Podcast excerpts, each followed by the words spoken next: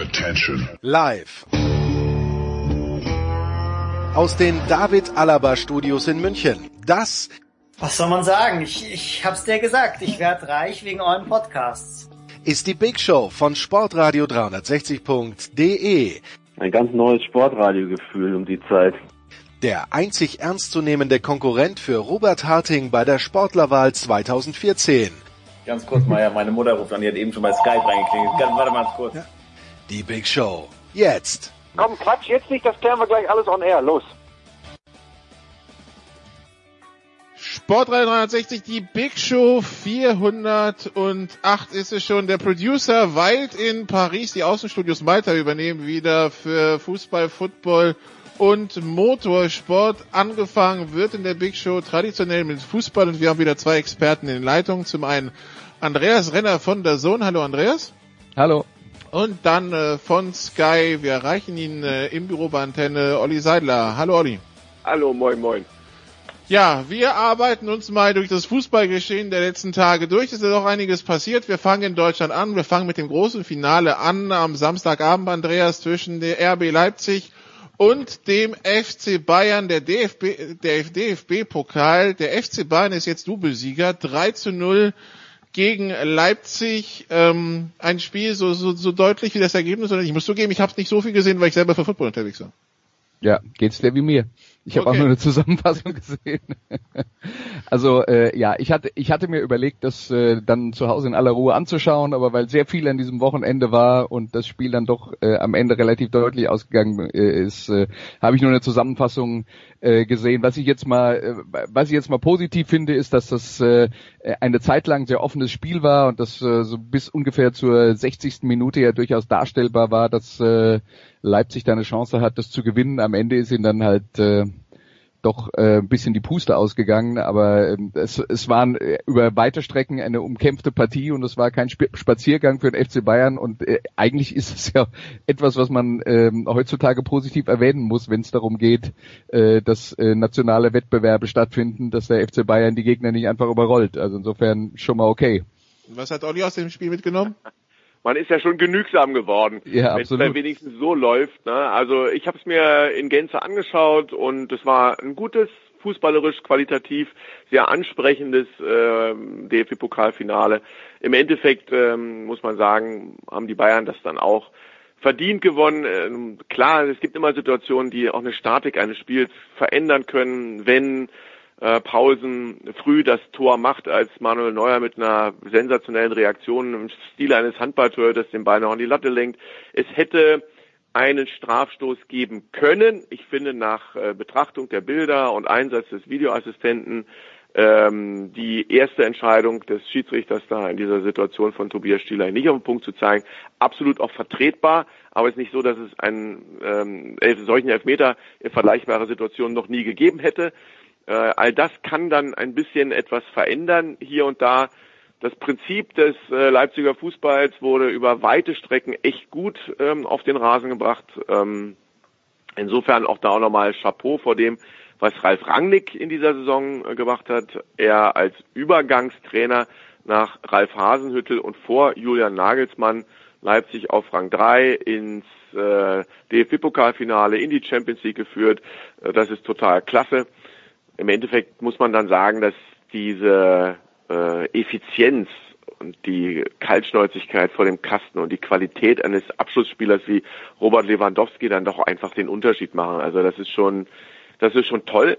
Und da muss man nochmal sagen, äh, kann man auch nochmal äh, applaudieren, wie Robert Lewandowski auch äh, viele Diskussionen und äh, Tiefen in dieser Saison und äh, Spiel gegen Liverpool in der Champions League dann im Endeffekt verkraftet hat und äh, in der Lage ist, nochmal zu unterstreichen, dass er echt ein Weltklasse-Mittelstürmer ist.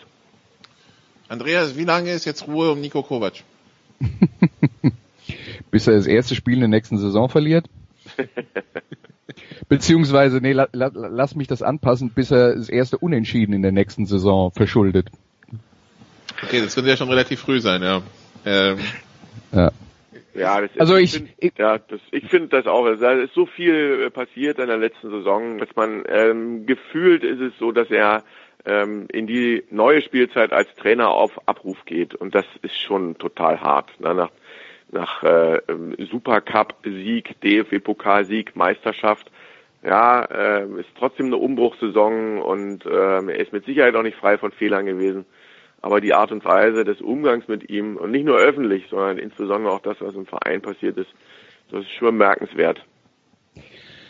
Die, was ich ganz interessant finde, ist, wir haben ja mit Kai Dittmann vor, ich glaube, zwei Wochen hier an dieser äh, Stelle auch über äh, den FC Bayern geredet, wo er sich dann eben auch noch nicht so sicher war, ähm, ob das tatsächlich mit Nico Kovac weitergeht und äh, mein Argument war halt, ich glaube nicht, dass sie sich hinstellen werden und sagen, äh, nachdem sie das Double gewonnen haben, selbst wenn sie mit der Spielweise unter Kovac nicht zufrieden sind, dass sie ihn dann äh, dass sie ihn dann entlassen und dann sagt Kai natürlich eigentlich vollkommen zu Recht, hm, äh, was ist denn das für eine, ein, ein äh, Umgang oder was ist denn das für eine Strategie, wenn man alles von einem Ergebnis abhängig macht?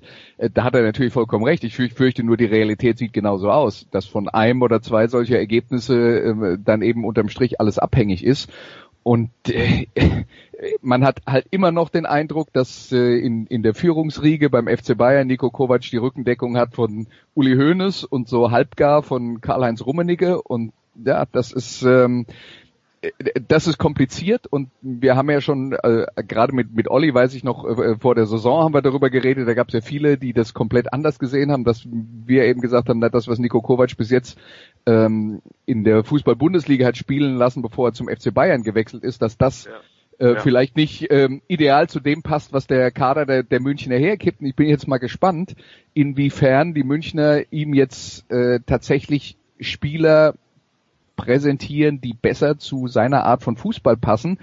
Und, und, und ob da vielleicht die Erkenntnis gekommen ist, wir haben jetzt den Trainer, der steht für eine bestimmte Spielweise von Fußball und wenn wir den wollen, dann gehört das halt dazu. Oder ob man, wie man leider befürchten muss, einfach so weitermacht und sagt, nee, der war bis jetzt erfolgreich, der muss erfolgreich, der muss weiter erfolgreich sein, ist wie ist uns wurscht. Also das ist so ein bisschen das, was äh, unterm Strich für mich da stehen bleibt und das macht es schwierig für Nico Kovac. Das macht es schwierig, weil ich nicht den Eindruck habe, dass da jemand an ihn glaubt und an seine Spielidee glaubt, sondern eher daran, das, das war meine Entscheidung, deswegen halte ich daran fest. Und wenn es dann halt nicht so läuft, dann wird sowas schnell über den Haufen geworfen. Okay, Olli, Olli ist schon alles gesagt? Möchtest du was hinzufügen? Absolut. Hört, hört, okay. kann ich nur sagen, bin ich voll mit dabei.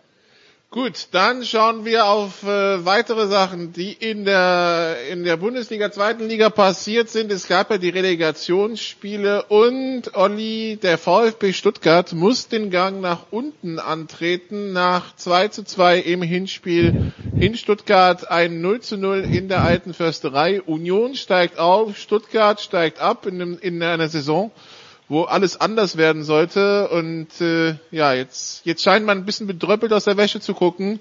Ähm, auf der anderen Seite, sie wussten, sie mussten ein Tor schießen und irgendwie kam mir dann gerade am Ende vielleicht auch ein bisschen zu wenig. Wie hast du es gesehen? Ja, ähm, das sehe ich absolut so. Also ich gönne das auch dem ersten FC Union absolut.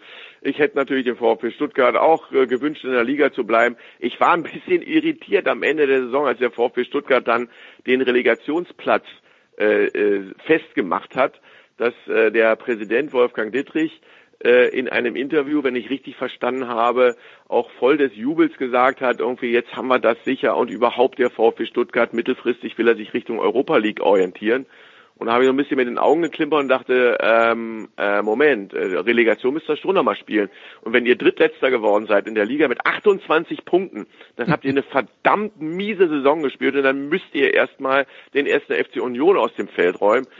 Und dann geht das prompt in die Hose und ähm, ja, das muss die Europa League noch ein paar Jahre erstmal warten. Ähm, zumindest zwei auf den VfB Stuttgart. Vielleicht entwickelt sich dann ja wieder was. Äh, das ist ja auch ein ziemliches Haifischbecken in der nächsten Saison im deutschen Unterhaus.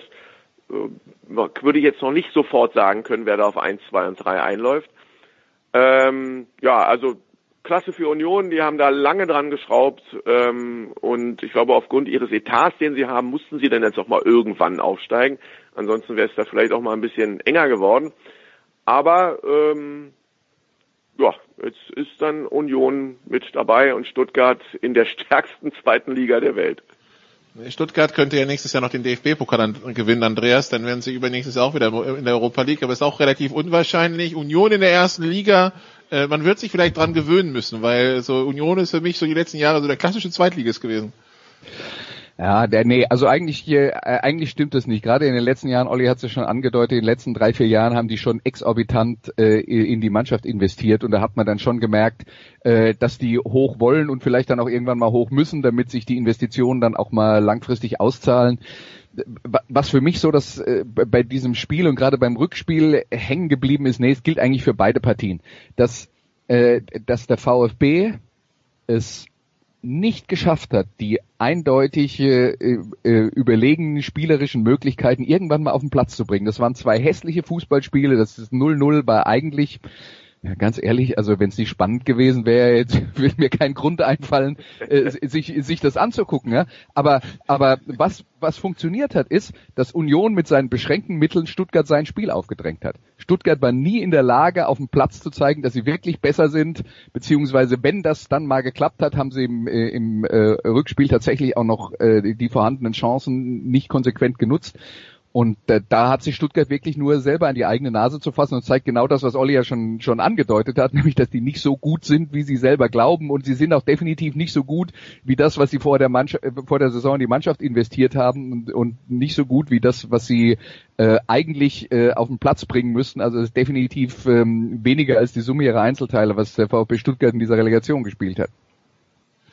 Also 2-2, 0-0, kein Sieger in irgendeinem Spiel, aber Union Berlin kommt trotzdem hoch. Ähm, der VfB Stuttgart, der sich schon mal raussuchen kann, Andreas, äh, wie man nächstes Jahr äh, nach Wien Wiesbaden, nach Wiesbaden fährt für das Spiel gegen Wien Wiesbaden, denn die haben sich durchgesetzt in der Relegation gegen äh, den FC Ingolstadt und äh, da gab's dann tatsächlich auch Sieger in den Spielen, zwei unterschiedliche. Ähm, auch da hatte ich dann gestern Nachmittag noch gesehen, der Bayerische Rundfunk, ja, der Ingolstadt kurz vor der Rettung, denkste.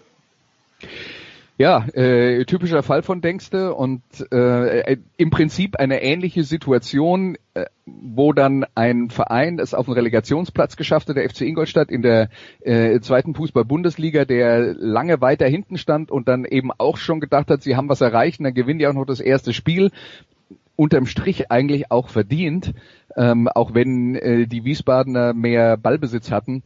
Aber äh, im, im Rückspiel muss man klar sagen, die erste Halbzeit, da war von Ingolstadt gar nichts. Und das, das hat gepasst zu dem, was die bis jetzt in dieser Saison gemacht haben. Die haben halt auch die vorhandenen PS nie auf die Straße gebracht. Die hatten, wenn ich das recht in Erinnerung habe, ich glaube, den drittteuersten Kader in der zweiten Fußball-Bundesliga aber die haben einfach immer wieder unerklärliche Durststrecken gehabt und die, man muss klar sagen, zur Pause stand es 3-1 für Wien im Rückspiel. Und wenn es 4-1 gestanden hätte, hätte sich Ingolstadt auch nicht beschweren dürfen. Also das war äh, aus, aus meiner Sicht dann eben auch tatsächlich äh, ein, äh, ein konsequentes äh, Ergebnis einer deutlichen Überlegenheit des Drittligisten, zumindest im ersten Durchgang im Rückspiel. Und das ist mal wieder eine Enttäuschung. Ingolstadt passt aber, wie gesagt, ins Bild. Die haben über die gesamte Saison viel zu selten äh, aus der Truppe rausgeholt, was, was eigentlich drin war. Und das ist wirklich die Parallele zum VfB. Die hatten ja auch vor der Saison ordentlich investiert und haben von äh, äh Europa geredet. Und Ingolstadt, die wollten aufsteigen. Ja, und äh, Ingolstadt also knapp am Aufstieg gescheitert. Nächstes Jahr ist dann die nächste Chance. Wir haben auch ein paar Trainerpersonalien in dieser zweiten Liga. Olli hat es ja schon gesagt, es wird ein Haifischbecken. Wir wissen, Stuttgart, Nürnberg, Hannover, HSV unter anderem dabei und wir wissen auch, mindestens einer von diesen Vieren wird nicht aufsteigen können, weil es ja maximal drei Plätze sind. In Hannover, Olli, geht man jetzt mit einem altbekannten Namen wieder ins Rennen, nämlich Mirko Slomka.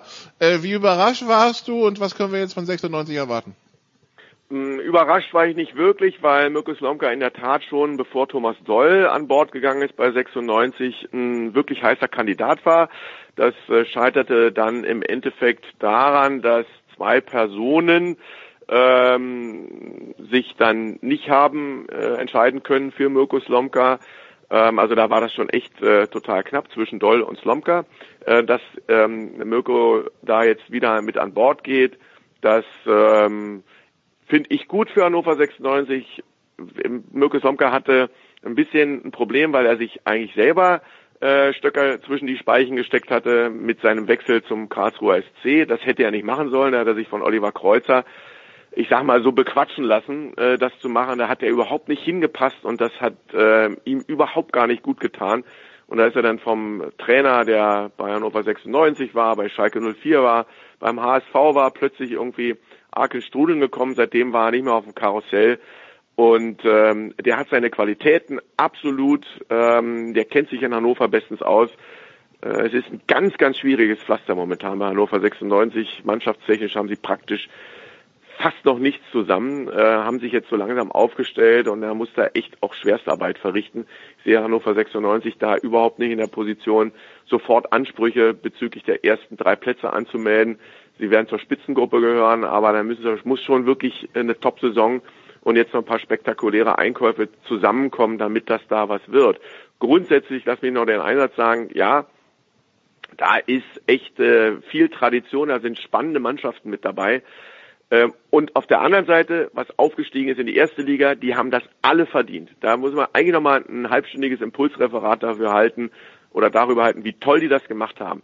Wenn du aber jetzt in die erste Liga blickst mit Union Berlin, mit dem SC Paderborn, mit dem FC Augsburg, mit Mainz 05, mit dem SC Freiburg. Es ist ja so, wenn wir Hoffenheim gegen den VfL Wolfsburg übertragen, dann ist das so mit der Einschaltquote beim Einzelspiel auch, obwohl das also Mannschaften sind, die entweder sich um den Europapokal bemüht haben oder ihn sogar erreicht haben, einigermaßen überschaubar. Also wir haben eine gewisse Verzwergung äh, in der ersten Liga. Nochmal, haben wir alle verdient. Aber das ist schon ähm, auch bemerkenswert. Da könnte man mal drüber diskutieren, ähm, wie fühlt sich das an, so im deutschen Fußball. Ähm, ich würde aber noch noch eins dazu sagen wollen. Also das stimmt natürlich, ja, und dass äh, dass das, äh, wie Olli das angedeutet hat, vom Publikum nicht so richtig angenommen wird, wenn es nicht mehr die großen Namen aus der Vergangenheit sind, ist auf jeden Fall auch wahr. Äh, aber und aber ich, ich unterstreiche nochmal, die, die aufgestiegen sind, haben es verdient und vor allen Dingen die, die abgestiegen sind, haben es auch alle verdient. Absolut. Und das das ist das Problem und aus meiner Sicht müssten wir viel mehr darüber reden, wie viel Schindluder bei äh, bei den äh, sogenannten Traditionsvereinen in den letzten Jahren getrieben wurde und wie viel da mit irgendwelchen Macht- und Ränkespielchen äh, und ähm, äh, allen möglichen anderen Problemen rund um den Verein mit äh, mit mit Leuten, die äh, die die das als ähm, als äh, Fundament oder als Basis nutzen, um sich da selber in der Öffentlichkeit zu präsentieren und von Fußball keine Ahnung haben. Also da liegt bei den Traditionsvereinen ganz viel im Argen und ich finde, wenn wir wenn wir über das, das Problem beim deutschen Fußball, äh, im deutschen Fußball reden, müssen wir zum aller, zuallererst mal mit dem Finger auf die zeigen. Und das sind jetzt nicht nur die, die jetzt in der zweiten Liga sind. Das gilt für 1860 München, es gilt für den ersten FC Kaiserslautern. Die Liste ist endlos. Ich wollte gerade sagen, wenn wir damit anfangen, dann wird's lang, weil ähm, und und äh, Paderborn Ma und Union da, da machen wir über, dafür, ja. Da machen wir über den Sommer diverse Sondersendungen bei Sportradio 360. Okay. Ja. Eine Mit Recht. Ja. Eine Personalie haben wir noch, nämlich Dieter Hecking, der wird Trainer beim ASV, Andreas.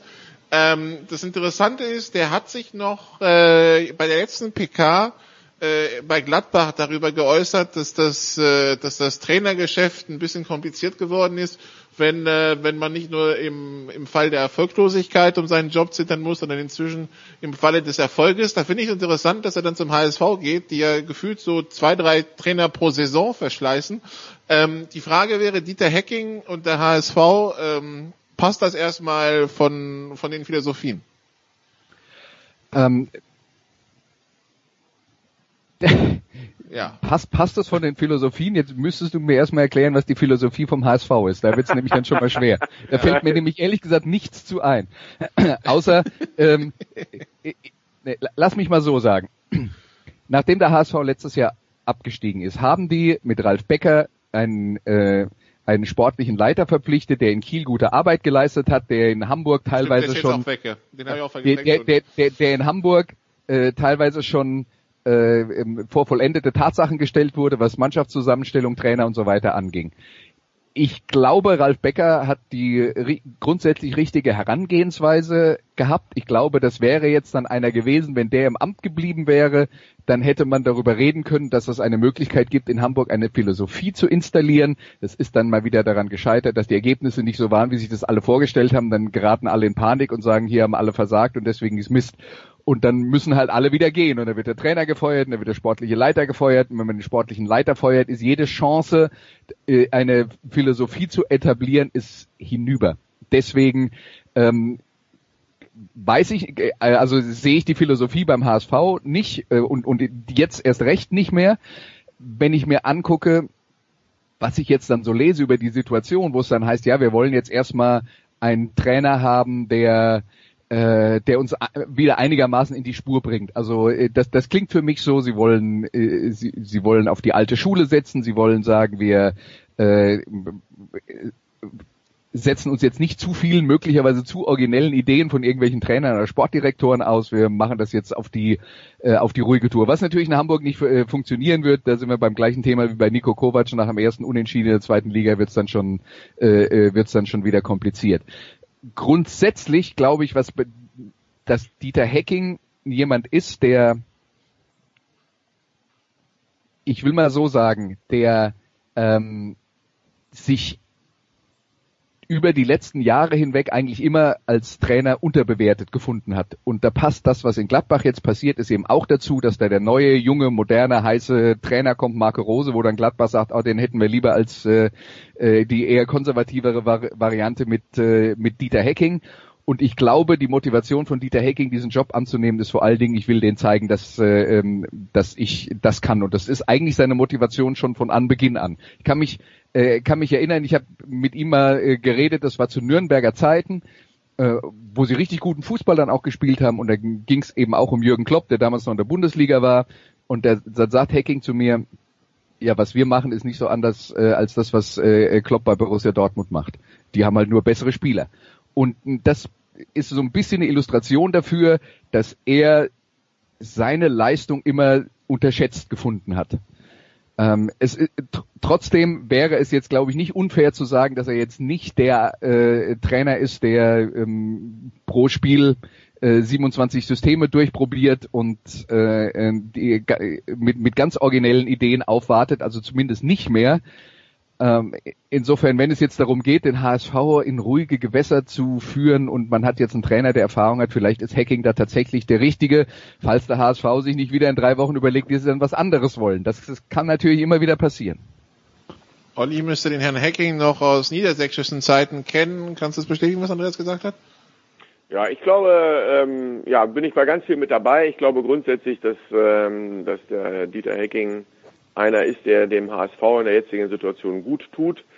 Ähm, so äh, hier aus der niedersächsischen Binnensicht ähm, hatten sich eigentlich viele gewünscht, dass äh, Dieter Hecking jetzt schon den von ihm schon mal angekündigten Wechsel von der Trainerbank in den Bereich sportliche Leitung respektive Geschäftsführung macht. Also ähm, das ist ja eigentlich angekündigt, das wird dann demnächst der Fall sein. Jetzt macht er dann nochmal das Traineramt beim HSV. Ähm, das hatte er aber eigentlich auch schon mal so in einem Hintergrundgespräch angekündigt, dass er sich jetzt eigentlich nochmal auf einer Station im Traineramt sieht.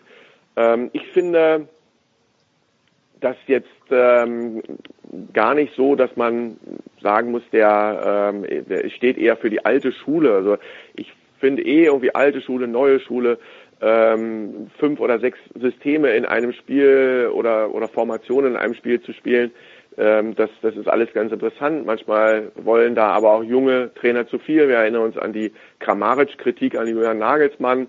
Wenn du ähm, spielt der Nagelsmann gegen den VfL Wolfsburg, fängt an mit einer Dreierkette hinten und zwei Flügelverteidigern, stellt dann nach zehn Minuten um auf Viererkette, erzielt dann Treffer, schaltet sofort wieder zurück äh, nach dem erzielten Treffer auf Dreierkette, spielt dann im, in der zweiten Hälfte, verändert dann nochmal das System.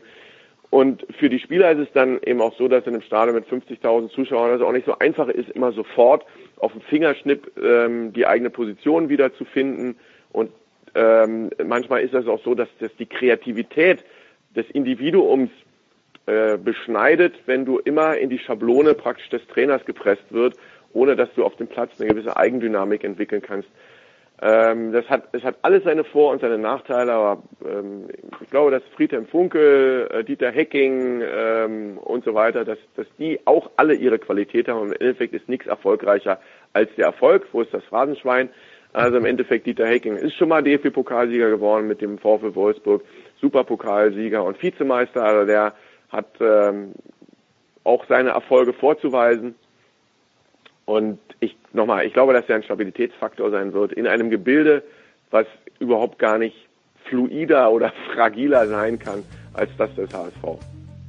Okay, dann machen wir eine kurze Pause und dann sprechen wir noch über Europapokal, nämlich das Finale von gestern und das Finale von Samstag. Bis gleich.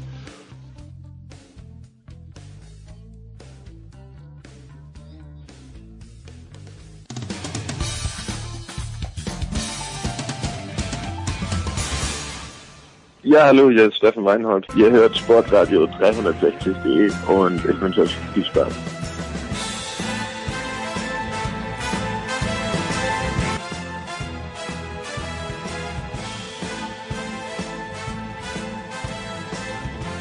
Big Show 408.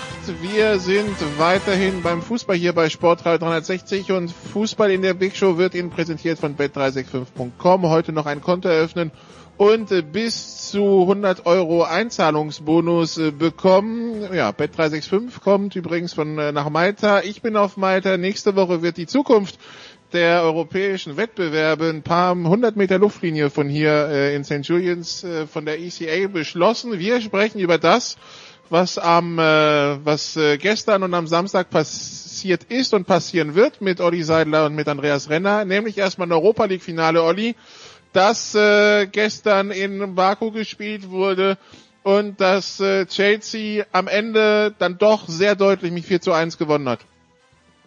Ja, äh, muss ich äh, ganz ehrlich sagen, habe ich auch äh, so mit dem linken Auge mitverfolgt und ähm, ja, Gratulation an äh, äh, den Chelsea Football Club. Also das, was ich gesehen habe, das war, ähm, das war ein, ein Vortrag von höchster Effizienz geprägt.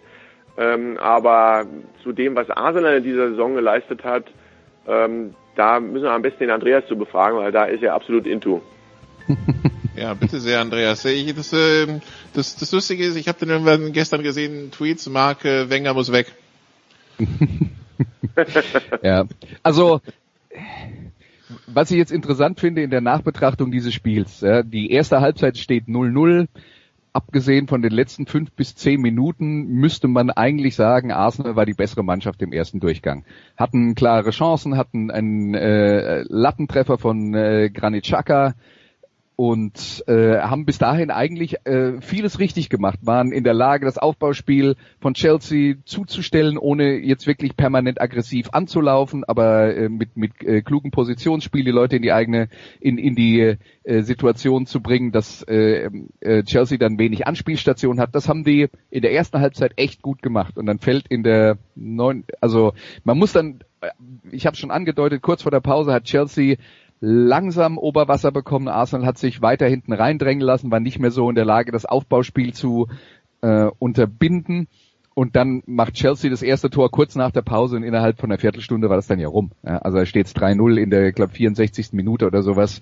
Ähm, und äh, in der kompletten Nachbetrachtung wird eigentlich nur über die zweite Halbzeit geredet, weil Arsenal eben in dieser Saison schon öfter das Problem hatte, dass sie auf Rückstände oder mit Rückständen nicht gut umgegangen sind. Und das war dann eben auch mal wieder Paradebeispiel Nummer 23 äh, in dieser Partie, dass sie es dann eben nicht schaffen, nach diesem Rückstand äh, die, die, die Sache zu beruhigen und sich selber wieder in dieses Spiel zurückzukämpfen, sondern da, dass sie es dann ja äh, vielleicht auch ein bisschen geschehen lassen. Und dass da dieser, dieser Kampfgeist nicht da ist. Ähm, und das ist natürlich ein alter Vorwurf, die, das ist eine Mannschaft, die immer über spielerische Qualität gekommen ist, auch schon in den Mengerjahren. Da muss man vielleicht dann auch damit leben, dass der ganz große Kampfgeist nicht zwangsläufig da ist. Aber ja, ins, insgesamt die Saison für Arsenal natürlich enttäuschend, weil die sind jetzt in der äh, in der Liga auf Platz 5 gelandet. Da hat nicht viel gefehlt, um äh, unter den ersten Vieren zu landen und sich direkt für die Champions League zu qualifizieren. Äh, das waren, glaube ich, am Ende nur zwei Punkte und sie haben ein Punkt zu Tottenham und zwei zu Chelsea. Ja, und, und die haben in den, in den letzten, in den letzten vier Spielen, glaube ich, drei verloren und zwar gegen auswärts gegen Gegner, die nicht nicht so gut sind wie Arsenal eigentlich. Ja, und äh, also das ist das eine Problem. Das andere Problem ist, dass man halt jetzt die Chance auch äh, liegen gelassen hat und jetzt ja, höre ich halt alle möglichen Weltuntergangsszenarien, weil die jetzt äh, nächstes Jahr nur in der Europa League spielen und es wird schwierig und da fehlt's Geld und der Anschluss wird verpasst und so. Äh, das Weltuntergangsszenario sehe ich noch nicht. Äh, ich sehe es auch einfach deswegen nicht, weil wir die Entwicklung beim FC Liverpool über die letzten zehn Jahre gesehen haben. Die haben auch jahrelang hintereinander sind die Sechster oder Siebter geworden. Äh, wenn das jetzt mal ein paar schwächere Jahre bei Arsenal sind, der Vorsprung auf Platz sieben in der Premier League ist immer noch riesengroß. Zu den Top 6 werden sie weiterhin gehören. Ja, und ähm, wenn wir jetzt darüber reden, was, was so ein bisschen der Haken ist bei der ganzen Geschichte, Unai Emery, der neue Trainer, wenn man, wenn man da jetzt fragt, für was na, für eine Art von Fußball steht der, dann schaut man sich unterschiedliche Spiele an, kommt zu unterschiedlichen Ergebnissen. Ich glaube, der steht dafür, für jeden Gegner eine angepasste Spielweise zu haben. Und ich bin mir nicht sicher, ob die Mannschaft taktisch flexibel genug ist, um das in dieser Saison schon richtig umsetzen zu können. Und vielleicht müssen da auch ein paar neue Leute her, die das dann halt vielleicht in Zukunft besser können. Okay. So viel also zum äh, Finale der Europa League. Und dann haben wir noch äh, auch als rein englische Angelegenheit, Olli, am Samstagabend dann Tottenham gegen Liverpool.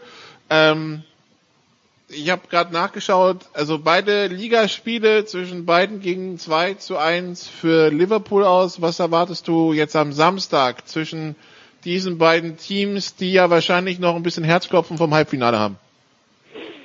Ja, äh, dann sage ich auch mal 2-1. Na, ich, ähm, äh, ja, mein, mein Herz ist aus Fleisch, es ist rot und es macht klopp, klopp.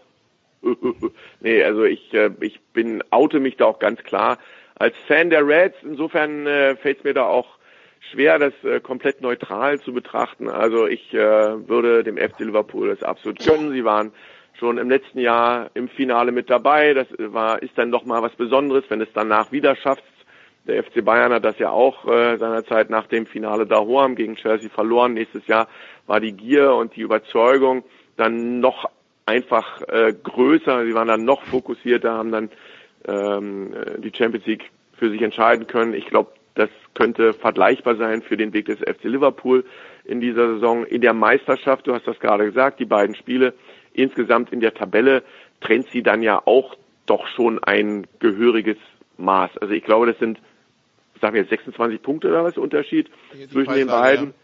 Ja. Ähm, so und das, also, also insofern im Endeffekt, wenn Liverpool äh, seine 100 Prozent auf den Rasen bringt, dann ähm, glaube ich, dass sie äh, das Ding gewinnen werden. Bei all den Schwierigkeiten, weil ich mag auch den äh, Pochettino-Fußball. Ich finde, ähm, dass die überhaupt äh, in England, ähm, bevor Jürgen Klopp da war, mit Pochettino eben das hohe Anlaufen, das Pressen, das aktive Verteidigen, vorne die Linie hochschieben, dem Gegner die Luft da schon früh abschnüren und so weiter.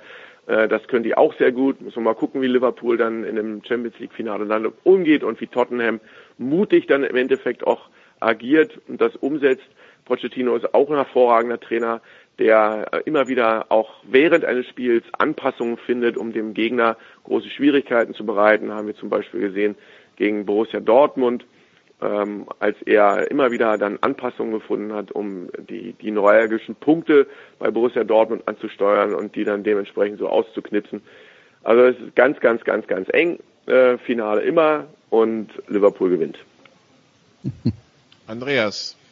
Was, äh ja, also so sehr würde ich mich da nicht darauf festlegen, ähm, weil ich die Qualitäten von Tottenham kenne wenn wir uns mal überlegen, also das Argument, äh, dass, äh, dass die in der Liga deutlich schlechter waren als der Gegner, das äh, hat auch schon gegen Manchester City gegolten und da haben sie es trotzdem geschafft. Ähm, mit viel Glück natürlich.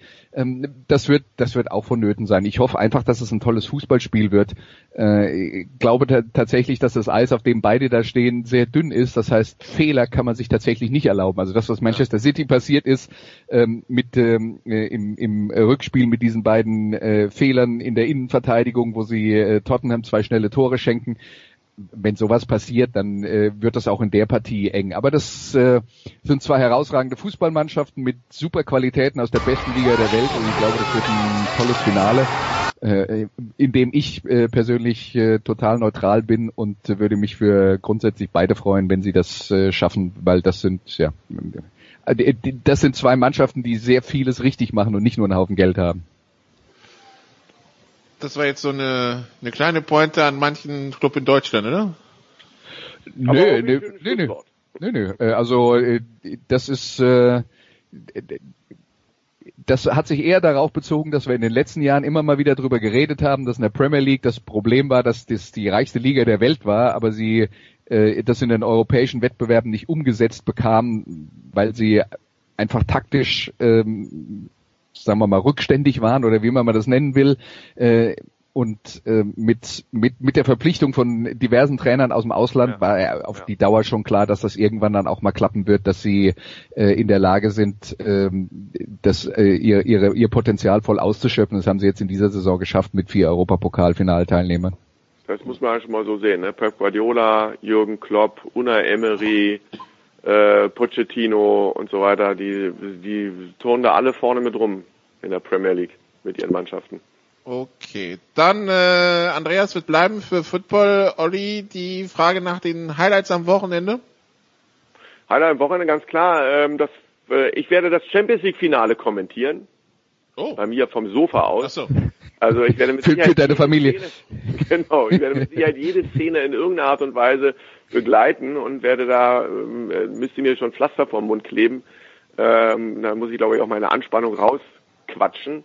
Ähm, also für mich insofern noch Adrenalin problematischer, da äh, mein Herz ja komplett auf für eine Seite schlägt. Äh, aber ich freue mich riesig drauf. Das, das ist mein Highlight an diesem Wochenende, das Anschauen des Champions League Finals. Olli, es war schön mit dir. Äh, wir hoffen, es wird ein nächstes Mal geben und äh, Hat meine letzte Frau auch gesagt, aber äh, nee, nee, nee, alles gut. Und äh, ja, äh, mit Andreas reden wir gleich noch über, über Football. Ich meine, das ist meine letzte Ehefrau, würde ich jetzt damit sagen. Das hörte sich jetzt irgendwie vielleicht etwas provokativ an. Äh, nicht in den falschen Hals bekommen. dann äh, machen wir hier eine kurze Pause und dann äh, geht's hier um Football in der Big Show 408. Bis gleich.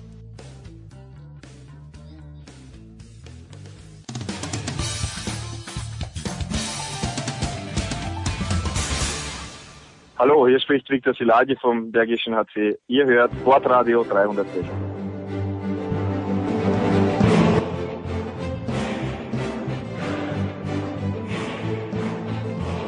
Big Show 408. Wir sprechen jetzt über Football. Wir sprechen über die German Football League. Andreas Renner ist dabei geblieben. Christian Schimmel von derdraft.de ist dazugekommen. Hallo Christian. Einen wunderschönen guten Tag.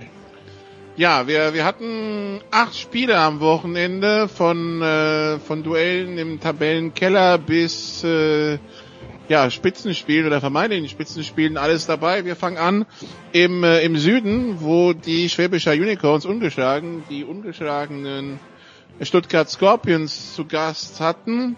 Ja, äh, Andreas hat ja letzte Woche gesagt, es wäre gut, wenn, äh, wenn Stuttgart das im dritten Quarter noch spannend gestalten kann. Das hat Stuttgart mm. soweit auch verstanden, hat bloß mm. Quarter mit Minuten verwechselt. Und ähm, wir müssen auch noch dazu sagen, auf in, es gibt in der Offense der Haller jetzt eine strategische Position, die ist äh, jetzt grüner besetzt als Christian ist, nämlich Kleeblattgrün. Uh, jetzt hast du aber einen zurechtgedichtet, Nikola. Ja. also fangen fangen wir jetzt mal Schritt für Schritt an. Ich muss glaube ich den Leuten erstmal erklären, wovon du jetzt gerade geredet hast. Das erste ist meine meine Forderung äh, oder meine Hoffnung, dass das Spiel zumindest bis ins dritte Quarter hinein spannend ist, war ja, war vergeblich, weil äh, am Ende des ersten Quarters 28-0 für Schwäbisch Hall stand und die äh, Scorpions bei ihrem zweiten und ihrem dritten Drive eine Interception jeweils produziert haben und die eine wurde zum Touchdown zurückgetragen und die andere ungefähr in die 10-Yard-Linie und damit war das Ding eigentlich durch. Also äh, man hat halt wirklich nicht gemerkt, dass es das Duell zweier ungeschlagener Mannschaften ist. Schwäbisch Hall hat in dem Spiel in der äh, Offense äh, effizient gespielt, wie bis jetzt noch nicht die in dieser Saison. Sie haben noch nicht mehr die ganzen Big Plays zu Tyler Rutenbeck gebraucht, sondern die haben die Bälle verteilt, sind erfolgreich gelaufen. Also das war wirklich eine Runde, eine komplette Vorstellung von den Hallern. Worauf Nikola jetzt noch angespielt hat, ist, es gibt jetzt ein, eine Neuerung bei den Schwäbisch Hall Unicorns, die betrifft ihren Quarterback Jadrian Clark. Muss man dann auch nochmal erklären. In der GFL ist es so, dass immer nur bei den elf Spielern, die auf dem Platz stehen, zwei Amerikaner dabei sein dürfen. Und Jadrian Clark ist seit Jahren in Deutschland, spielt mit einem amerikanischen Pass, hat aber schon immer wie ich glaube, einen irischen Vater und äh, deswegen jetzt vor einiger Zeit einen irischen Pass beantragt und den hat er jetzt bekommen. Also der zählt jetzt nicht mehr als Amerikaner, sondern als Ire. Und ähm, da ist dann äh, für Schwäbisch Hall eine neue Möglichkeit, nämlich ihre zwei amerikanischen Receiver, Nate Robitaille und Tyler Rutenbeck, die wirklich vom Rest der Liga nur sehr schwer unter Kontrolle zu kriegen sind. Die beiden können jetzt zusammen mit Jadrian Clark auf dem Platz stehen, während, wenn Clark noch einen amerikanischen Pass hätte, nur einer von beiden jeweils auf dem Platz stehen könnte. Und das verändert halt alles, ja. Also das sind, das ist ein zusätzlicher Playmaker, den in der GFL eigentlich niemand stoppen kann. Und jetzt dann vielleicht noch als kleine Erklärung dafür, warum diese, dieser Passantrag von Clark ziemlich lange in der Bearbeitung war. Es stand also nicht zur Debatte, dass ihm ein irischer Pass zusteht, weil sein Vater ist Ire und dann, damit ist es halt so. Äh, das Problem war der Brexit, weil nämlich sehr viele Engländer irische Vorfahren haben und die jetzt alle äh, noch einen EU-Pass beantragt haben, damit sie ja, äh, damit sie mehr Möglichkeiten haben, äh, ihr Leben zu gestalten, als dass die neuen Brexit-Regeln dann, wenn sie dann irgendwann mal in Kraft treten, äh, tatsächlich gestalten. Das war das Problem, dass jetzt unglaublich viele irische Pässe in England beantragt wurden und deswegen hat es auch bei Jadrian Clark so lange gedauert. Die die Iren, äh, ja, die eine der ein, also der großzügigsten Regelungen haben, wenn es darum geht, äh, nach Abstammung Pässe zu verteilen. Die Frage wäre, Christian, wer soll das noch stoppen? ähm, Und wie? Wer soll das beantworten, ist die Frage, Nikola. Genau, wer soll das beantworten? Zum einen wäre jetzt mein Standardkommentar an der Stelle Don't mix Sports with Politics. Äh, man sieht aber dann doch, dass es doch nicht immer so hundertprozentig zu trennen ist. Ähm, Im Süden niemand. Im Norden vermutlich auch eine Mannschaft mit einem sehr guten Pass Rush vielleicht. Das ist das Einzige, was ich, was ich sehe, weil so der eine kleine Schwachpunkt für mich bei den Unicorns ist die O-Line, die einfach nach dem zweiten John Bowl Sieg hintereinander letztes Jahr mit ein paar Spielern ähm, ja zu kämpfen hatte, die dann doch mit Ende 30, Anfang 40 dann zurückgetreten sind. ähm, und die einfach eine langjährige Konstante waren. Ich meine, der, der Christian Rote ist, glaube ich, jetzt O-Line-Coach, der, der lange gestartet ist. Also mhm. die geben die Erfahrung da durchaus weiter. Aber das merkt man schon, dass es da durchaus Angriffsfläche gibt. Deswegen bin ich jetzt sehr gespannt auf das Spiel gegen Frankfurt, weil die Universe schon eigentlich ein Team mit einem guten Pass Rush ist und auch innen in der Interior Line halt zwei absolute Monster mit, mit Suleimanov und Tor hat. Das kann halt interessant werden. Aber ich sag mal so, die Wide Receiver gegen jedes Secondary keine Chance, weil das Ding ist halt, ja, die bringen halt in der zweiten Halbzeit bringen sie dann halt ihre deutschen Wide Receiver und die spielen halt auf einem Level, wo ich mir sage, die würden in vielen anderen GFL-Teams von Beginn an spielen. Und ähm, ja, good luck. Also alle, jeder, der die, jeder, der die Mannschaft unter 40 hält, kann sich, glaube ich, freuen.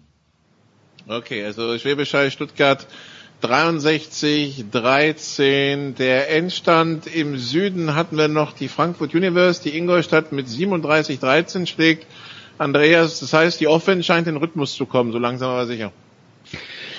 Ja, ich glaube, man, man muss äh, äh, eine Erkenntnis in Frankfurt haben äh, und das würde dann helfen, in den Rhythmus zu kommen, nämlich dass das, was die, was Universe bis jetzt in jedem Spiel zu Beginn versucht hat, was man im Football standardmäßig versucht, nämlich das Laufspiel zu etablieren, dass das sinnlos ist. Also das hat im, im Moment funktioniert das überhaupt nicht und äh, jedes Mal wird wertvolle Spielzeit damit verplempert, dass man äh, bei den ersten beiden Versuchen zweimal in die Linie läuft und dann beim dritten und acht wirft und dann wird es halt auch irgendwann mal nicht funktionieren. Und in Ingolstadt war wirklich so, äh, der Punkt, die haben so lange auf diese Art und Weise gespielt, bis Ingolstadt mal in Führung gegangen ist, übrigens nach einem Interception Return Touchdown. Und danach hat Frankfurt schlicht und einfach komplett aufs Passspiel gesetzt und Cluley ist ein guter Quarterback und der findet langsam in den Rhythmus mit seinen Receivern und äh, das ist aus meiner Sicht die, der, das Erfolgsrezept für Frankfurt Universe erstmal vorübergehend.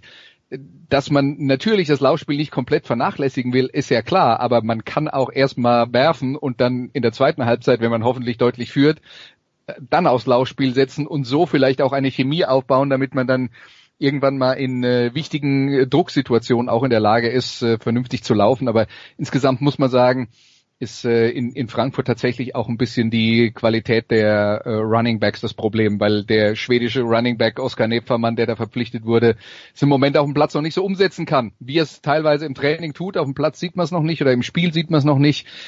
Da ist definitiv noch äh, Handlungsbedarf. Okay, also so viel zu Frankfurt. Dann schlägt München die Allgäu Comets in Kempten 31-16 und dann gab es ein weiteres Sonntagsspiel in der GFL Süd zwischen den Marburg Mercenaries und den Kirchdorf Wildcats. Christian, am Ende, wenn wir nach über drei Stunden Spielzeit auf die Statistiken schauen, haben wir nach Statskorrektur 1186 Combined Yards.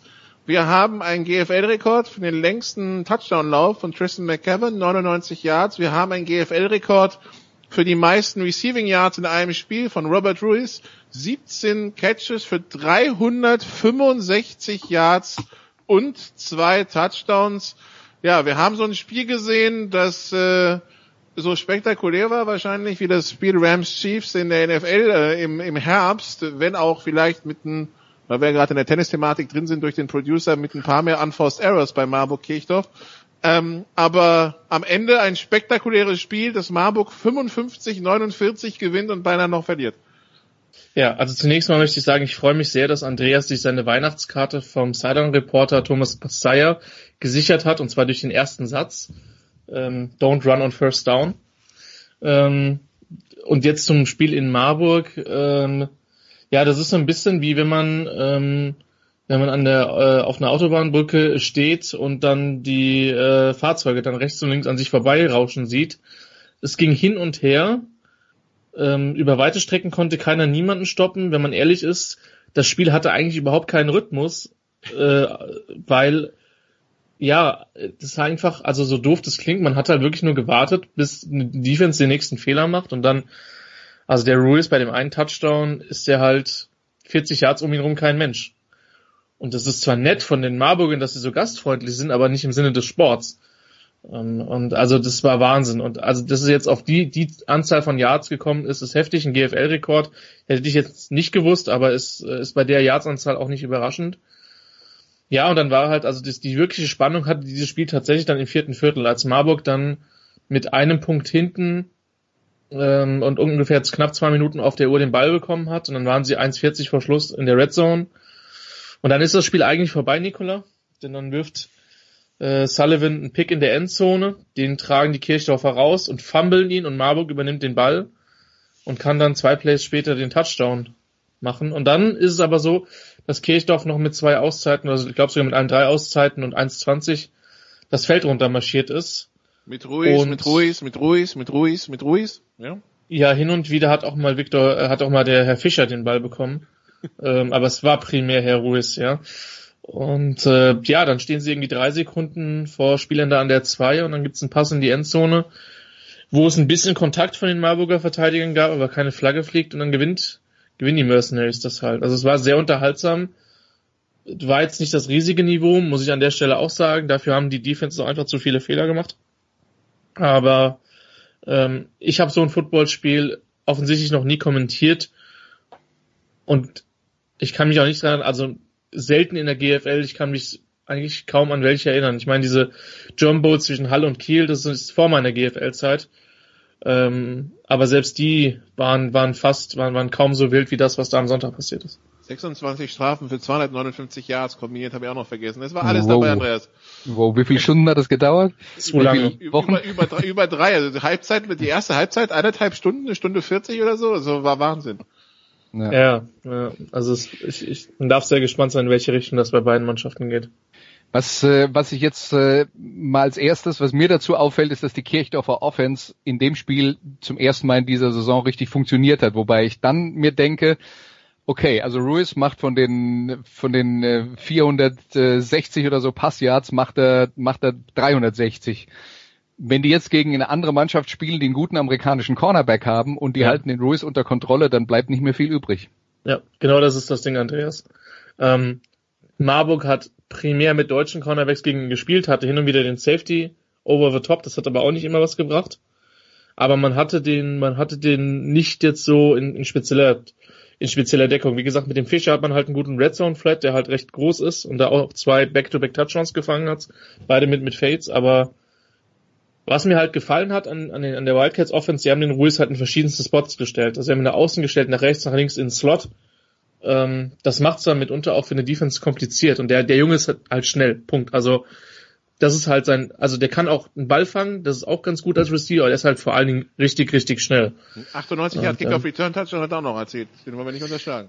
Und, und da muss man sagen, äh, herzliche Grüße gehen raus an den Ligapräsidenten Carsten Dalkowski, der die zweite Halbzeit, der der Stadionsprecher an dem Tag war, und die zweite Halbzeit eröffnet mit, ja, das einzige Ziel muss jetzt sein, nicht zu Nummer 13 zu kicken. Der Ball geht zu Nummer 13 und Nummer 13 macht den Touchdown und ähm, Herr Dalkowski hat dann mit etwas Unverständnis darauf reagiert und äh, ja, das hat, war hat seinen Trainer direkt nach der Pause gefeuert. ich sag mal so, er ist, er heißt ja nicht, er, noch, noch heißt er nicht Schenk Dalkowski, ja, aber ähm, ich glaube, er hätte es, er, er hat für eine Sekunde drüber nachgedacht, ja.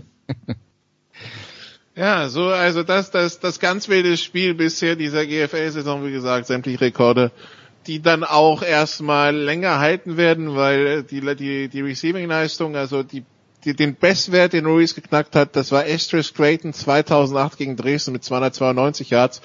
Und dann noch der drittbeste Wert Fritz Waldvogel, das war im German Bowl 2012 gegen die Kieler 290 Yards. Ähm, also Der 300, NFL, der, der NFL-Rekord liegt auch unter, unter 300, wenn ich das, äh, ich glaube 260 oder sowas in der Preislage. Müssen wir mal nach, nachgucken. Aber ähm, die, die NFL, nur um das da mal einzuordnen, die gibt seit 1920. Ja, also in all dieser Zeit war keiner in dieser Preislage wie jetzt Herr Ruiz. Tja, Nikola Johann bei einem zweifellos historischen Spiel. Es war nicht historisch gut, aber es war historisch. Genau. Ähm, wie so oft, wenn es historisch ist. Dann äh, schauen wir mal. Äh, ich, ich höre ja schon auf mit der Politik. Ähm, dann schauen wir mal in den Norden. Die Cologne Crocodiles mit neuem Quarterback gegen die Dresden Monarchs 0 zu 7. Conor Miller heißt der neue, kommt von Florida Atlantic, muss sich wahrscheinlich noch ein bisschen einspielen. Müssen wir am, am Samstag gucken in Kiel, wie das wird. Die, ähm, was hatten wir noch im Norden? Ah, Wir hatten das Duell zwischen den Kandidaten um Platz 8, den, den Gedachten zwischen Kiel und Düsseldorf. Am Ende Andreas 37-17 in dem Spiel, wo man, wo ähnlich wie in Marburg es halt auch sehr viele Fehler auf beiden Seiten gab. Ja, äh, also das, äh, das schon, wobei wir müssen natürlich jetzt auch nochmal erwähnen, dass die beiden Mannschaften die sind, von denen vor der Saison alle dachten, die spielen gegen Abstieg.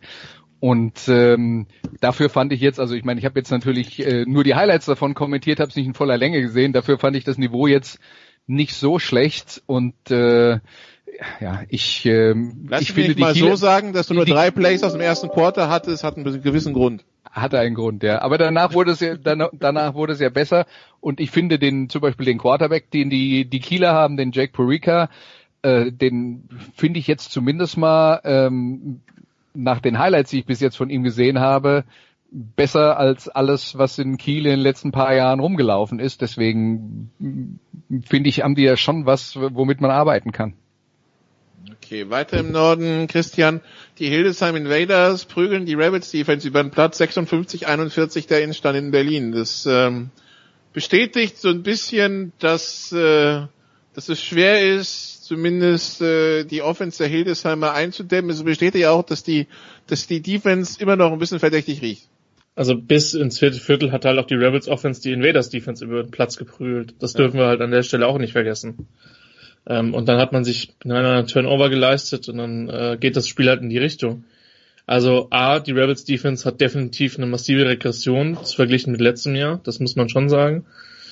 Ähm, da hat man irgendwie mit gerechnet, dass es so weitergeht. Ist es aber tatsächlich nicht. Ich meine, man hat zwei, drei Spiele verloren mit, mit C und mit Jamal White unter anderem.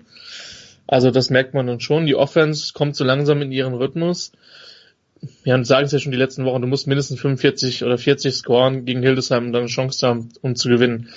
40 haben sie gescored. Das hat aber wirklich nicht gereicht. Bei den Invaders bin ich gespannt. Die haben gegen ein Potsdam-Team in Woche 1 gespielt, was noch nicht, noch nicht wirklich eingespielt war. Dann kam das Spiel gegen Düsseldorf, gegen Kiel haben sie sich eine Halbzeit offensiv sehr, sehr schwer getan. Äh, Kiel Quatsch, gegen Köln, so. Ähm, ich bin wirklich mal gespannt, wenn es gegen die, die Lions Defense geht, wenn es gegen eine verbesserte Potsdamer Defense geht, was ich aus Dresden gesehen habe, hat bis jetzt auch nicht so einen schlechten Eindruck gemacht. Ähm, also da kann man schon gespannt sein, äh, ob, ob es, wie schwer es die Mannschaften Terrio und seinen Freunden machen können. Aber äh, meine Vermutung würde schon dahin gehen, dass die in jedem Spiel mindestens 35 äh, scoren werden. Darf ich jetzt noch mal ganz kurz reingrätschen wegen Receiving-Rekord, weil mit solidem Halbwissen erzählt man dann eben auch meistens nur die Halbwahrheit, äh, weil ich über die NFL geredet habe. Also es gab sechsmal über 300 Receiving Yards in der NFL und der Rekord wird gehalten von Flipper Anderson von den LA Rams mit 336. Und was ich beeindruckend finde, ist, er hatte 15 Catches für 336, hat es aber irgendwie geschafft, damit nur einen Touchdown zu machen und die Rams haben es geschafft, in diesem Spiel nur 20 Punkte zu erzielen. Aber gut, oh Gott. das jetzt, das jetzt. Das ist immer bis zu eins am Rande. und dann hat der Running Back den Ball gefummelt oder so. Ja, ja. So ähnlich, ich, ich, ich, vermute mal, Jeff Fischer hat sich dieses Tape genommen und es dann wöchentlich dann seinen Spielern gezeigt. So, so mehr als 20 Punkte machen wir auch nicht aus Respekt vor dieser Leistung. Ähm, die, wenn wir aber bei schon im Norden sind, dann bleiben wir gleich da. Braunschweig, Hildesheim, Dresden, die spielen jetzt im Juni alle gegeneinander. Am, so am Samstag Braunschweig zu Gast in Dresden im großen Rudolf-Habich-Stadion. Kickoff 18 Uhr, 6000 Tickets schon verkauft. Wer hin will, sollte unbedingt hingehen. Wer nicht hin kann, der MDR streamt live unter anderem. Aber die Braunschweiger jetzt gegen Potsdam, Andreas, haben sich schwer getan. Am Ende steht es zwar 35-14, der täuscht aber darüber hinweg, dass es zur Halbzeit 7 zu 14 aus Braunschweiger Sicht stand und nach dem dritten Quarter 14-14. Das war eher Marke Spätzünden. Die Braunschweiger weiterhin eher das Team der zweiten Halbzeit als der ersten. Das stimmt und äh, man muss dann auch sagen, äh, dass es äh, defensiv bis jetzt ganz gut aussieht bei Braunschweig, aber offensiv, man darf nicht vergessen, die haben jetzt auch noch nicht so die, die ganz großen Herausforderungen gehabt, zumindest auf dem Papier äh, gegen die sie gespielt haben. Äh, die Potsdam Royals mussten jetzt zum Beispiel äh, ohne amerikanischen Quarterback antreten am äh, Wochenende. Das relativiert die Sache auch ein bisschen. Äh, und die Braunschweiger Offense äh, ist ja also äh, ist noch nicht so richtig in, in, die Gänge gekommen und der neue Quarterback Brandon Connett, der ja selber mal in Dresden gespielt hat und dort auch sehr gut gespielt hat, also das Passspiel der Lions funktioniert noch nicht richtig, obwohl die ja also gerade auf der Receiver-Position äh, also einen, einen absoluten Luxuskader haben und man fragt sich so ein bisschen, wie kann das eigentlich sein? Und sie haben jetzt auch das Spiel in der zweiten Halbzeit gegen Potsdam fast exklusiv mit Laufspiel gewonnen.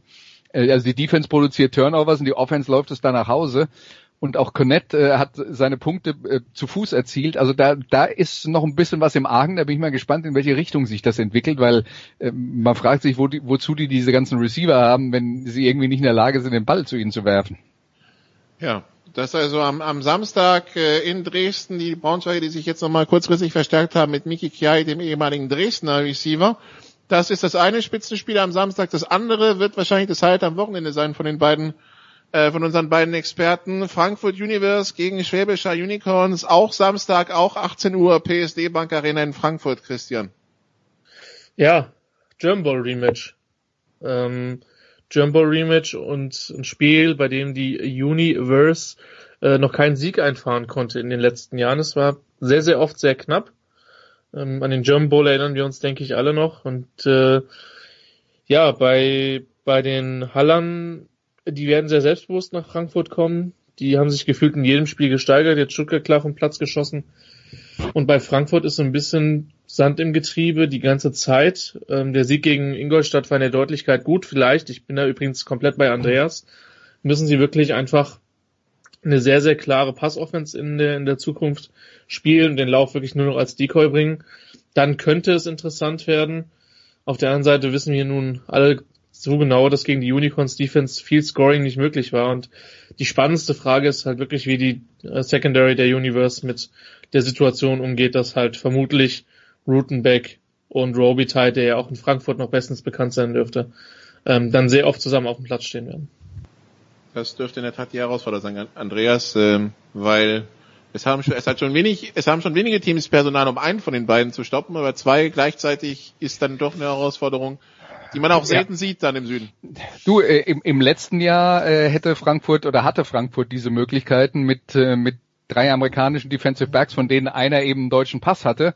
Von denen ist jetzt in dieser Saison nur noch einer übrig und das äh, hat natürlich auch was damit zu tun, dass die finanzielle Situation in Frankfurt äh, so ist, dass man vor der Saison bei der beim äh, Kaderaufbau ein bisschen äh, einsparen musste. Und äh, ja, das daran wird man es vielleicht merken. Also das wird äh, das wird aus meiner Sicht der der entscheidende Punkt sein, äh, wenn es darum geht, wie äh, Schwäbisch Hall in diesem Spiel äh, wie Schwäbisch Hall in diesem Spiel punkten kann ist Frankfurt in der Lage, diese beiden Receiver zu kontrollieren. Was ich schon glaube, was sie können werden, ist das Laufspiel zu kontrollieren, zumindest das Standardlaufspiel der Unicorns über die Running Backs. Die, die Quarterback-Läufe entstehen ja dann aus anderen Situationen. Das muss man dann nochmal abwarten, ob das, äh, ähm, ob das äh, auch gelingt. Aber ja, letzten Endes hat Frankfurt ja in den letzten Jahren defensiv so gut gespielt, äh, um die Unicorns eigentlich jedes Mal gestoppt. Die haben also, ich glaube, einmal 21 Punkte gemacht und einmal haben sie in Frankfurt im ersten Jahr, als Frankfurt in der GFL war, hat Schwäbisch Hall, glaube ich, 38 gemacht. Und ansonsten waren die Unicorns nicht nennenswert über 20 Punkte in den direkten Duellen. Und das ist halt schon äh, extrem ungewöhnlich. Frankfurt ist, ist auch, äh, oder die Frankfurter Defensive ist ein Angstgegner für die Schwäbisch Hall Unicorns. Und ob die jetzt so viel schlechter sind als im letzten Jahr, das wird halt das Spiel am Wochenende zeigen, wie sehr Frankfurt in der Lage sein wird, diesen, äh, diese Abgänger ähm, von den amerikanischen Cornerbacks zu kompensieren.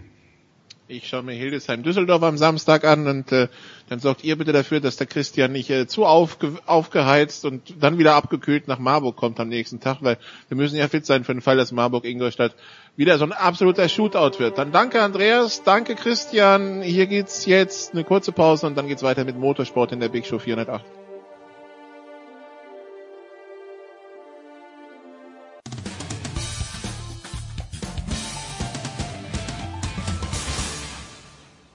Hallo, da ist der Dominik Diem und ich höre Sportradio 360.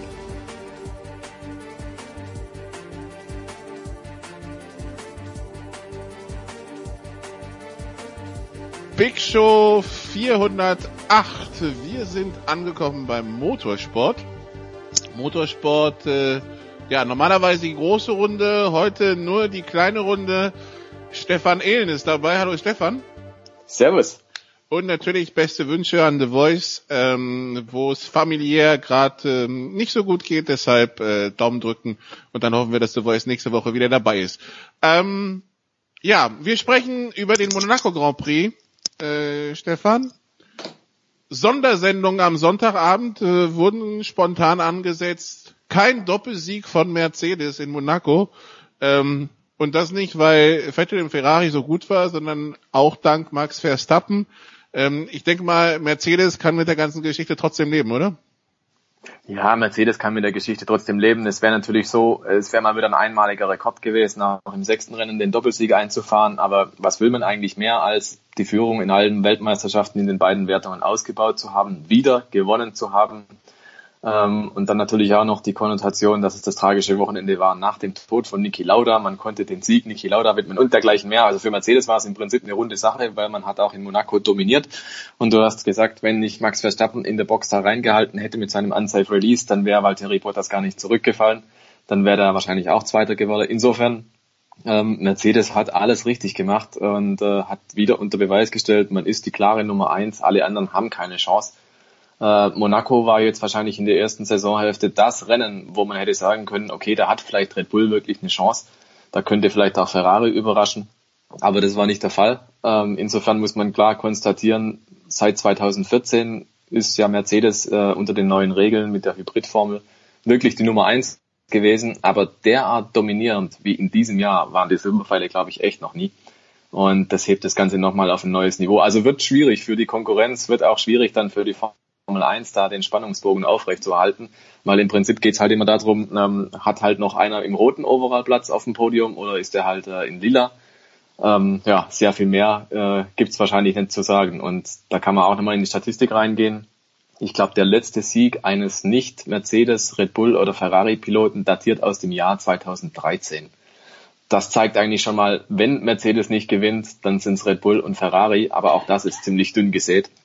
Und wir leben halt gerade in einer Zeit, äh, in der ein Team eine Ära hat. Und das ist wie damals zu Beginn der 2000er Jahre Ferrari gewesen. Und jetzt ist es halt Mercedes. Ist, ich meine, das, das Problem ist ja, das klingt ja schon so ein bisschen, als würdest du in Sachen Formel 1 Saison die, die weiße Flagge hissen. Wir haben Ende Mai, wir haben den Beginn der Europasaison. Gibt's wirklich so wenig Hoffnung, dass es, äh, dass sich, dass sich da was tut? Also Update technisch oder sonst was, dass da mal irgendwer reinfällt. Ich meine, die, die Vor der Vorsprung ist jetzt schon äh, beeindruckend. Aber ähm, ja, ich meine, Hamilton 17 Punkte vor Bottas, 55 vor Vettel. Und äh, in die Konstrukteurswertung wollen wir gar nicht erst schauen, weil äh, nach dem einen Ausfall von Ferrari hat Mercedes gefühlt doppelt so viele Punkte wie Ferrari. Ähm, geht da echt nichts mehr.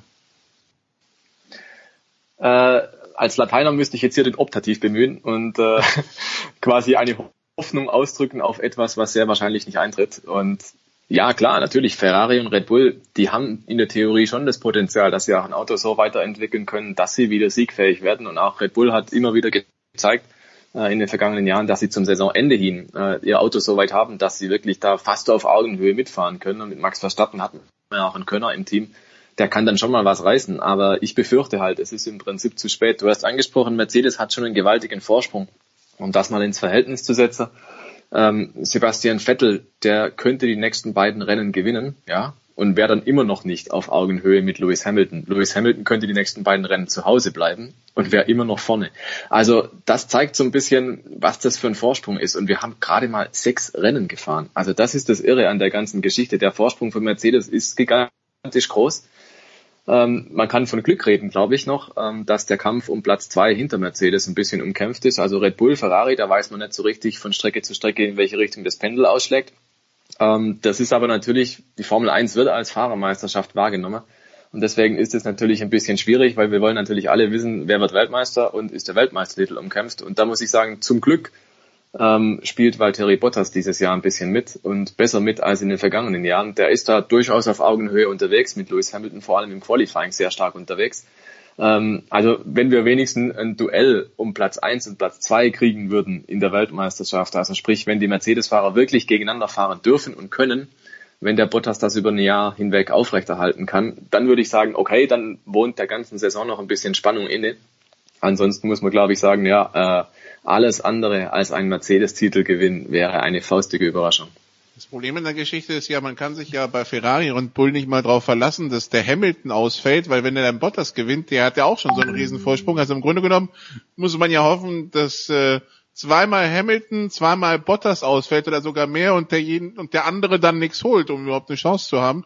Und man selber muss jedes Mal relativ weit vorne durchkommen. Das ist schon viel gefordert auf einmal. Du sagst es, das sind einige Faktoren, die da greifen müssen und äh, die moderne Formel 1 ist so zuverlässig geworden, so konkurrenzfähig, äh, da grenzt es wirklich an ein Wunder, wenn all diese Faktoren, wenn all diese Konstellationen so zusammenkommen würden, dass es passt, weil kannst du dich aktiv dran erinnern, wann Hamilton zuletzt ausgefallen ist? Äh genau, geht mir auch so. Also ich wüsste es jetzt auch nicht, ehrlich gesagt. Ich kann mich erinnern, Malaysia 2016 oder 2017, da ist mal ausgefallen. Es gab eine Handvoll Rennen, da gab es mal äh, einen Ausfall von Mercedes tatsächlich. Aber inzwischen sind die Formel 1 Autos so, die kommen einfach ins Ziel. Da muss schon wirklich gröber was kaputt sein. Äh, okay, Renault kann ein Lied davon singen, ne? Aber äh, bei Mercedes, da, da geht nichts kaputt. Die sind einfach zuverlässig. Charles Leclerc zum Beispiel, der hatte auch ein Riesenproblem in Bahrain bei Ferrari äh, und der kam auch ins Ziel, zwar nur als Dritter, aber grundsätzlich hat die Kiste das noch ausgehalten. Und das ist so ein bisschen ein Thema in Verbindung auch mit den Rennstrecken. Du hast halt Auslaufzonen, da kann man halt mal einen Fehler machen und kann über Asphalt zurückfahren, gar kein Thema.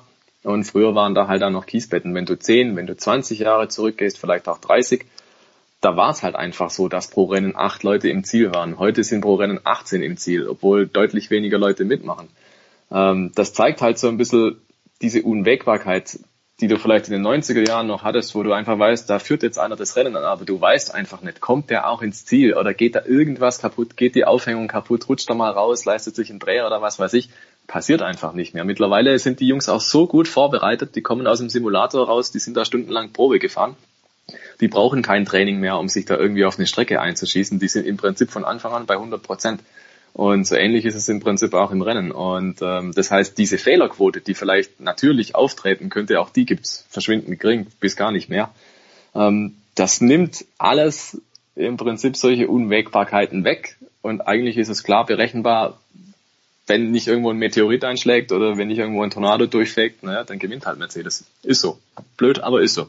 Spielberg 2018 übrigens. Spielberg 2018, okay. Aber auch schon lange her. Ähm, Eigentlich ja. ja, ähm, Verstappen den Bottas in der Boxengasse in die Wand gedrückt, den Hamilton an der Schikane ein bisschen touchiert. Ähm, ist das dann ein ja zu jugendlicher Fahrstil Oder ist das die Aggressivität, die wir uns bei Vettel und Co. wünschen würden? Ich tendiere zu letzterem. Also ganz pragmatisch muss man sagen, waren die einzigen Chancen. Waren die einzigen Chancen, vielleicht noch irgendwie was am Rennausgang zu drehen. Wenn der Verstappen da nicht reinhält, ja, dann wird er halt Dritter hinter Bottas und Hamilton, äh, weil es keine Chance gibt zu überholen. Und ich sehe es ehrlich gesagt kritisch, dass man es gemacht hat, weil es war sonnenklar unsafe release und da gibt es einen, klare, äh, einen klaren Passus in dem Reglement, der halt sagt, ist nicht, darf man nicht machen. Ähm, man hat sich da bewusst für die Grauzone entschieden. Mai, wenn er wirklich ein paar Zentimeter weiter vorne rauskommt, dann hätte es vielleicht gereicht. Aber es war schon insgesamt sehr mutig, dass man das in der Boxengasse so durchzieht. Hätte auch krachen können und beide scheiden aus. Aber dieses Risiko war man seitens Red Bull gewillt einzugehen. Wenn es klappt, super, bist du der große Held. Jetzt ging es halt schief, er hat eine Zeitstrafe gekriegt. So what, dann hat er halt unterm Strich einen Platz verloren an den Vettel. Aber kann man schon machen. Also grundsätzlich, glaube ich, kann ich nachvollziehen, warum Red Bull das macht. Die Szene in der Hafenschikane, muss ich sagen, ähm, war im Prinzip die Krönung dessen, dass Verstappen wenigstens probiert hat, was zu tun. Der hat wirklich viel Geduld bewiesen, der hat Runden über Runden hat er sich den Hamilton angeguckt und hat überlegt, was kann ich machen, an welcher Stelle kann ich es machen.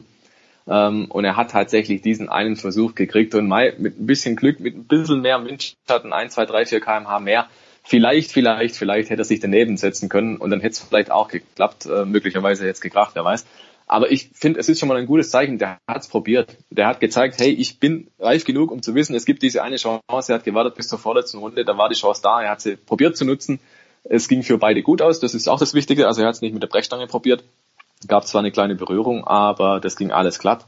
Insofern kein Vorwurf, sondern ganz im Gegenteil. In Monaco kann man nicht überholen, aber Max Verstappen probiert es trotzdem. Und das finde ich, muss man ihm schon anrechnen.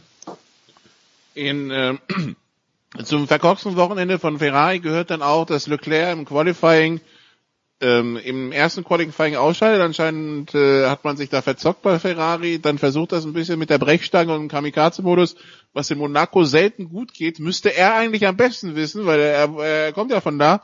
Äh, ja, am Ende ist ein Ausfall, keine Punkte. Äh, wie gesagt, für Ferrari das, das gebrauchte Wochenende dann perfekt, ne? Ja, der Vettel hat es noch ein bisschen rausgerettet im Prinzip mit seinem Podestplatz, aber ansonsten, der war ja auch beinahe in Q1 hängen geblieben und weil sich Vettel verbessert hat, unter anderem ist dann Leclerc rausgeflogen. Ähm, aber das sind solche Fehler, die darfst du dir einfach nicht erlauben. Nicht in Monaco, nicht auf jeder anderen Rennstrecke. Und Ferrari. jede also, Woche über irgendeinen genau. über, über einen Ferrari-Fehler, habe ich das Gefühl. Genau, ich wollte gerade sagen, das zieht sich bisher wie ein roter Faden durch die Saison. Es vergeht kein Rennen, in dem du nicht drüber redest, dass Ferrari die Strategie versemmelt hat. Entweder mit Teamorder oder mit irgendwelchen fragwürdigen äh, Taktikbefehlen an die Fahrer. Ähm, ich kann es mir auch nicht erklären. Also das ist natürlich jetzt extrem, weil im Prinzip Ferrari immer die Lupe über sich hat, weil jetzt schaut jeder genau hin, was machen die dieses Mal wieder falsch. Aber das war jetzt eine Situation, die war völlig unnötig. Man musste nicht Reifen sparen oder dergleichen mehr sondern in Q1 geht's nur darum, dass du weiterkommst. Ja? Alles andere ist völlig egal. Ja? Und wenn ich zwei Reifensätze zum Weiterkommen brauche, dann nehme ich halt zwei Reifensätze zum Weiterkommen. Aber dass man, dass man als Top-Team in der Formel 1 nach, ich weiß nicht, wie lange sie schon dabei sind, 70 Jahre, ähm, dass man da quasi noch über dieses einmal eins stolpert, ähm, dass die Strecke vielleicht am Ende schneller wird, dass es sich um einen Stadtkurs handelt, der von Runde zu Runde besser wird, ähm, das ist dann schon halt bitter. Und in Summe mit den vielen anderen kleinen Fehlern, die sie da so gemacht haben, hey, das darf halt nicht passieren, ja. Und äh, dagegen schaust halt eine Garage weiter. Bei Mercedes, denen passiert sowas halt auch nicht. Das ist dann, das ist dann das, was äh, im Prinzip das Pendel noch mehr zu Mercedes ausschlagen lässt. Ich hätte Hoffnung für die weitere Saison, wenn bei Mercedes mal was schiefgehen würde in dieser Größenordnung. Also wenn Mercedes mal sich vergreifen würde bei der Strategie oder bei der Taktik, aber passiert halt nicht. Und auf der anderen Seite hast du halt Ferrari, die versemmeln es mal ähm, und du hast Red Bull, die haben vielleicht immer noch einen kleinen Rückstand motorenseitig. Ähm, ja, tut mir leid, aber wird nichts. Mercedes ist einfach zu gut.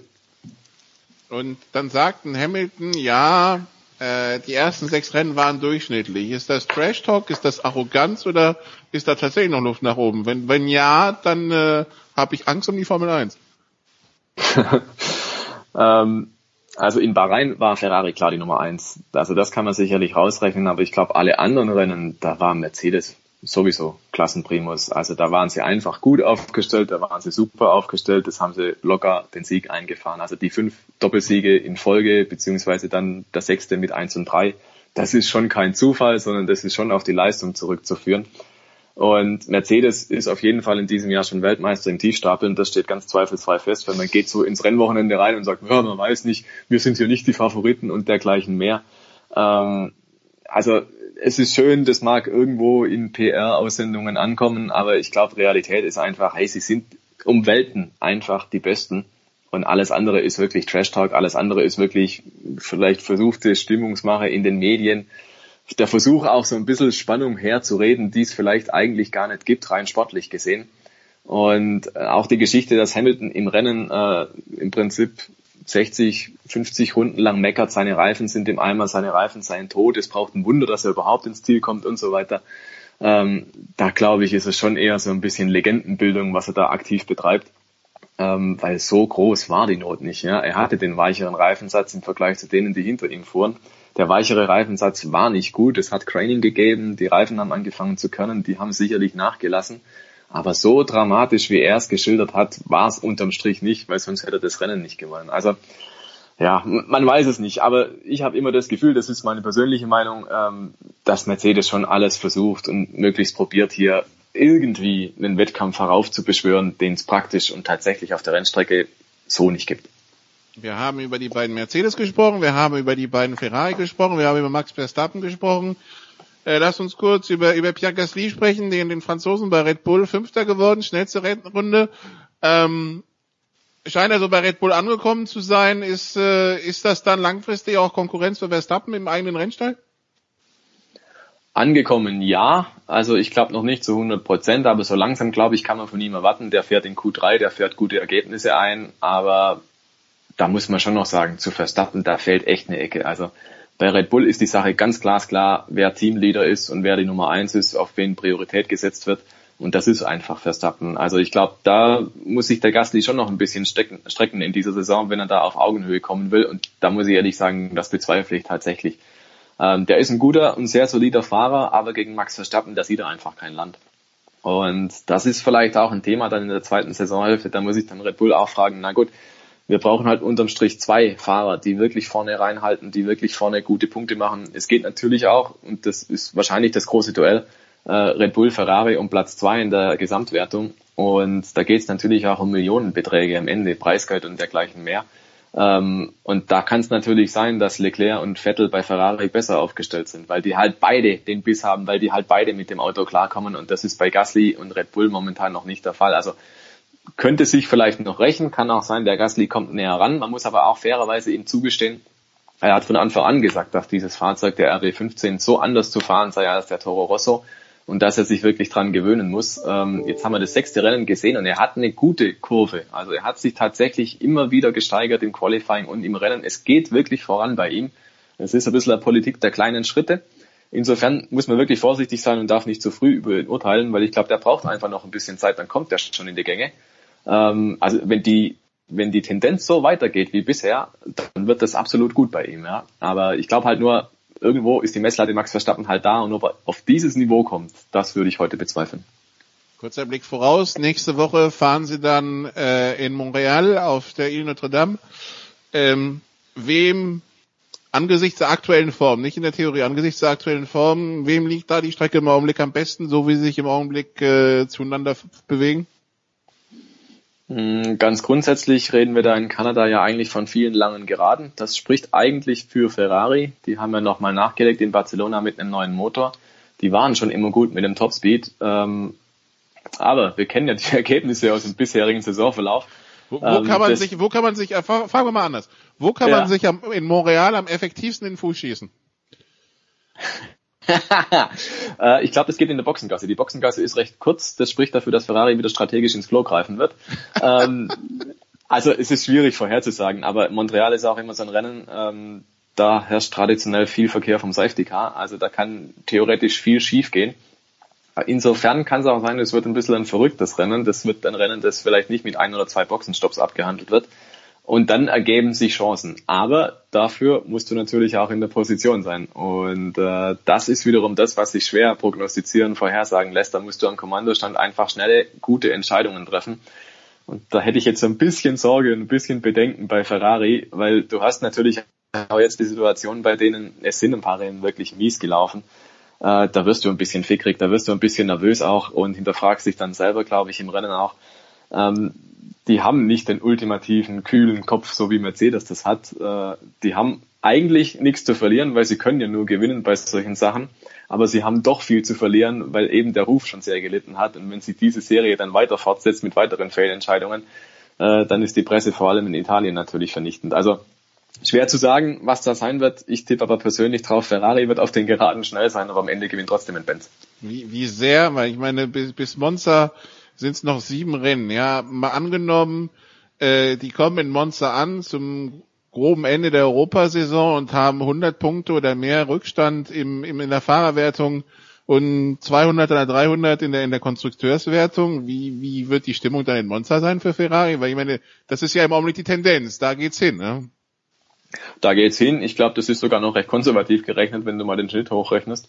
Ähm, aber da geht's hin, wie wird die Stimmung dann sein? Also ich glaube, man ist dann schon äh, realist genug als Fan, auch als Tifosi, dass man dann sagt, okay, das wird in diesem Jahr nichts. Aber Monza ist dann ein spezielles Tollhaus. Also wer da hinfährt als Tifosi, der ist wirklich da ein Roter durch und durch. Und die haben auch Spaß und Freude dran, dass sie trotzdem jubeln und dass sie anfeuern und sei es nur um die Pole Position in Monza oder dergleichen. Also ich glaube, für Monza gelten dann nochmal eigene Gesetze beim Publikum, aber ansonsten denke ich, wird es in Kürze losgehen mit dem Thema, ja, warum schenkt Ferrari die Saison jetzt nicht vollends her und sagt, komm, wir bauen direkt für 2020 eine Granate. Ähm, ich glaube, die Überlegungen muss es auch geben, logischerweise, weil dieses Auto, was sie momentan haben, und sie sagen nach sechs Rennen immer noch, ja, wir kriegen es nicht ins optimale Einsatzfenster, ja, dann muss man sich schon die Frage stellen, ja, wie lange will ich noch dran rumdoktern? Also weil ein Drittel der Saison ist praktisch gelaufen und wenn ich dann irgendwann vielleicht in Spa, vielleicht am Hungaroring, vielleicht äh, in Hockenheim raus hab, jawohl, jetzt habe ich den Sweet Spot, naja, dann ist es vielleicht halt auch schon zu spät. Ähm, das ist immer das, was man abwägen muss. Habe ich einen Vorteil daraus, dass ich weiß, wie das Auto dann irgendwann mal funktioniert oder sollte ich nicht vielleicht doch lieber ein neues Konzept für nächstes Jahr auf Kiel legen? Man weiß es nicht. Die Zeit wird es zeigen, aber ich glaube, Ferrari wird wahrscheinlich eher zur Lösung 2020 tendieren, als 2019 noch groß zu kämpfen, weil wie gesagt, das hat viel schon mehrfach. Es ist wahrscheinlich von Anfang an ein verlorener Kampf. Okay, das aber erst nächste Woche Thema, was in Kanada passiert und wann danach. Die Frage ist, was ist dein Highlight an diesem Wochenende? An diesem Wochenende habe ich frei. Nein. Ich werde doch tatsächlich. Das kannst du glauben, gell? Ich habe frei. Ich werde versuchen, noch ein paar Sonnenstunden abzugreifen und werde mich mal noch aufs Mountainbike schwingen. Und äh, tatsächlich erscheint an diesem Freitag mein erstes Buch, mein Formel 1 Buch, äh, trägt den Titel Grand Prix Geschichten, Fakten, Verrücktes und Furioses aus 1000 Rennen. Und dementsprechend werde ich da auch äh, dann etliche Bücher schon in die Vorbestellungen rausschicken und äh, ja, freue mich einfach drauf, dann selber die Nase reinzuhalten und nochmal durchzulesen. Das wird mich definitiv am Wochenende beschäftigen. Ich bin mir sicher, der Producer erwartet ein äh, gewidmetes und signiertes Exemplar, wenn er aus Paris zurückkommt. Selbstverständlich. Sehr gut. Dann äh, danke Stefan, das war's für, für den Motorsport in der Big Show 408. Das war's auch von mir.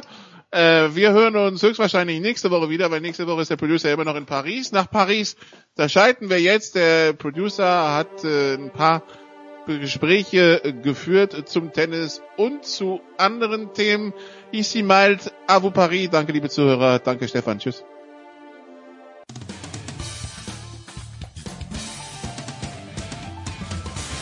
Hi, I'm Heather Watson and you're listening to Sport Radio 360. No, that's wrong. Big Show 408, soweit sind wir schon gekommen und äh, wieder ein, ein Premierengast. Nicht Sebastian Kaiser, ich freue mich sehr, Sebastian. Du bist der Almanach, nach Heiko Ulder wahrscheinlich der Mann, der im deutschen Sport am meisten weiß. Würdest du Heiko herausfordern in einem Wissensduell? Natürlich.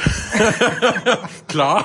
An Selbstvertrauen mangelt uns ja nicht und Tom Heberlein ist da vom SED. Wir, wir haben ja denselben Hintergrund, also ähm, wir kommen beide aus dem Sportsystem und ähm, dem Du kennst Heiko persönlich? Ja, natürlich kenne ich Heiko persönlich. Wir waren schon bei Olympia, wir waren ähm, wir haben uns in Amerika schon beim Eisschnelllauf getroffen in Salt Lake City. Wir haben ähm, schon die eine oder andere äh, freundschaftliche Schlacht geschlagen. Alles gut.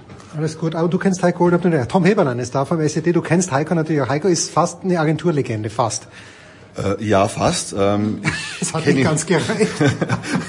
nein, ähm, er arbeitet natürlich für die Konkurrenz. Insofern, nein, ist, äh, er hat auch, äh, ich hatte mit ihm auch schon Kontakt über eine ganz lustige Geschichte, weil ich äh, einen ehemaligen Nürnberger Eishockeyspieler kenne. Mhm. Ähm, und dessen Familie wohnt jetzt in Ponte Vedra Beach in Florida und äh, der Eishockeyspieler hat Heiko am Strand getroffen und sie sind ins Plaudern gekommen und er hat dann gesagt, ah, ich kenne da auch einen aus Deutschland. Ja.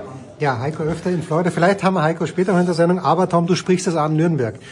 Eine ganz schwierige Konstellation im nächsten Jahr, plötzlich in der zweiten Bundesliga. Der HSV hat sich entschieden, doch noch ein Jahr weiter zu spielen. Hannover ist runtergekommen, Stuttgart ist runtergekommen und Nürnberg halt leider auch. So, ist, äh, muss, kann, darf das Ziel der Nürnberger sein, sofort wieder raufzugehen. Als Nürnberger würde ich sagen, ja, es muss, aber das sagen wahrscheinlich die Fans von Hamburg, von Stuttgart und von Hannover auch. Ähm, ich habe gestern einen sendenden Tweet gelesen, wenn der HSV schon nicht in die Bundesliga kommt, kommt die Bundesliga zum HSV. Äh, ja, man muss sich das einfach nur mal vorstellen. Das sind vier ambitionierte Clubs, die, wie viele wahrscheinlich sagen würden, in die Bundesliga gehören. Ähm, aber von denen können ja maximal drei aufsteigen. Das heißt, einer schaut mit Sicherheit äh, ziemlich deppert rein am Ende der kommenden Saison. Ist es in Nürnberg immer noch, ich habe immer so den Eindruck, ich kenne es nicht gut, aber Anspruch und Wirklichkeit schwierig in Nürnberg. Immer noch. Oder ist, hat sich das ein bisschen gelegt in den letzten Jahren?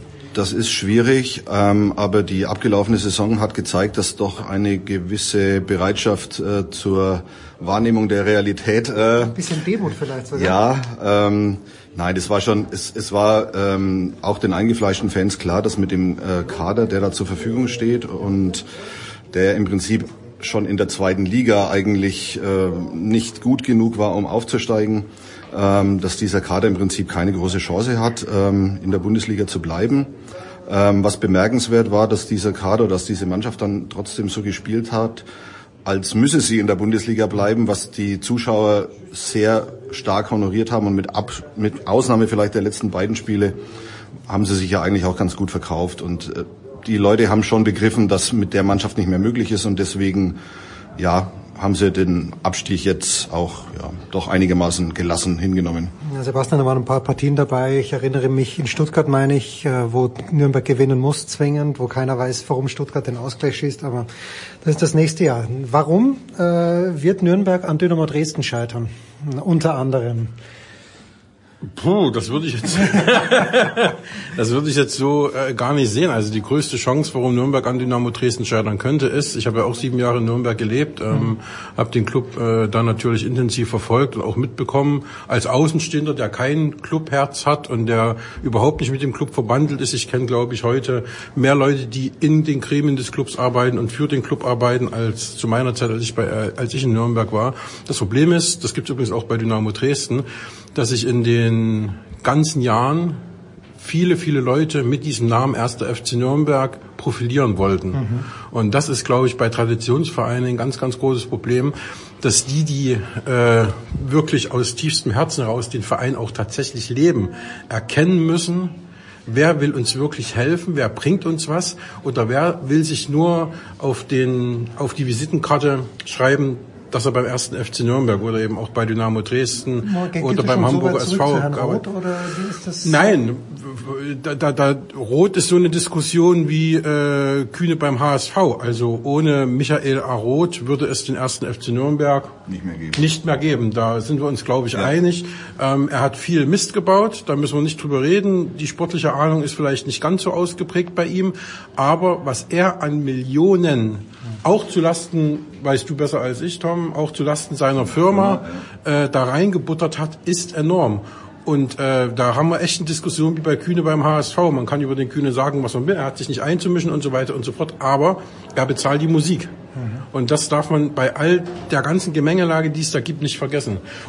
Ja, es wurden einfach Fehler gemacht und für die Fehler musst du halt heute noch büßen. Und da gibt's niemanden einen Vorwurf zu machen, außer den Leuten, die halt damals eben Fusch gebaut haben. Mhm.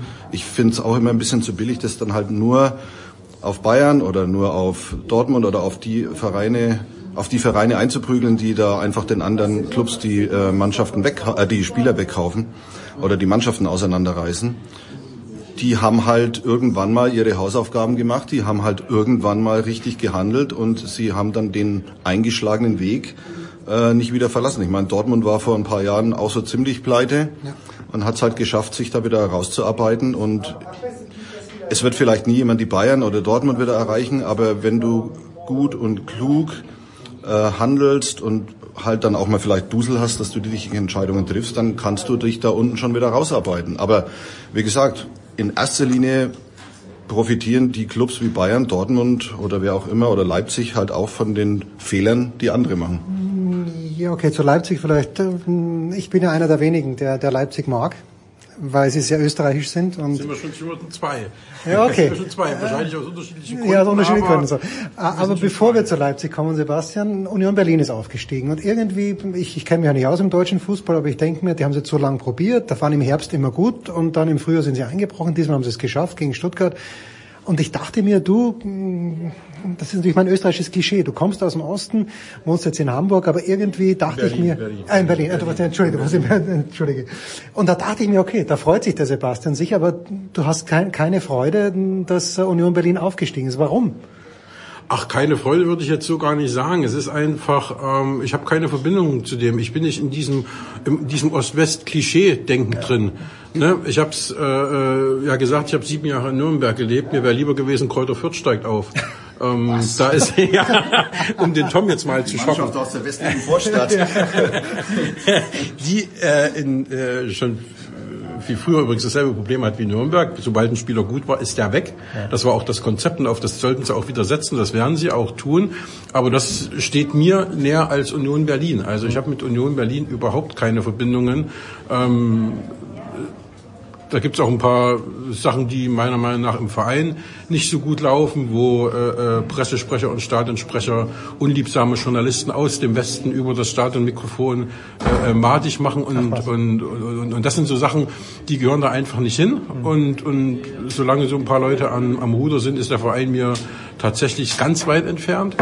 Und ich möchte einfach, ähm, ja, dieses Ost-West-Denken nicht mehr haben. Also ich kenne auch, äh, wir waren auch zu Ostzeiten schon Bayern-Fans. Ähm, ich kenne auch ein paar vereinzelte Stuttgart-Fans oder Gladbach-Fans. Und das hat äh, bei uns, glaube ich, nichts damit zu tun, nur weil wir aus dem Osten kommen, dass wir jetzt mit Hansa Rostock, Energie Cottbus oder Sportliche eben Perspektiven? sein müssen. Sportliche Perspektiven bei Union Berlin, das kann ich jetzt nicht sagen, weil ich nicht weiß, wen sie holen. Äh, mir geht's ähnlich wie Tom, als ich gesehen habe, dass der, FC, dass der erste FC Nürnberg überhaupt niemanden holt für die Bundesliga-Saison, war für mich sonnenklar, dass das der erste Absteiger ist. Da gab's überhaupt kein, kein Vertun. Ähm, es kommt drauf an, wen sie holen. Also sie haben nicht die zwei, zweite Liga in Grund und Boden gespielt und sind mit 20 Punkten Vorsprung aufgestiegen, so dass man sagen kann, kein Problem, mit der Mannschaft hältst du locker die Klasse. Das glaube ich nicht. Die, äh, Union Berlin wird unterschätzt werden in den ersten Saisonspielen, das ist klar, das ist meistens so bei Aufsteigern. Und wenn sie nicht zu schlecht sind, holen sie dann auch schon ein paar Punkte, sind vielleicht am Ende der Vorrunde 11., 12. und können mit Ach und Krach die Klasse halten. Aber wie gesagt, es kommt alles drauf an, was sie holen. Wenn sie jetzt mit der Mannschaft hochgehen, steigen sie ab. Mein Eindruck nur, äh, Tom, warum äh, ist Union Berlin nicht so kult, wie es St. Pauli gerne gemacht wird? Lese ich die falschen Medien? Oder weil die alte Försterei, Markus Gaub, mein, mein Nachbar und, und Anchorman, der ähm, war für Sky öfter mal bei der Montagsspielen dort, sagt, ist schon lässig in der alten äh, Försterei. Aber ich denke mir halt immer, auf St. Pauli ist es vielleicht noch lässiger. Lese ich die falschen Medien?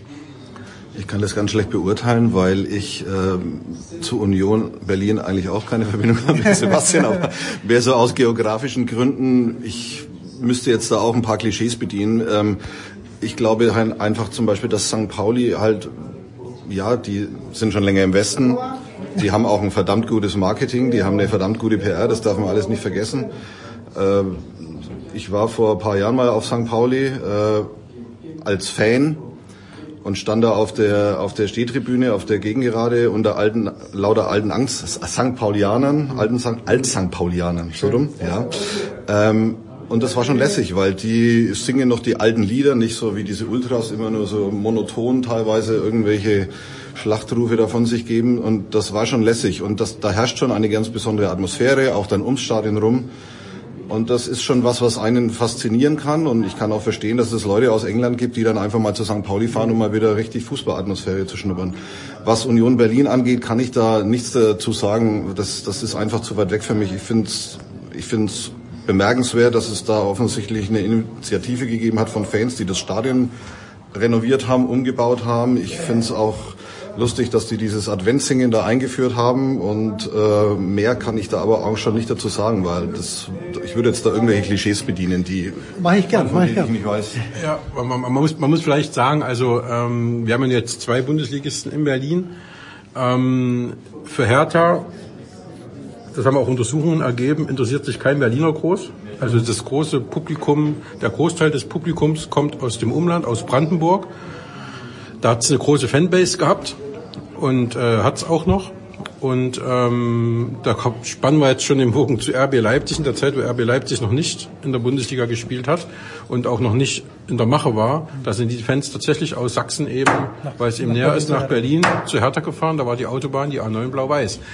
Ähm, weil die Leute eben einfach Fußball sehen wollten. Und bei Union ist es so, Union ist ein klassischer Kiezverein. Der ist in Köpenick zu Hause. Die Leute kommen aus Köpenick, natürlich auch woanders her, aber wirklich auch ein Großteil. Und ähm, ich wohne in, in Hohenschönhausen. Da interessiert sich schon keiner mehr für Union Berlin. Da habe ich auch schon den einen oder anderen Härteaufkleber am Auto bei mir vor der Haustür gesehen. Also das, huch, ja, deswegen sage ich also Union und, und, und Osten ist nicht zwangsläufig die Verbindung. Union hat auch, das muss man sagen, das haben sie auch sehr gut gemacht, immens viele zugereiste Berliner angezogen. Also wenn man da auf der Tribüne ist, da sind auf einmal Schwaben, da sind Leute aus dem Ruhrgebiet, die eben einfach äh, wegen der Stimmung, wegen des ganzen äh, Umfeldes, dass sie eben wirklich noch 18.000, glaube ich, Stehplätze haben, mhm. ähm, dahin gehen und noch Fußball pur genießen können. Das ist für viele Fußballromantiker ein ganz wichtiger Punkt. Ich habe lieber die modernen Stadien, wo ich sitzen kann und, und, und kann meine Wurst holen und was weiß ich nicht alles. Aber für die, die Fußballromantik lieben, ist das mit Sicherheit und die nicht so tief in den Verein eintauchen wollen, ist das mit Sicherheit eine tolle Sache. Nun ist Fußball im Olympiastadion natürlich auch nicht gerade vergnügungssteuerpflichtig, muss man dazu sagen. Da bist du so weit weg, so ein Riesenladen. Also ich liebe ja. große Stadien. Ich liebe große Stadien, ja, muss ich sagen. Auch ja, wenn sie schön blau ist. Ja, aber das ist also Olympiastadion. Ähm, bei bei dem Thema bin ich immer ganz empfindlich. Das ist das ist steht unter Denkmalschutz. Das ähm, ich bin massivst dagegen, diesen Olympiapark zu verändern. Das ist äh, eine Historie mhm. und ähm, wie gesagt hat ja auch der Denkmalschutz ähm, die die Hand drauf. Also ich glaube, das Olympiastadion so wie es ist, ist toll. Dass Hertha sich ein Fußballstadion wünscht, ist auch logisch, auch nachvollziehbar. Und ähm, kann ähm, sich Hertha das leisten? Das kann sich Hertha leisten, ja. Das kann sich Warum? Hertha leisten. Warum haben die Geld? Ähm, bei Hertha stecke ich auch nicht so viel so tief drin, dass ich, weil, weil ich ja Fußball auch eigentlich gar nicht betreue. Ähm, sondern ich kriege das ja auch nur durch die Kollegen mit und so weiter. Hertha hat äh, ein sehr, sehr cleveres Entschuldungskonzept vorgelegt. Da gab es ein paar, es würde jetzt zu weit führen, ein paar Geschichten, wie sie das ähm, richtig gut gemacht haben. Sie haben einen sehr guten Finanzchef mit Ingo Schiller, also das ähm, haben die schon gut angepackt. Ähm, es wäre eben für Berlin oder für Hertha nur wünschenswert, dass sie eben Geld dann irgendwann mal frei haben, um es auch in Spieler zu investieren, weil für eine Hauptstadt, ähm, Platz 10. Ich meine, man muss froh sein, du hast dass Salomon sie jetzt Kalou, für den würde ich Eintritt zahlen und sonst fällt mir spontan niemand Genau ein. so ist das. Genau das ist das Problem. Ich habe damals gedacht, als Salomon Kalou kam, das ist der Einzige, der mal irgendwo ein bisschen hingeschnuppert hat in den großen Weltfußball, ähm, gedacht, Mensch, das ist das Signal, jetzt geht's weiter, jetzt kommt doch noch der eine oder andere, jetzt haben sie Glück gehabt, dass sie den Grujic ausleihen konnten vom FC Liverpool, aber der alleine rettet die Bundesliga natürlich auch nicht, ne? oder macht Hertha zu einem besseren Verein. So, und wie gesagt, ich sage immer, die sollen froh sein, dass sich erstmal etabliert haben. Ich habe auch die Zeiten miterlebt, wo sie unter allen möglichen Trainern auch immer mal abgestiegen sind, dann wieder aufgestiegen sind. Die waren auf dem besten Weg, äh, zu einer richtigen Fahrspielmannschaft, ähnlich des ersten FC Nürnberg zu werden. Das hat Paul Dardai abgeschafft, auch wenn die Rückrunden immer ganz mies waren. Aber er hat es geschafft, die Mannschaft zumindest in der Liga ähm, zu etablieren. Und jetzt soll unter Ante Kovic der nächste Schritt kommen. Da muss man gucken, wie das dann finanziell aussieht, was da jetzt für Leute kommen. Auch das eben völlig offen. Und auch davon wird viel abhängen, wie es äh, in Berlin weitergeht. Wir machen gleich eine kurze Pause, aber nur eins noch, äh, Tom, ich habe gestern kurz vorm Einschlafen das Buch von Raphael Honigstein mal wieder ein bisschen weitergelesen über Jürgen Klopp, Bring on the Noise. Und da gibt's ein ganz langes Kapitel über den FSV 105 und vor allen Dingen über Wolfgang Frank, der eben Jürgen Klopp so geprägt hat, aber da ist auch der Präsident Strutz, ist er, glaube ich, oder? Ja. Ähm, und ähm, da wird schon beschrieben, wie, wie Mainz sich entwickelt hat und wo Mainz jetzt steht. Das ist das den Nürnbergern nicht gut genug? Oder würde Nürnberg im Moment mit Handkuss nehmen, äh, Mainz zu sein? Ich glaube, sie hätten nichts dagegen. Ich meine, Mainz ist jetzt doch ein relativ solider Bundesligist. Ähm, ja, also wie gesagt, ich, ich glaube schon, dass in Nürnberg eine gewisse Demut eingezogen ist.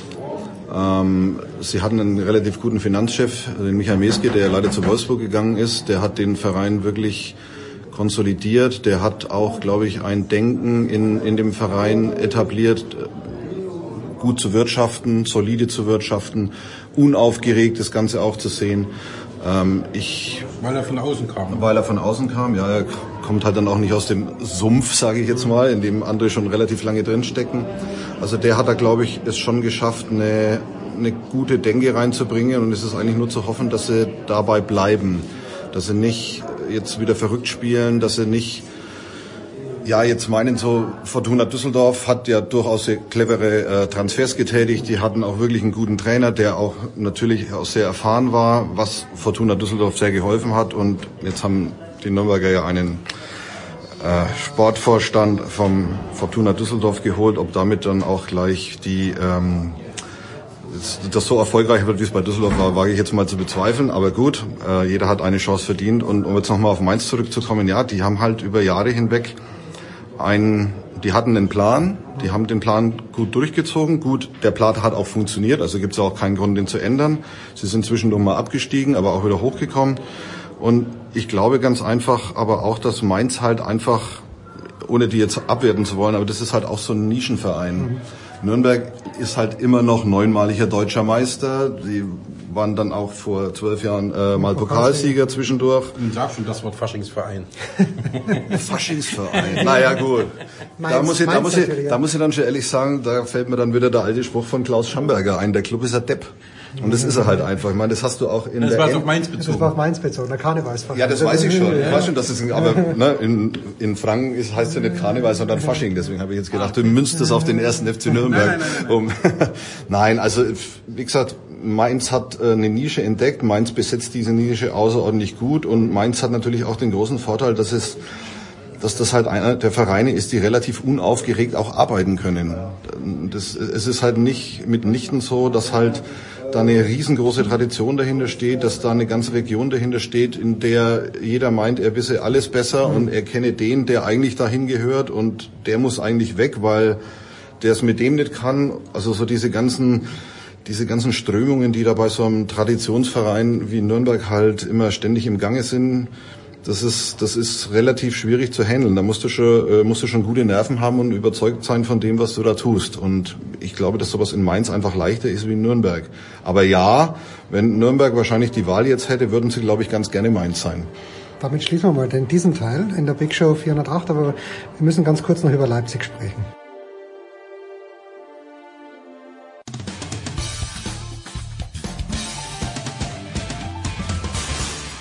Hallo, hier ist Markus Windihock und ihr hört Sportradio 306.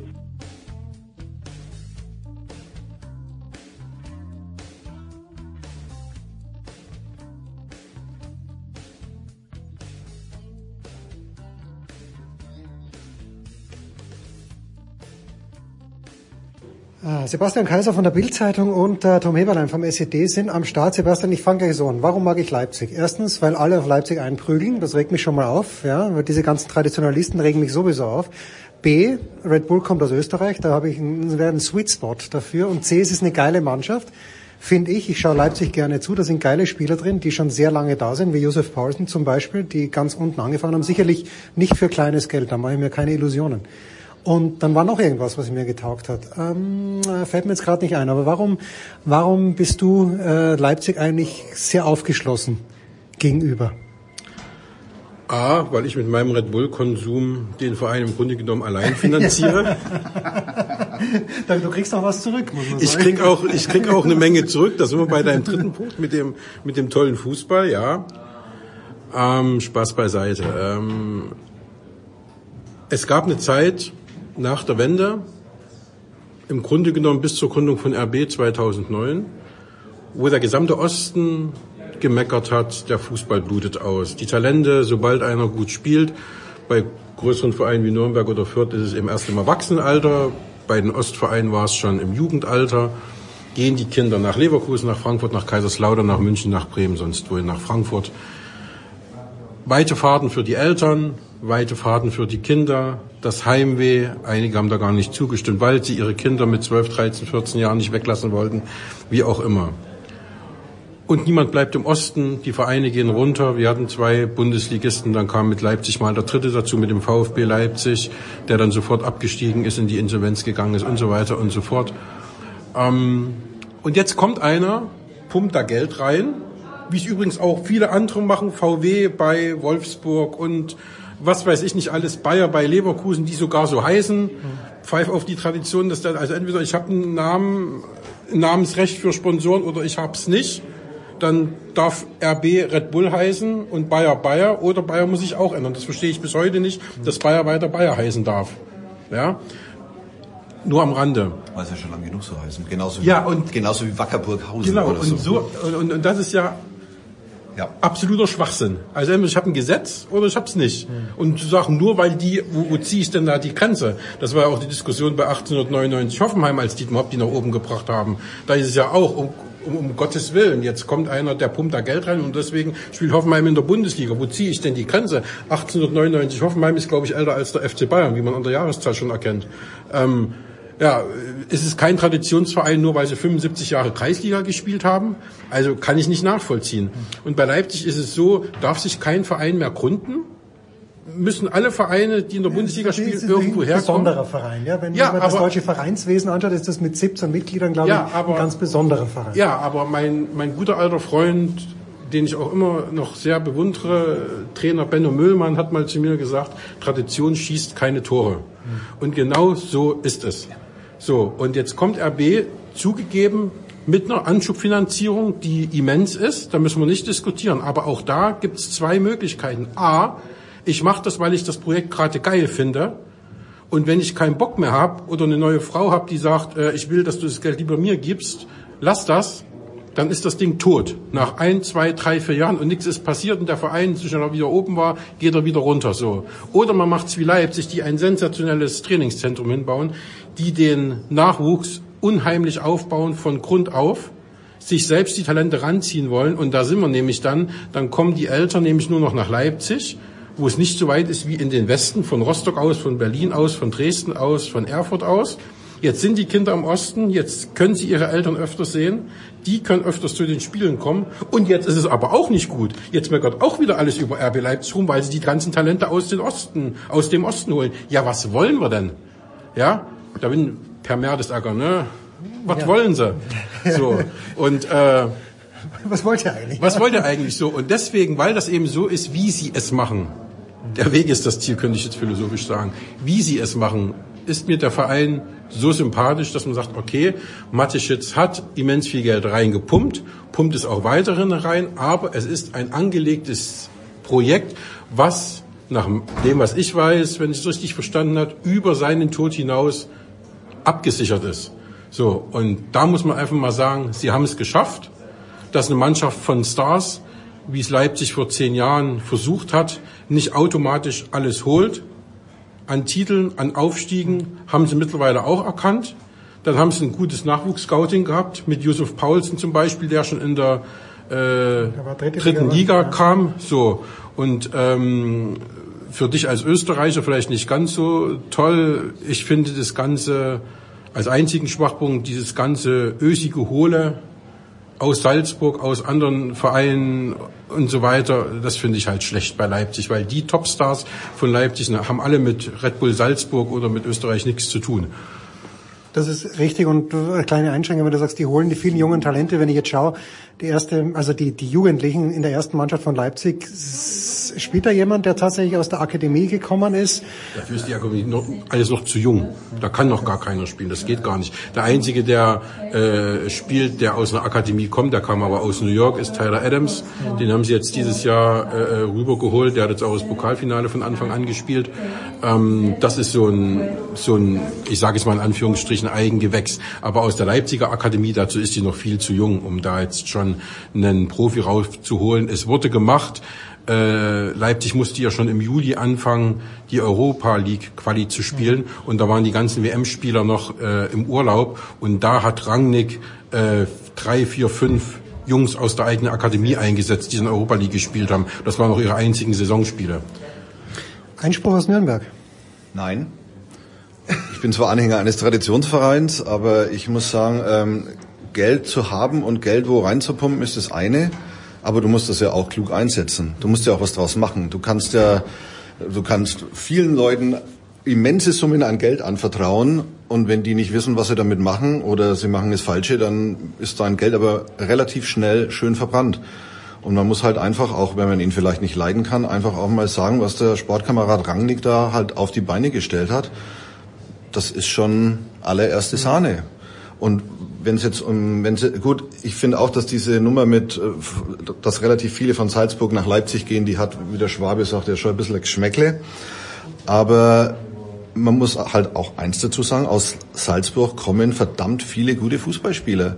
Und es verbietet keinem Club irgendwie jemand einen Nabi Keita zum Beispiel zu entdecken, der von Salzburg nach Leipzig geht, von Leipzig jetzt dann für, für Zillionen äh, nach äh, Sadio Mané war auch in Leipzig, äh, ja. war in Salzburg, ist halt dann direkt nach Salzburg. Ja, genau. Also da, da muss ich sagen, die machen schon auch verdammt gute Arbeit und ähm, manchmal kommt mir das immer ein bisschen so vor wie wie ja wie so wie so eine Neiddebatte auch so. Ja. Die haben viel Geld und ja und guck dir das an und der pumpt da rein und die bescheißen und die die mauscheln da hinten rum.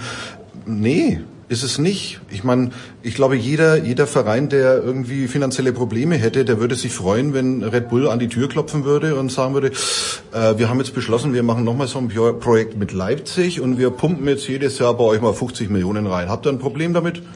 Glaub, würde, würde es ein paar Ultras geben, die würden wahrscheinlich völlig durchdrehen. Ich, ich hätte einen Kandidaten in München, aber, aber ich, ich sage keine ja, Namen. Ja, aber, aber das, ich, ich finde, da ist auch extrem viel Heuchelei dabei und auch extrem viel ähm, das ist ein bisschen so ein Mechanismus, ähm, das immer alles auf Geld zu schieben und auf Red Bull zu schieben, ähm, um auch ein bisschen halt auch von eigenen Fehlern abzulenken. Die machen es halt einfach auch verdammt gut. Und jeder, der das nicht anerkennt, muss ich sagen, der soll erstmal schauen, dass er seinen eigenen Laden in den Griff kriegt, weil ja, die haben viel Geld, aber nochmal, du musst mit dem Geld auch was Vernünftiges anstellen, weil sonst nützt es ja auch nichts. Die haben einen Plan, die haben auch Rangnick, der da ja offensichtlich schon gute Arbeit leistet. Jetzt kriegen sie Nagelsmann als Trainer. Den haben die Bayern, finde ich, komplett verpennt. Oder Herr Hönis hat ihn verpennt.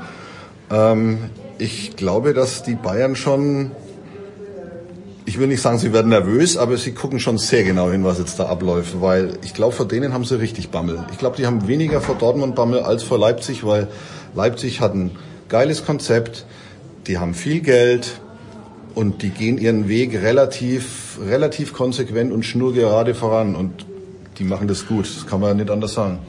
Das Einzige, wo ich dir widersprechen muss, ich glaube nicht, dass viele sofort sagen, danke Red Bull, wir machen es. Red Bull hat es ja versucht. Also der SSV Markranstädt was der Ursprung des RB Leipzig ist, ist ja nicht der erste Verein, den die gefragt haben und die haben sofort Ja gesagt. Sie haben Dynamo Dresden gefragt, sie haben Chemie Leipzig gefragt, sie haben Lok Leipzig gefragt. Zuerst die beiden Leipziger Vereine, weil eben da ein fertiges Stadion, ein modernes Stadion schon stand aufgrund der WM. So, und dann hatten sie, glaube ich, ich weiß gar nicht wo noch, sie hatten noch zwei, drei Vereine gefragt, die gesagt haben, nein, wir wollen unsere Identität nicht verlieren. Mark Hanschel hat damit kein Problem, hat auch keine Rolle gespielt im großen Fußball. Ne? Kann ich wiederum verstehen, dass viele sagen von Dynamo Dresden, wir wollen nicht RB Dresden heißen, wir wollen Dynamo bleiben. Vielleicht soll man darüber verhandeln können, darüber reden können, wie das geht, dass Schwarz-Gelb Schwarz-Gelb bleibt und nicht äh, Brausefarbe wird. Aber deswegen sehe ich das nicht so, dass die alle sagen würden, danke Red Bull, dass du kommst und jetzt zu uns hier reingehst. Aber es stimmt, ähm, den Yusuf Paulsen in der dritten Liga zu holen, also im ersten FC Nürnberg hat auch keiner verboten, den zu entdecken. Und das ist einer, den man hätte entdecken können. Also wenn ich ein gutes Scouting-System habe. Ne? Insofern. Ja, und du kriegst halt, ich habe mit Martin Konrad von Sky Austria öfter darüber gesprochen, wenn du als junger Spieler zu Red Bull kommst, dann hast du einen ganz klaren Weg vor dir. Du fängst in Österreich in Liefering an, gehst dann zu Salzburg und dann kannst du nach Leipzig oder sonst wo hingehen. Ob das jetzt toll ist, dieses Franchise-System oder nicht, die machen es halt so und das funktioniert. Und was ich nach Leipzig auch, äh, erstens dieser Plan, den sie haben, und zweitens, äh, die kaufen halt nicht. Habe ich jetzt was übersehen oder hat außer Kevin Campbell haben die doch niemanden aus der Bundesliga gekauft. Die haben doch lauter junge Spieler, wo wir dann sagen, oh, der Upamecano, der ist aber ganz gut. Ja, die aber, haben den Klostermann von aus der zweiten Liga von Bochum geholt. Und Timo Werner ging da mal hin. Timo Werner. Ah, ja, stimmt, Werner, ja, aber, also aber abgestiegen war im Grunde Ja. genommen auch von dem Zweitligisten dann schon. Und Willi Orban, abgestiegenen aus Kaiserslautern. Willi Orban aus Kaiserslautern. Ja, Ähm, aber sie, gucken, sie gucken sehr genau. Also bei denen geht's auch weniger da, Gut, sie, darum, haben wo diesen sie Schotten, herkamen. sie haben diesen Schotten mal, den äh, haben sie Burke. doch mal, Burke den haben haben sie sie doch mal für ziemlich teures Geld Ja, aber, geholt. ja, sie hatten aber auch äh, ausgeliehen letztes Jahr den Lookman, Ja. den sie gerne behalten wollten von, Ja. von Everton, der dann wieder zurück musste, leider Gottes. Ähm, also ich glaube, denen geht's wirklich mehr, da gucken die ganz genau drauf ums Alter, als woher kommt der. Und in der Bundesliga gibt's eben keine gestandenen Spieler mit 20, 21, außer, also selbst Werner saß ja damals beim VfB auf der Bank, ähm, auch nicht erkannt worden. Hätte man auch erkennen können.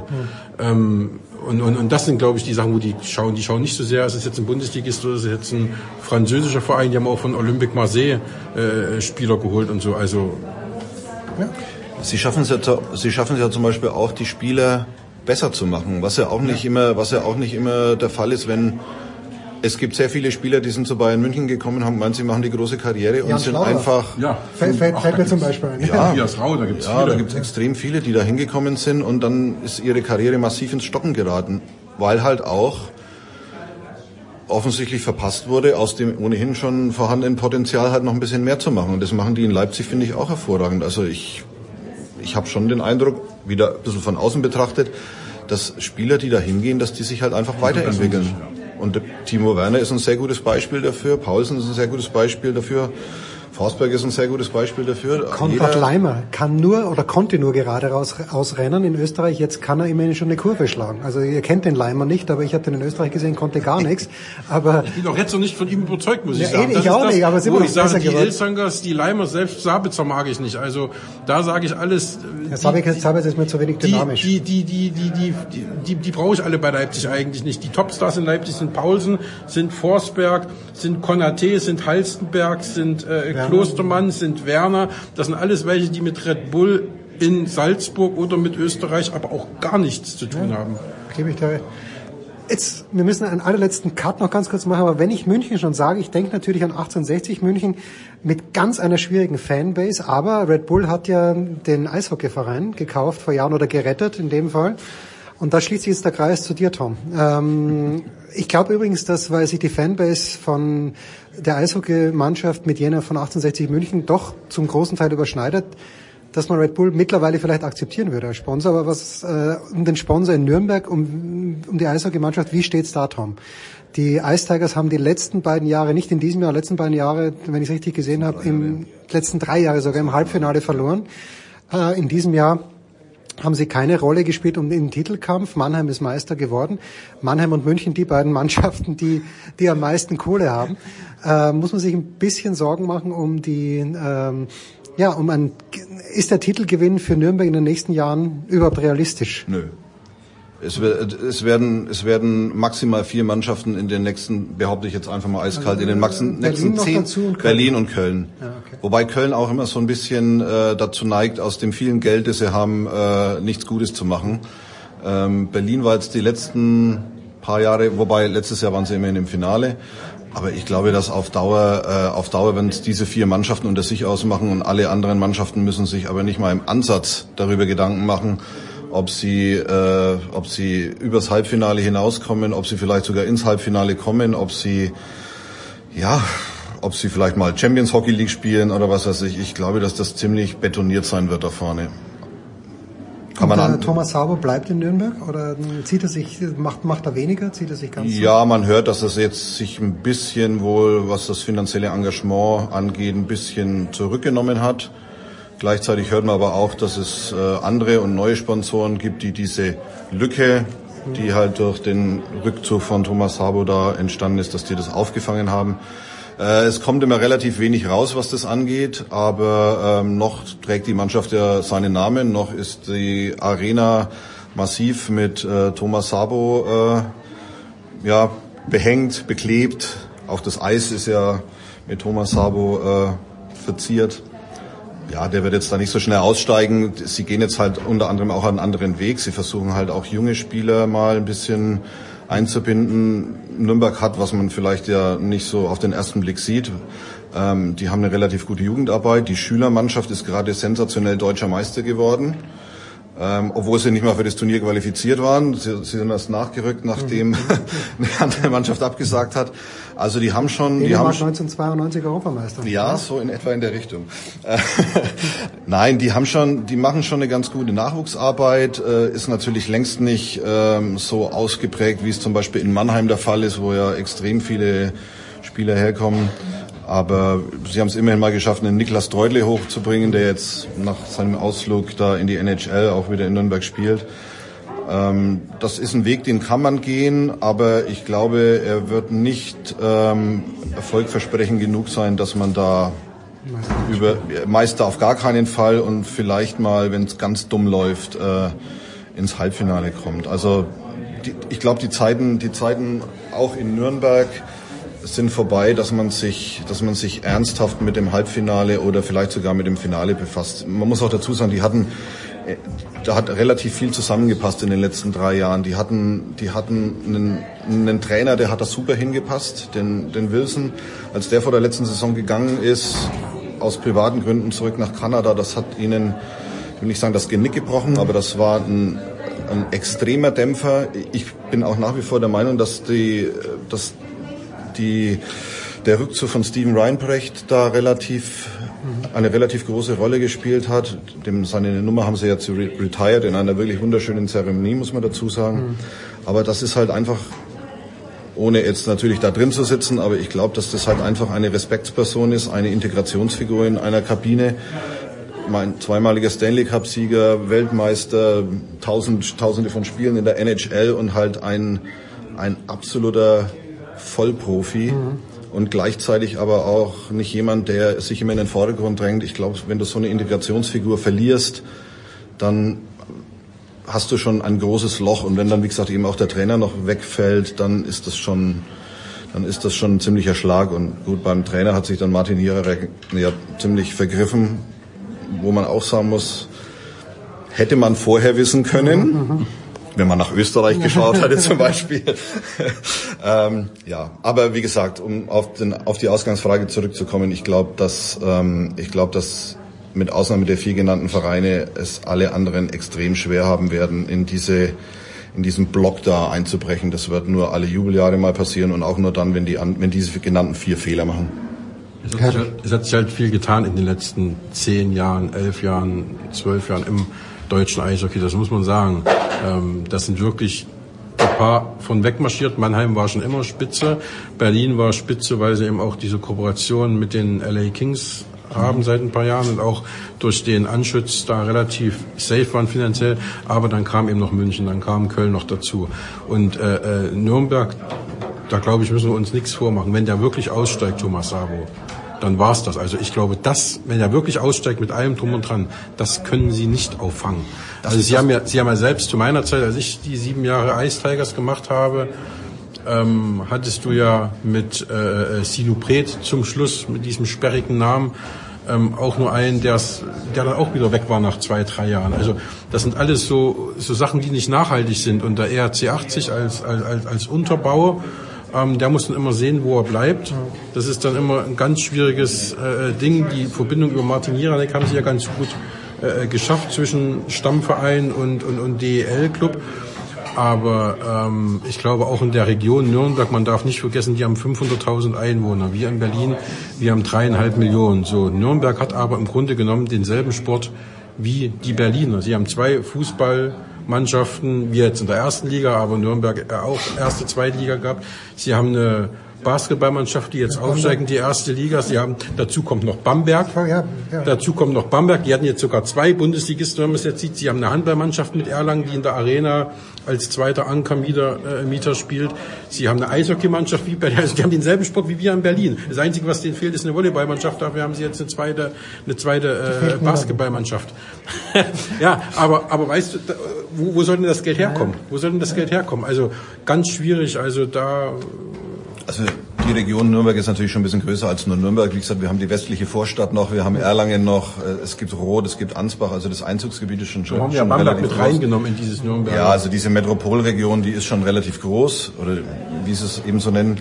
Aber ich glaube, dass das dass das ein Problem im, im Eishockey und wahrscheinlich auch in allen anderen äh, Sportarten außer Fußball ist halt einfach, wenn du da niemanden hast, der da auch mit Herzblut und auch mit ein bisschen Verrücktheit Geld reinschießt, da, dann hast du einfach verloren. Ich, ich, ich, wenn, wenn, morgen, wenn morgen bei den, Wenn der Herr den Adlern sagt, aber wenn Herr Stoschek ich sag, plötzlich bei Bamberg sagt, ich habe keinen Bock mehr, dann ist Bamberg in Bamberg Schluss. Wenn SAP in, bei den Adlern sagt, äh, wir haben jetzt keinen Bock mehr, ist da Schluss. Also äh, im Eishockey hängt extrem viel an, an einzelnen äh, großen Sponsoren beziehungsweise an ja an Gönnern, an Gönnern. Das ist ich, ich Auch im Basketball. Also, Ja, das ist- weil du das ist- gerade Stoschek sagst. Ja. Also, oder, oder bei uns in Berlin. Wenn die Schweizer Brüder sagen, denen ja Alba gehört, äh, das Unternehmen Alba, ähm, wir brauchen das Geld jetzt für unsere China-Projekte und wir haben jetzt nach 25 Jahren keinen Bock mehr auf Basketball, dann muss der Basketballverein in Berlin erstmal einen Sponsor finden, der so viel Geld darin pumpt, dass sie eben ihren 8 Millionen Etat halten können. Das sind Eishockey war schon, Eishockey zum Beispiel war schon immer ein Draufzahlgeschäft. Das waren, du, du kannst nach vernünftigen Maßstäben kannst du keine Eishockeymannschaft finanzieren. Das sind, da laufen mindestens 25 Leute rum, die wollen alle Geld verdienen. Dann sollte man so Kleinigkeiten nicht außer Acht lassen wie Eismiete, wie Hallenmiete, wie, äh, wie die Ausrüstung ist mittlerweile extrem teuer geworden. Also, ich will gar nicht wissen. Ich habe jetzt neulich irgendwo gelesen, der Schläger von Leon Dreiseitel kostet 375 Dollar das Stück. Also gut. Da bleibt es nicht bei einem. für Und die da bleibt es nicht bei einem für die Saison. Man und äh, ähm, Eishockey ist ein extrem kostenintensiver Sport. Das merkst du, wenn du mit deinen Kindern da mal hingehst Ja, und die Eishockey spielen wollen. Das ist extrem teuer. Und eine Eishockeymannschaft zu unterhalten, das, das, das ist ein Luxus, den du dir leistest als steinreicher Mensch. Ich meine, wenn sie das machen wollen, sollen sie es machen. Aber ähm, wie gesagt, ohne, ohne Gönner, ohne einen großen Sponsor kann keine Eishockeymannschaft existieren. Das ist ein Ding der Unmöglichkeit. Wir würden auch gerne einen großen Sponsor haben bei Sportradio 360. Einen reichen, einen Gönner. Immer her mit der Kohle. Danke Sebastian, danke Tom. Nächste Woche sind wir vielleicht alle noch da. Äh, Die abschließende Frage, kurze Antwort, wenn wir nächste Woche noch da sind, wird Alexander Zverev nächste Woche noch da sein. Ähm, wann nehmen wir auf? Am Mittwoch. Und wenn Alexander Zverev am Mittwoch nicht mehr da ist, Sebastian, bist du dann am Mittwoch noch da? Das wäre Viertelfinale. Ähm, ich, ich, es ist ganz schwierig, weil er hat jetzt ein vier Stunden, acht Minuten Match in den Knochen. Er hat ein Turnier in den Knochen, das er gewonnen hat.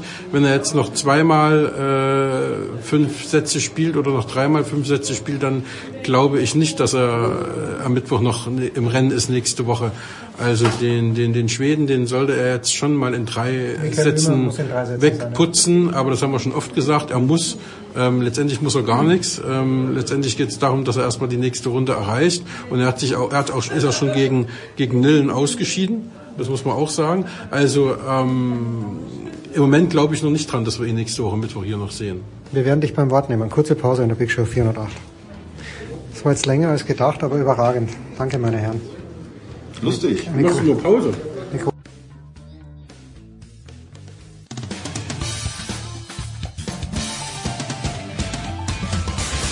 Hey, I'm Jeannie Bouchard, and you're listening to Sports Radio 360.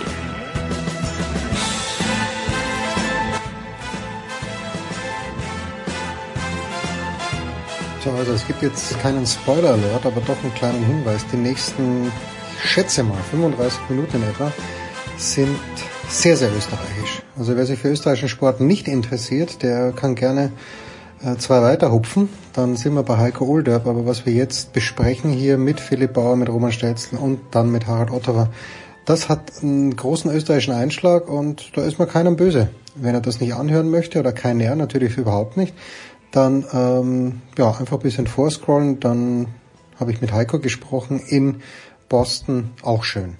So, Herrschaften, Big Show 408. Wir haben großartige Gäste. Zum einen haben wir natürlich ein fantastisches Hintergrundgeräusch. Hier Staubsauger. Eigentlich sind wir bei den French Open und zu meiner Linken der fantastische Roman Stelzl von der Tiroler Tageszeitung. Servus Roman. Hallo Jens, hallo. Roman, öfter wir uns zum Gast und zum ersten Mal freue ich mich, dass der Philipp Bauer vom Standard bei uns zu Gast ist. Servus Philipp. Schönen guten Tag, Philipp, liebe Zuhörer. Tickerst du überhaupt noch, Philipp? Ich, ja, ich ticke auch noch. Kommt, kommt, äh, kommt mir unter, ich mache alles eigentlich. Also Mädchen für alles, kann nichts, mache alles. und Philipp hat immer sehr, sich, sich immer sehr schön verabschiedet, ihr Bauern. Gibt's das immer noch? Äh, ja, mitunter mache ich das noch, aber äh, ich versuche auch ein bisschen Abwechslung reinzubringen. Ähm, aber es ja, kann vorkommen, je nach Lust und Laune. Wir werden ein urösterreichisches Thema behandeln bei den French Open. Nicht Dominik Team, sondern wir plaudern ein kleines bisschen über das Skifahren, über die Operation Aderlass, die jetzt plötzlich auch einen Skifahrer erreicht hat oder auch nicht. Was weiß man schon genau ist, deswegen habe ich euch beide hier. Aber Hannes Reichel, den wir eigentlich nur kennen, wenn er auf einem Skilift sitzt, mit Miriam Weichsel Braun heißt sie, glaube ich, äh, dann den Hans Pum ähm, passiert und wieder runterfährt. Hannes Reichelt hat Philipp mit jemandem zusammengearbeitet, den er aus Schulzeiten, glaube ich, kennt, wenn ich es richtig verstanden habe. Und er muss sich jetzt verantworten oder nicht? Und wenn ja, wofür? Äh, ja, ich äh, bin natürlich, sehe das jetzt auch ein bisschen aus der Ferne, muss ich sagen, und äh, war natürlich hier mit der Arbeit in Roland Garros eingedeckt. Aber was ich mitbekommen habe, ist es natürlich eine Sache, wo man äh, sich Fragen gefallen lassen äh, müssen wird. Und es wird sicher nicht nur mit einer ganz einfachen äh, Presseaussendung des ÖSV erledigt sein. Äh, sind da ein Verbindung, paar Verbindungen aufgetaucht, die man sich genauer anschauen muss. Und auch die Exekutive in Österreich wird das nicht nur aus Lust und Laune machen, dass sie beim Herrn Reichel vorbeischauen. Äh, aber ganz ohne ihn jetzt äh, da zu beschuldigen sofort, muss man sich das äh, anschauen. Ja? Und ich meine, Unschuld haben schon viele beteuert und bei vielen hat sich dann herausgestellt, dass doch was dahinter war. Also ich glaube, das äh, sind, ist man gefordert, für Aufklärung zu sorgen von allen Seiten. Ja. Wie kann das ausschauen, äh, Roman? Gerade in Österreich, wo es äh, eine sehr enge Beziehung mit der größten Tageszeitung des Landes gibt, die überhaupt kein Interesse daran hat, das Ganze aufzuklären und jetzt schon wieder die Mauer macht, habe ich so den Eindruck, wie wird das ausschauen? Wie meinst du jetzt, das, wie Sie jetzt aufarbeiten wollen, oder? Naja, also wie, wie, kann, wie, wie, wird, wie wird das bei uns funktionieren? Ich habe den Eindruck, in Österreich werden die, der Tür ist ein leichtes Opfer, weil er in einer Sportart unterwegs ist, die im Grunde keinen interessiert. Der Hannes Reichel ist ein sehr sympathischer Kerl ich habe ein bisschen die Befürchtung, dass, äh, dass das schnell unter den Tisch gekehrt wird. Ja, natürlich ist jetzt äh, der heilige Gral erreicht, gell, muss man jetzt sagen. Jetzt ist Skisport war bis jetzt immer außen vor. Jetzt ist der Skisport plötzlich im Fokus. Man natürlich Hans Knaus Geschichte hat es auch gegeben und alles. Also es hat schon Vorgeschichten gegeben, wo mal da was angegriffen wurde, aber in Österreich, man, Skisport ist prinzipiell äh, außen vor. Normalerweise Alan Baxter, was ich mich erinnere mit dem Nasenspray, aber eher Missgeschichte gewesen damals. Ähm, jetzt geht man natürlich schon wirklich, wirklich ins, ins, ins Tiefste hinein. Gell? Man, der, der Gerald H. Punkt, man, der, ich glaube, jeder weiß, wer, wer, wer damit gemeint ist. Man kennt ihn ja, das ist jetzt schon ein, ein Fall, der von, von, den der Reichel gut kennt, den er, mit dem er trainiert hat wird schon, also seine Aussagen wird sicher, wenn er das sagt, wenn er das, wenn er das behauptet, wird das sicher stimmen. Man, Hannes Reichel kennt man auch nicht anders. Den kennt man als Sportsmann, als komplett fair, den hat man über Jahre hinweg, der hat sich auch so ein Image aufgebaut, weil du vorher äh, das ist äh, Natur, man ist also eine Supermarktkette angesprochen hast. Das ist, der hat ein unheimliche, unheimliches Standing und das, das ist auch seine Person. Der war auch Athletensprecher. Der hat ein, der hat, dem, dem glaubt man, das ist, glaubt man das sicher. Aber natürlich ist es mit dem Gerald Heigel, der hat für ihn die Trainingspläne geschrieben. Man, der hat auch schon für einen, einen, einen äh, Dominik Lander Dinger die, die, äh, äh, äh, die äh, Trainingspläne geschrieben. Also da ist schon, schon, da muss, muss man jetzt wahrscheinlich schon nachfragen. Und was natürlich auch nicht außer Acht gelassen worden werden darf. Alle Leute, die jetzt schon mal genannt wurden, Namen, die genannt wurden, wo nachgefragt worden ist, war zum großen Teil auch dann auch, ist da Schuld aufgedeckt worden. Das war beim Stefan Denifel, beim ist höchstwahrscheinlich vom Stefan Denifel, aber ja. wissen wir noch nicht, noch nicht genaueres. Äh, anscheinend ist er seine Freundin da sehr, sehr intensiv darin verwickelt. Und auch der, der Georg Breidel, also die, was die, die Namen, die genannt wurden, wo schon nachgefragt wurde, ja? da war dann auch tatsächlich was. Also ich habe ich hoffe, dass natürlich das außen, außen vor ist, äh, weil weil's, man sich einerseits aus persönlicher Sicht nicht vorstellen kann, dass er das macht und ich, und weil es auch unheimliche, unheimlicher Image-Schaden wäre. Aber ich, wie gesagt, also es, als, als Sportler, wie man sie von außen kennt und wie man sie über Jahre hinweg kennt, kann man sich das nicht. Also ich kann es mir selber nicht vorstellen. Äh, aber jetzt um deine Ausgangsfrage nochmal zurückzugehen, man muss, man muss, natürlich muss man das jetzt grenzenlos aufarbeiten. Gell? Diese 21 Sportler, die da jetzt genannt worden ist, im Sinne schon drüber hinaus inzwischen. Wie, wie gesagt worden ist, da gibt es immer mehr und gibt es immer mehr. Jetzt, man muss es grenz, grenzenlos auf, aufarbeiten. Und nur ganz kurz, äh, was nett, da, das ist natürlich, irgendwo muss es da ein Loch geben, wo, wo Informationen durchsickern an eine angesprochene Tageszeitung, die das ähm, teilweise vielleicht ein Näheverhältnis hat, wer weiß. Äh, da sickern Informationen durch. Nein, nein, da sickern Informationen durch, die wir nicht, wahrscheinlich nicht durchsickern dürfen. Und darum ist jetzt auch ein Hannes Weichelt dann schlussendlich auch in die Medien gerückt. Braucht es, ähm, wen braucht es denn, Philipp, der hier wirklich, die österreichische Exekutive, wenn sich das ÖOC, äh, das, die, die österreichische Dopingagentur, da, da scheint mir der Durchgriff zu fehlen. Aber in dem Moment, wo, wo die Gendarmerie oder die Polizei vor der Haustür steht, dann wird es plötzlich ernst. Ist ja in Deutschland nicht anders. Äh, mein Eindruck ist halt über Jahre schon, der Sport kann und soll sich nicht selber kontrollieren. Egal in welcher Sparte am Ende des Tages, ob das jetzt im Radsport ist oder im Wintersport.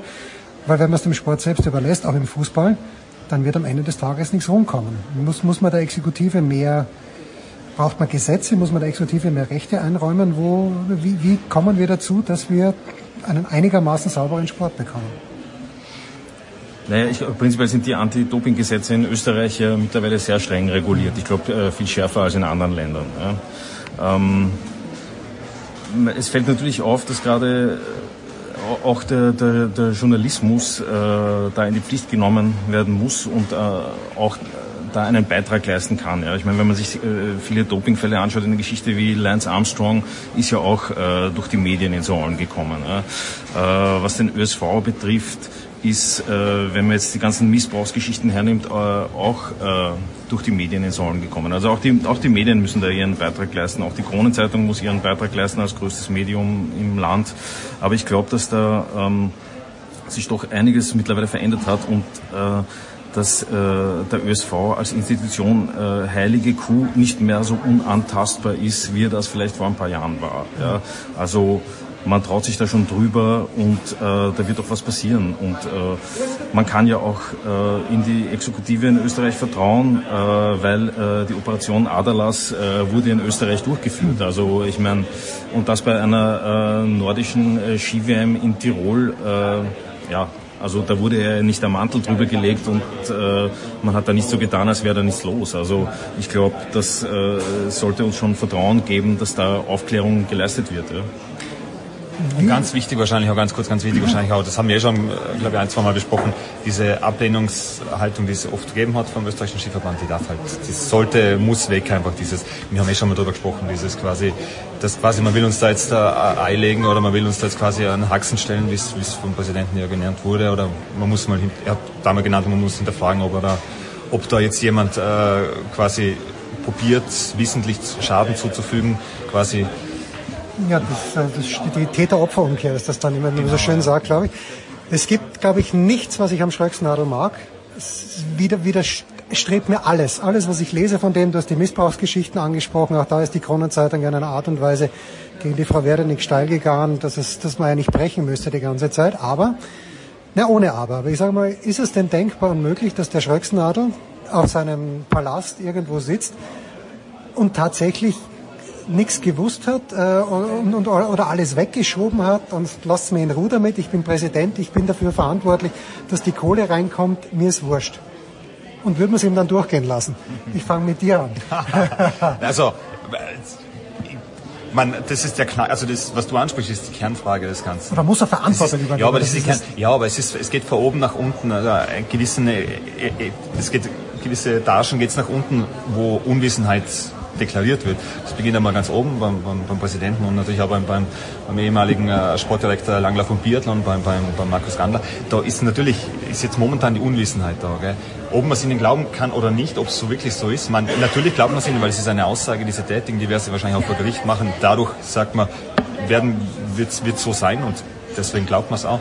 Ähm, ja, damit ist, ist, die Frage erledigt, weil sie werden ja unter Eid das Ganze ablegen müssen. Mhm. Sie werden es wahrscheinlich, ich schätze mal, was sie vor Medien sagen, werden es wahrscheinlich auch vor Gericht sagen. Damit, damit erübrigt sich die Frage, aber es ist natürlich das, das Kernthema. Wer wusste davon und ob es dann immer, wenn was auftaucht, wir wissen nichts davon, na, Johannes Dürr natürlich, der, der, mein, mit dem Gerald H. Punkt, ich habe jetzt eh schon einen Namen genannt, ja. aber, aber ja, aber dieses Verantwortung übernehmen, Philipp, das ist, äh, ich weiß gar nicht, gut, ich lebe jetzt schon so lange in Deutschland, da habe ich den Eindruck, dass das manchmal schon passiert. In Österreich ist dem Herrn Strache wohl nichts anderes übrig geblieben, wobei ich nicht finde, dass er Verantwortung übernommen hat. Aber mm, bei uns trügt dieser Eindruck, dass man dann schon ein bisschen länger am Sessel sitzt, weil wenn man die, die Chronologie der österreichischen Dopingfälle anschaut, beginnend bei Salt Lake City, die im ÖSV stattgefunden haben, ja, irgendwann muss auch der Präsident eigentlich mal reif sein. Ähm, die Chronologie äh, der Dopingfälle im ÖSV ja, ist wirklich eine, eine, eine unendliche. Geht wahrscheinlich man, 1999 schon los in der Ramsau. Und äh, ja, geht, geht ja dort los. Ja. ja, also das ist ja unbestritten. Ähm, ähm, Im Gegensatz zum Roman, der sagt, äh, er glaubt, was, was er hört, äh, mir ist das Glauben ein bisschen vergangen schon in den letzten Jahren. Ich meine, ich habe mit dem äh, mit dem Johannes Dürr gesprochen, bevor er aufgeflogen ist. Ich habe mit dem Bernhard Kohl gesprochen, bevor er aufgeflogen ist. Und jeder hat seine Unschuld beteuert. Das äh, mhm. liegt im, im, Nein, gut, der im, Wahnsinn. Im, Beim Dürer mit Hajo Seppelt setzt er sich vor die TV-Kamera und quasi bevor, während das Interview ausgestrahlt wird, kommt raus, er hat weitergedruckt. Ja. Das ist absurd. Also ich, ich wollte das auch lange glauben, aber mittlerweile, ich glaube gar nichts, sondern ja, ich äh, habe gerne Fakten einfach äh, äh, vorliegen und man muss es schon alles sehr, sehr kritisch betrachten. Ja. Ähm, was jetzt äh, den Präsidenten betrifft, glaube ich, äh, ist er ja, äh, was das Sportliche betrifft, äh, ich meine, die, die Erfolge kann man ihm nicht absprechen. Ja? Ich meine, der ÖSV ist ein wahnsinnig gut aufgestellter äh, Verband, die sportliche Erfolge auch äh, ohne Ende feiern. Nur puncto Krisenmanagement sind sie halt irgendwo im letzten Jahrtausend stecken geblieben. Das ist de facto bei ihnen nicht vorhanden. Das hat man in allen Dopingfällen gesehen, das hat man bei den Missbrauchsfällen gesehen.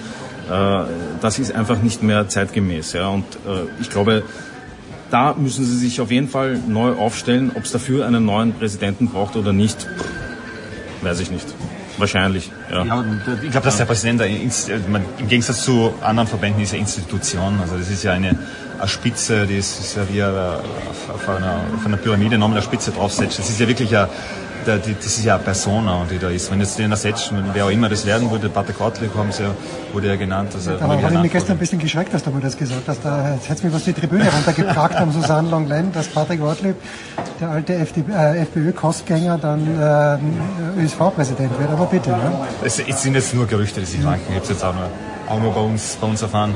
Ähm, aber auf jeden Fall, da ist das das ist einfach eine Person, die sehr viel auf sich vereinheitlicht, also sehr, sehr viel, wenn es Fragen gibt und wenn es Dinge gibt zu bestimmen, dann glaubt das immer sehr viel bei ihm, bei, bei, beim Präsidenten zusammen. Mir kommt vor, wenn es ums Gute geht, da läuft sehr viel zusammen, dann geht's, blickt der Blick nach oben und dann nimmt er dann auch das verteilt er quasi von oben nach unten. Wenn es das Schlechte geht, dann, dann ist es genau umgekehrt. Wenn es genau der umgekehrt, aber dann geht es nach, dann geht's nach unten, dann geht so quasi äh, das Ganze, wir wissen von nichts, da unten muss es sein. Aber wenn es dann um was, um was geht, was gemacht werden muss, dann geht es immer, also etwas, was, was im positiven Sinne gewirkt werden muss, dann geht es von oben weg. Und nochmal ganz kurz zum das zu erwähnen, was, was Aufklärungsarbeit oder was Arbeit geleistet werden muss. Inzwischen ist ja der, der Langlauf, äh, ist ja, Langlauf in österreichischen ÖSV gibt es ja de facto nicht mehr. Es wird jetzt nur eine Individualförderung geben. So sind ja die Pläne, äh, äh, Theresa Stadlober. Aber es gibt diesen, das ist der Schritt, ob es ein guter ist oder nicht. Aber es wurde Konsequenz gezogen quasi, ich meine, es ist so, die Nabelschnur wurde abgetrennt. Ja, Theresa Stadlober hätte ich auch einiges dazu zu sagen, mehr zu ihrem Vater, aber das ist dann noch ganz was anderes. Abschließend, äh, Philipp, wenn man, wenn man als Journalist arbeitet und äh, dann gibt es diese Rechnungshofgeschichte, Ski-WM 2013 in Schladming, wo, ich meine, wo eine Schweinerei auf die andere gemauert wurde im Grunde genommen, aber es passiert nichts. Wie, das gleiche gilt ja für dich, Roman, die Frage verzweifelt man da irgendwann mal und, und sagt, komm, dann, dann, dann lasst mich in Ruhe, weil es ja, das hat ja nichts, dieser Rechnungshofbericht, ich habe das gelesen bei euch im Standard online auch, mhm. und denke mir, das kann ja nicht sein. Da müssen jetzt ja 24 Leute zurücktreten, da muss Geld zurückgezahlt werden, da müssen Leute ins Gefängnis gehen, was da alles passiert ist. Aber es passiert ja nichts. Ja, also ob Leute ins Gefängnis gehen müssen. Ja gut, das vielleicht nicht. Das, das ist meine, meine, meine Aufgabe, das zu urteilen.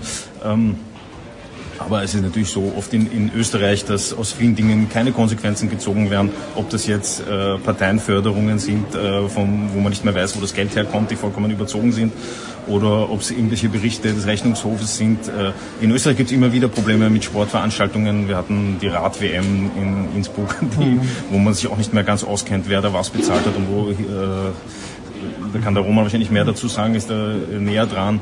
Aber ja, Konsequenzen manchmal in Österreich äh, ausbaufähig, glaube ich. Definitiv. Aber, da, aber da, dein Ehrgeiz ist immer noch da, natürlich. Ja, natürlich. Also, Wenn es für die gute Sache, wie für die Verwertung ist, dann, dann meinen journalistischen Beitrag äh, zu leisten. Ja, klar. Thema. Wie schaut's bei dir aus? Ne? Wie schaut's bei dir aus? Deine Motivation, wenn du meine wenn Motivation siehst, ist das du, du als Wahl-Innsbrucker. ja, wenn du siehst, äh, wo die Schweinereien da los sind. Ja, man muss ich mal sagen, ich habe zum Glück einen, einen, einen äh, wirklichen Wühler bei uns im Büro, der, da, der sich das okay. sehr gerne diesen Themen annimmt. Aber sonst, ich, ich schmeiß mir gerne, ich schmeiß mir gerne in die, in die, in die Sachen ein. Habe ich auch schon öfters getan und es ist, wurde auch dementsprechend dann auch, gibt es dann, dann eine kritische Stimme. Natürlich, es ist dann äh, die äh, die, das, man merkt schnell, dass man mundtot gemacht werden möchte. Das ist einfach ein, ein Problem, das Ganze. Ja.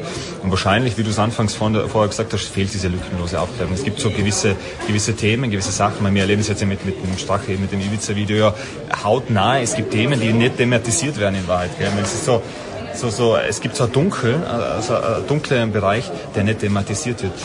Ja, man, Standards ist ja eh da, es ist ja eine Parade, Paradestellung, die, die machen das, die, die, die, die trauen sich da ja auch mehr aus der ganzen Defensive heraus. Es gibt Zeitungen, die machen es gar nicht, es gibt Zeitungen, die, Zeitungen, die defensiver sind.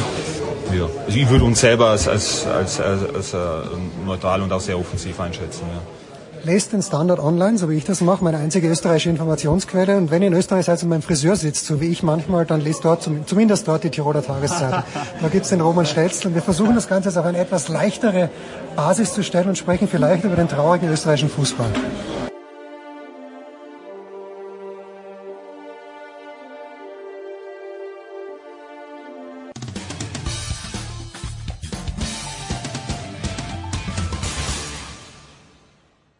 Ist Heiner Brand und Sie hören Sportradio 360.de.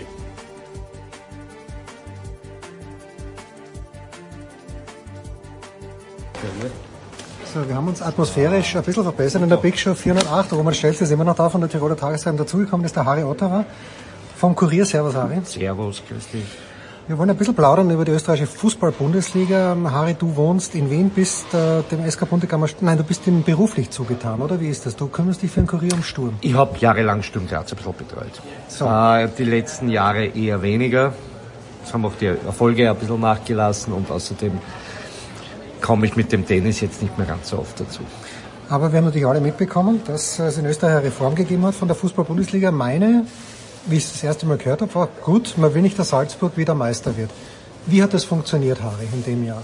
Naja, man will nicht, dass Salzburg wieder Meister wird, da führt kein Weg. Da kann man hunderttausend andere Sachen einführen. Salzburg wird immer wieder Meister werden, vor allem jetzt in dieser Phase.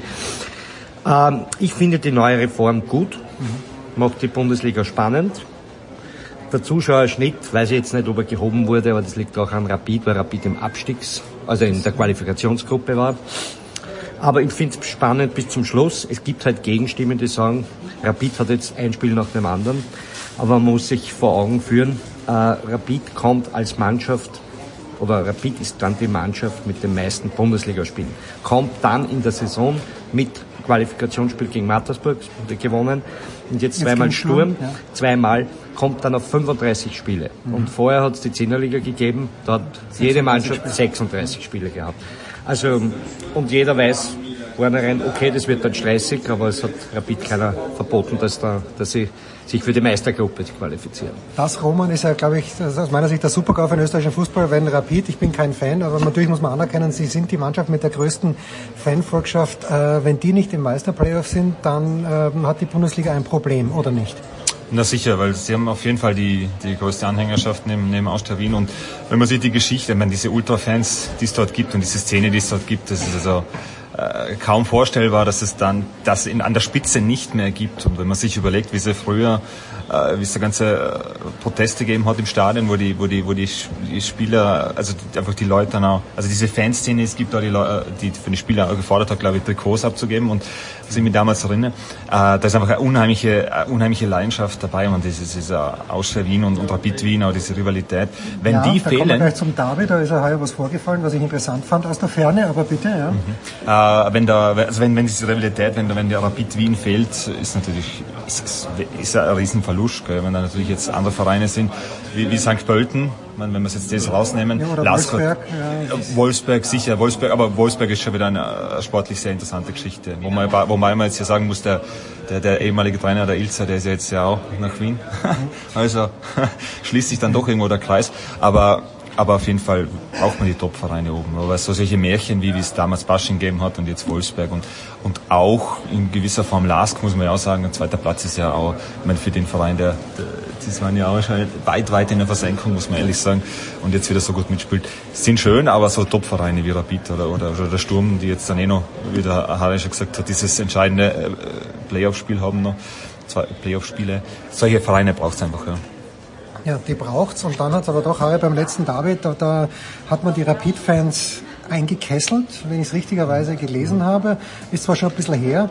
Ähm, ist das in irgendeiner Art und Weise aufgearbeitet worden oder hat man das ruhen lassen? Haben es die Leute vergessen? Ähm, hat es denn ein Nachspiel gegeben? Das vergessen hat es keine.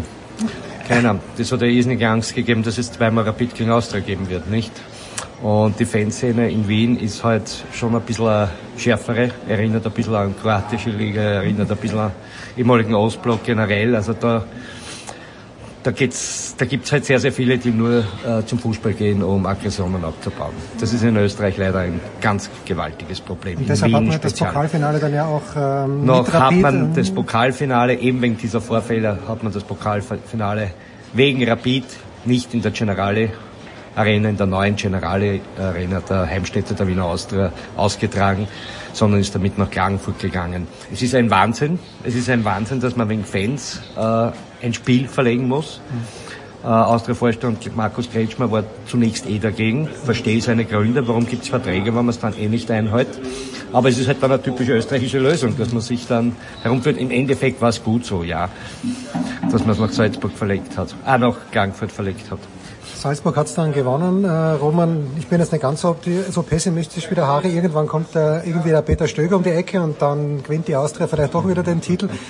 Äh, du bist ja im Westen Österreichs zu Hause. Hat sich im Osten verstehe ich diese Antipathie gegenüber Salzburg. Äh, Ich als Steirer habe immer Antipathie gegen die Wiener gehabt, weil die uns alles weggekauft haben damals. Als jeder, der bei Sturm geradeaus rennen hat können, ist entweder zur Austria oder zur Rapid gegangen. Äh, Sonnleitner konnte zwar nicht geradeaus rennen, ist aber trotzdem hingegangen, erstaunlicherweise. Ähm, hat sich zumindest im Westen diese Antipathie gegenüber Red Bull Salzburg ein bisschen gelegt aus deiner Sicht, aus Fansicht? Wie, wie siehst du das? Naja, Antipathie hat es ja mit Red Bull Salzburg nie gegeben. Es war ja immer Austria Salzburg mit den ganzen, ist nach wie vor Austria Salzburg. Also ich kann, kann mich erinnern, wo in der West, äh, Austria Salzburg in der Westliga gespielt hat, äh, die Derbys gegen gegen äh, gegen Wattens oder überhaupt. Das waren, Hochris Hochrisikospiele. nein, das waren Hochrisikospiele. Das war wirklich so. Da haben die die die Vereine, die sind dann finanziell schon an die Grenzen gegangen, weil die natürlich das ganze Personal stemmen müssen. Da war in Wattens, das waren Ausnahmespiele. Da war die Straße gesperrt, da waren da war Ordner und das, ich, mein, ich war selber auch, auch, zweimal dort, um dort zu berichten. Damals noch, damals war ich noch ein bisschen mehr oder überhaupt im Fußball. Jetzt, jetzt bin ich ein bisschen draußen. Äh, da war, das war, da waren dann am Schluss waren es dann Kaisen hat ein paar Tausend kommen und jetzt sind, wir, gewesen waren es ein paar hundert, aber da waren die waren vermummt teilweise, da ist dann einfach auch bengalische Feuer teilweise gewesen. Also da war dann schon Angst mit Red Bull Salzburg gibt's das kenne ich jetzt nicht. Also die Red Bull Salzburgs Fanszene, das wissen die meisten in Österreich und ja auch der Salzburg Szene ist ja verfeindete. Das ist ja auch, da hat sich jetzt Red Bull am Anfang war das ja äh, war das ja da, da hat es ja keine Fanszene gegeben für die Salzburger. Inzwischen sind da ja Fans, das Stadion ist ja voll. Ich kann mich erinnern, am Anfang, da wollten dann wenig Leute hingehen, auch wirklich. Dann, da war wirklich... Da, Ja, da, voll ist immer verhältnismäßig. Also naja, wenn man es mit Rapid wenn vergleicht, man, auch aber mit wenn man jetzt die Europa League Spiele Ja, hernimmt, die waren ja. ausverkauft. Also jetzt, Ja. das ist schon, also die haben jetzt schon wirklich, Salzburg hat sich jetzt schon wirklich einen Namen gemacht. Das Projekt, das, das da jetzt aufgebaut worden ist, das hat sich schon wirklich, wirklich, äh, also das ist etabliert inzwischen. Das ist eine, das war damals äh, sehr, sehr beäugt, auch genauso wie Rasenballsport Leipzig ja, jetzt auch schon einen Stellenwert hat. Man muss mal überlegen, was da jetzt da Pokalfinale und, und, und ja, auch in der Bundesliga, was sich da jetzt Mal, ja. Eben, ja, was sich da jetzt auch alles abspielt. Ja. Zum Westen selber, also ich mein, weil du Steiermark angesprochen hast, ich kann mich auch an ein Spiel erinnern, GRK gegen Sturm Amateure, wo 4000 Leute waren. Also ich glaube, es gibt's überall. Also geht die GRK und, und, und Sturm Graz, das ist ja nach wie vor. Ich meine, der GRK steigt jetzt wieder auf, es wird jetzt eh wieder, Und wird trotzdem ewig Amateur bleiben. Das muss man an der Stelle schon festhalten, ja.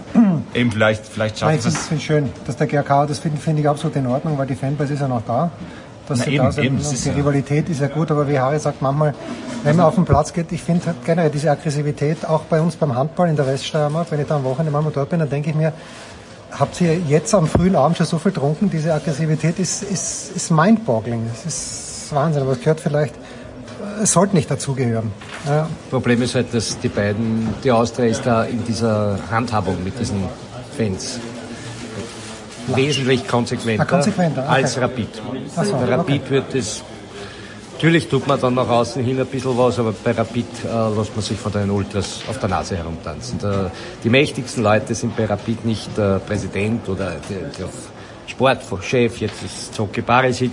Nein, die wichtigsten Menschen sind, sitzen im Stadion und machen, sind die Fans, die Ultra-Fans. Bei der Austria ist man da ein bisschen härter vorgegangen. Vielleicht auch nicht ganz im richtigen Ausmaß, aber dort bei der Austria war man da schon ein bisschen. Früher mal, als wir zwei noch jung waren, Harry, da hat es immer, finde ich, den österreichweiten Schulterschluss dann gegeben. 1978 die Austria im äh, Europapokal, Mhm. Finale der Pokalsieger. Rapid war, glaube ich, 95, wo es gegen Everton verloren haben. Äh, Everton Oder war das war 85. 85? Und 85 96 waren sie im Finale gegen in Paris. Und dann die Salzburger sind ja auch einmal, äh, aber Austria Salzburg damals noch mit Baric 94 Otto. im Finale, glaube ich, gegen zweimal Finale im UEFA Cup war das damals Hin- und Rückspiel gegen, gegen Inter Mailand. Erwartest du das im Herbst, wenn die Salzburger, zum Glück haben sie diesmal ein bisschen Zeit, dass sie eine Mannschaft aufbauen, aber Salzburg spielt in der Champions League. Äh, erwartest du das, dass es so einen Schulterschluss gibt in Österreich? Weil es ist ja zum Glück was Besonderes, also nicht zum Glück, es ist was Besonderes, dass die österreichische Mannschaft jetzt endlich mal wieder teilnimmt an der Champions League. Das ist für den österreichischen Fußball natürlich ganz was Großartiges. Das, so haben sie sich eh nie qualifiziert, leider. Immer Ja, oft also auch unglücklich gerecht. un- Teilweise, ja. un, teilweise wirklich mit Pech auch. Jetzt sind wir Gott sei Dank einmal ein Jahr dabei und hoffentlich können wir das, ja. Äh, ich traue das Salzburg schon so, dass sie Zweiter werden können oder zumindest als Dritter dann in der Europa League weiterspielen können. Ja, mal schauen, wie sie, wie sie da zurechtkommen. Ein Wort vielleicht noch zu den Innsbruckern. Äh, Ist natürlich ein bisschen eine traurige Geschichte, weil wir haben gerade vorhin gesprochen, früher mal, äh, auch als ich, da war ich sehr jung, aber Harry kann sich vielleicht auch erinnern, da, da hießen die Innsbrucker ja SSW Innsbruck. Sparkasse Swarovski Wacker Innsbruck damals, da waren sie ja richtig gut, da, der, der, der Seppel Stering, der aus dem schönen Dorf Holzberg kommt, wo ich auch herkomme, der hat ja damals gespielt für Innsbruck, ist vor der WM, von wem gefault worden, vor der WM Das weiß ich 78 vom Herrn Novak, hieß der, hat bei der Admira gespielt und so schwer verletzt, der Seppel Stering, dass er nicht mit nach Argentinien fahren konnte. Und jetzt, kaum 30 Jahre später, steigt Innsbruck wieder ab. Wie geht's mit Innsbruck weiter? Ja, ähm, das ist natürlich der, der, der, die große Frage. Also man hört Nagel und, und, und alle äh, und, und, der Präsident Stocker werden jetzt einmal sondieren. Es ist jetzt mal die Überlegung auch. Mein Lieblingswort. Ja, Sondieren, wir ja, sondieren werden einmal, Ideen ja? sondieren. Naja, es ist ja die, es ist ja wieder, man, dieses Fahrstuhlprinzip, das ja jetzt einfach, äh, einfach schon wieder eingekehrt ist, das auch auf runter irgendwo in der Mitte stecken zwischen die Ligen. Ähm, das wird es vielleicht auch mal überarbeitet, vielleicht, dass man ein paar Jahre mal ausholt, vielleicht nochmal alles, alles strukturiert. Man möchte jetzt ja sehr auf die Jugend setzen, auf, auf, auf junge Spieler. Man, man Ja, sieht ja auch, naja, eben, ja, sicher, aber man sieht ja jetzt FC Wacker Innsbruck 2, das ist ja Wahnsinn, man, die waren teilweise Vierter in der zweiten Liga, Äh, Wacker Innsbruck Letzter in der, in der, in der, in der Bundesliga, wir haben eh gestern gesprochen, Jens, das sind fünf Plätze, oder? Mhm. effektiv, was die zwei, auf zwei Vereine trennen, und wir reden von der ersten Mannschaft und der zweiten Mannschaft, also, wenn sie nicht auf die Jugend setzen oder auf den eigenen Weg, also dieses, diese Leute äh, dann, dann fördern und, und hernehmen, wäre es wär's ja, wär's ja blöd, aber es ist natürlich auch wie bei Sturm, aber natürlich ist Wacker Innsbruck ist ein Ausbildungsverein, das ist auch keine, keine Endstation, das ist Salzburger Aus, Report Salzburger Ausbildungsverein. Die sind ja, man möchte dann, wenn man gut spielt, möglichst schnell weg von dort. Das ist natürlich auch, äh, auch äh, ein bisschen ein Problem. Aber um deine Frage zu beantworten, wahrscheinlich wird's, wird die Frage erst äh, heute, heute Abend oder, oder, oder, oder die nächsten Tage gelöst, weil es hängt viel davon ab, ob Wattens aufsteigt Mhm. und wohin die, die Gelder des Landes wandern. Also Ja. das wird der, der Knackpunkt sein.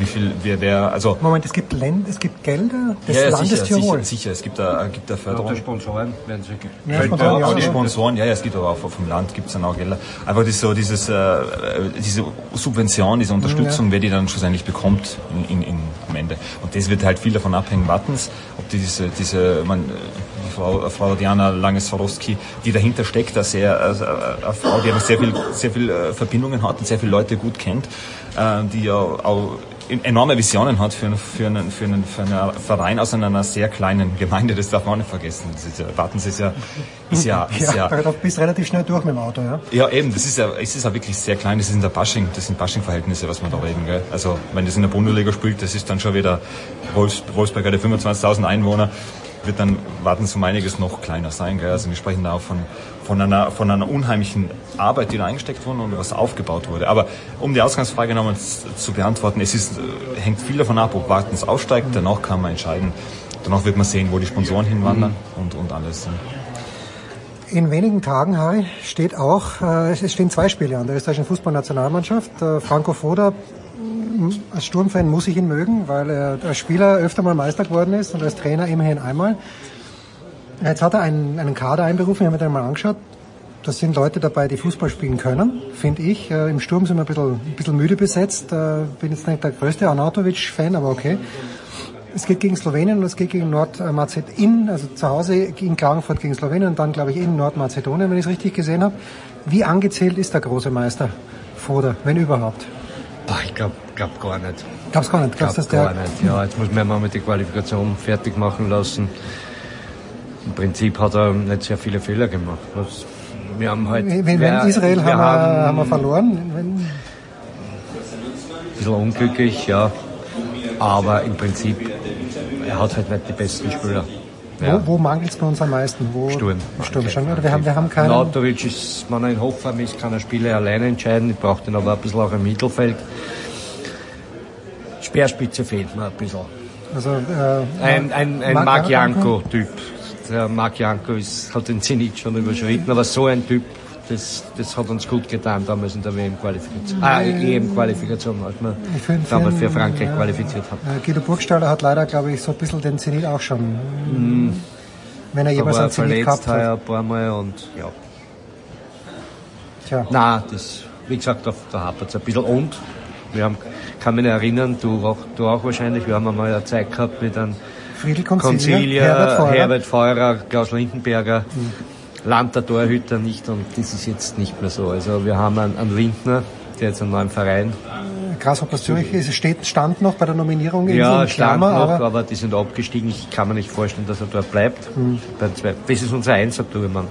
Offiziell bei einem Schweizer Zweitligisten. Nicht? Ja, ähm. Und äh, bei Strebinger hat man im Herbst geglaubt, ja, der, der macht seinen Weg. Ja das ist ein sehr, sehr guter, hat leider sehr, sehr schwachen, schwaches Frühjahr gehabt. Für mich hat der Anlagen, aber da gibt es einige Verbesserungspotenziale. Aber wie gesagt, das Richtig ist nicht das größte letzte, Problem, aber wirklich gut schaut es aus. Ja, der, der, letzte gute Torwart, den wir gehabt haben, war Alex Manninger.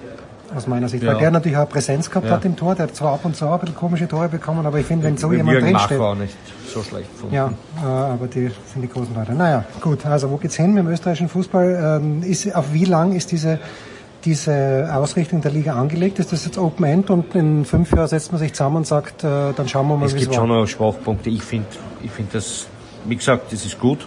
Die zweite mhm. Liga ist halt ein Desaster mhm. mit diesen 16 Vereinen. Es sind 16 Vereinen drin und kein einziger Absteiger. Also das ist, ist, das ist ein Desaster. Das hat man sich nicht überlegt richtig und ähm, jubeln hinten die Mannschaften wie Vorwärtssteier oder Horn, weil sie oben in der Liga bleiben. Okay, es gibt zwei Aufsteiger, der Girkan, glaube ich, Dornbirn. Mhm. In der Regionalliga Ost gibt es gar keinen, der die Lizenz oder der aufsteigen kann, außer Rapid 2. Mhm. Wenn sie Zweiter geworden wären, aber die sind weit hinten. Mhm. Also es gibt keinen Aufsteiger aus der Ostliga. Äh, für mich doch gehört reformiert. Also ich, das ist so eine typisch österreichische Liga, nicht Profi, nicht Amateurliga, sondern irgendein Mischmasch. Also das, das ist da hat man sich keinen Aber das hat man, doch, das hat man das davor schon gefürchtet. Das war eine große ja, Befürchtung, dass man die 16 Vereine nicht sammelt. oder die, man, ja. sind ja 28 Vereine und das ist einfach professionell nicht richtig, möglich. Richtig, ja. Ja, ich, ich erinnere mich, äh, wir sind 1980 oder 81 mit meinem Vater in Graz Liebenau reingefahren und da haben sie eine Umfrage gemacht. Ja. Da damals mal die Zehnerliga. Da haben sie dort im Stadion umfragen und mein Vater hat zu, hat zu jedem, der, der ihm fragt, 16 Vereine, 16 Vereine, weil er gedacht hat, 16er Liga. Und dann zwei Jahre später hat plötzlich Sturm gegen Simmering gespielt. Keiner hat sehen wollen. Und das, äh, Kann mich erinnern. ja, Neusiedl. ja, genau, Neusiedl am See. Sieg Und abgestiegen. Rapid, Rapid hat einmal, hat einmal 8-0 gewonnen in Neusiedl oder daheim Ja. gegen Neusiedl. Ja, das, äh, Neusiedl hat einen Sieg dann am Ende der Saison gehabt, das war die Saison 83, 84 und der war am grünen Tisch gegen Union Wales, die es zerrissen hat im Winter.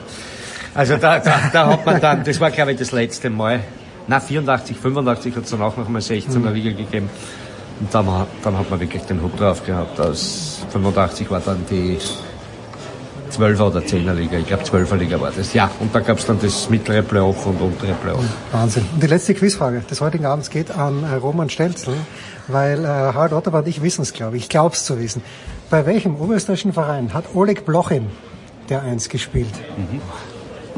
Ich bin überfragt. Vorwärtssteier, Ja, genau. 1988 war es. Ja, ja, da ist er gekommen. Ich weiß nicht, wie oft er gespielt hat. aber- 88, 89 herum Ja, muss das gewesen genau. sein. Er war schon, natürlich, sonst wäre er nicht nach Steyr gegangen, logischerweise über den Zenit, aber er war schon 37, 38, glaube ich. Aber es waren ja sehr, sehr viele Weltstars in Österreich. Es war Hugo Sanchez beim FC Lin- bei der Mario Kempes bei der Vienna. Mario Kemp- Kempes zu Vienna, dann äh, St. Pölten Games gespielt. Äh, wie gesagt, Hugo Sanchez habe ich schon gesagt, äh, jetzt Savicevic bei Rapid. Also, Der hat damals aber noch kicken können. Der Savicevic- war eine Ja. Verstärkung. Das war jetzt nicht so ein Schaufensterkicker, also der, den man geholt hat, sondern das war wirklich ein großer Fußballer, auch als er bei Rapid noch war. Ja. Schönste Spiel, Arminia, hm, aus Sterin, damals noch unter Stronach. äh, schönste Erinnerungen von Dejan Savicevic für mich war ein Spiel von Rapid im Wiener Praterstadion gegen Sturm Graz und ich glaube nach acht Minuten ist es 2-0 für Rapid gestanden und am Ende hat Sturm mit 3-2 gewonnen. Und damit gehen wir in die Pause. Danke Harry, danke Roman.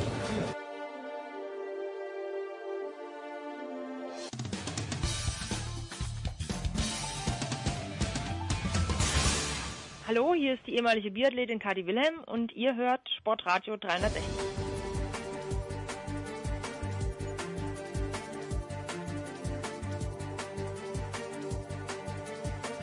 So, meine Damen und Herren. Ja, genau. So, meine Damen und Herren, wir gehen mal ganz kurz nach Boston. So schaut es nämlich aus. Und es ist sehr, sehr früh in Paris. Es ist sehr, sehr spät in Boston. Und dort ist Heiko Oldup noch im Boston Garden. Heiko, der Amerikaner sagt, glaube ich, a bit of a downer. Und nicht der Amerikaner, sondern der Mann aus Boston. Denn die Bruins sind ihrer Favoritenstellung nicht gerecht geworden. Guten Morgen. Ja, guten Morgen. Es ist tatsächlich gerade Mitternacht hier äh, in Boston, 12 Uhr oder 0 Uhr, wie man sagt, 0 Uhr 1 jetzt. Und ich sitze hier noch im Maschinenraum des TD Garden, bin gerade von der Pressekonferenz gekommen. Die Bruins-Spieler und andere Leute gehen hier noch an mir vorbei. Wir sitzen hier und mit anderen Kollegen noch schreiben, äh, denn das Spiel ist gerade, ich glaube, vor 55 oder 50 Minuten zu Ende gegangen. Ja, die Bruins haben 3-2 verloren oder andersrum, St. Louis hat 3-2 gewonnen nach Overtime. Äh, erster Overtime, ich glaube, vier Minuten waren gespielt. Absolut verdienter Sieg, eine wirklich dominante Vorstellung von St. Louis in der Verlängerung. Gefühlt waren die die gesamten vier Minuten in der in, in, im, im Bostoner Drittel und ähm, haben dadurch einen Schlagstoß von der blauen Linie. Äh, Strafzeit war angezeigt für Boston, das heißt, St. Louis nimmt den Torwart raus, bringt einen sechsten Feldspieler und äh, haben dadurch dann durch einen Schlagstoß von der blauen Linie genau in den Winkel das Siegtor erzielt. Und ja, somit geht's jetzt nach St. Louis 1-1. Die Serie war ein komplett anderes Spiel heute als noch äh, Spiel 1 am Montag, als die Bruins ja wirklich ähm, ja an denen vorbeigeflogen sind. Die, sahen teilweise aus wie die Toronto Maple Leafs, so gut und so schnell haben sie geskatet. Und diesmal hat St. Louis das gemacht, was man eigentlich erwartet hat, sprich noch körperlicher gespielt. Tra- Trainer, Trainer Craig Berube hat auch gesagt, heute haben wir wirklich unser Spiel 60 Minuten durchgezogen und das war, das war entscheidend. Ein ganz wichtiger Fakt auch noch bei den Bruins ist im ersten Drittel Matt Grizzly, Verteidiger ausgefallen im- durch, einen- durch einen Check an die Bande, der ist, ist ins, äh, muss ins Krankenhaus, steht noch nicht fest, was er hat, könnte eventuell Gehirnerschütterung sein, kann sein, dass er ausfällt für die gesamte Serie und durch ihn waren die Bruins halt auf fünf Verteidiger dezimiert und er ist halt einer, er ist zwar nicht körperlich groß, aber er ist einer, der kann den Puck äh, bewegen, also ein Puck-Moving Defenseman und das hat äh, den Bruins sichtlich gefehlt, jemand, der den Puck halt äh, Schlittschuh-technisch oder läuferisch aus der eigenen Zone rausbringt. Also ja, zwei Spiele gespielt, eins zu eins, uh, we have a series, folks.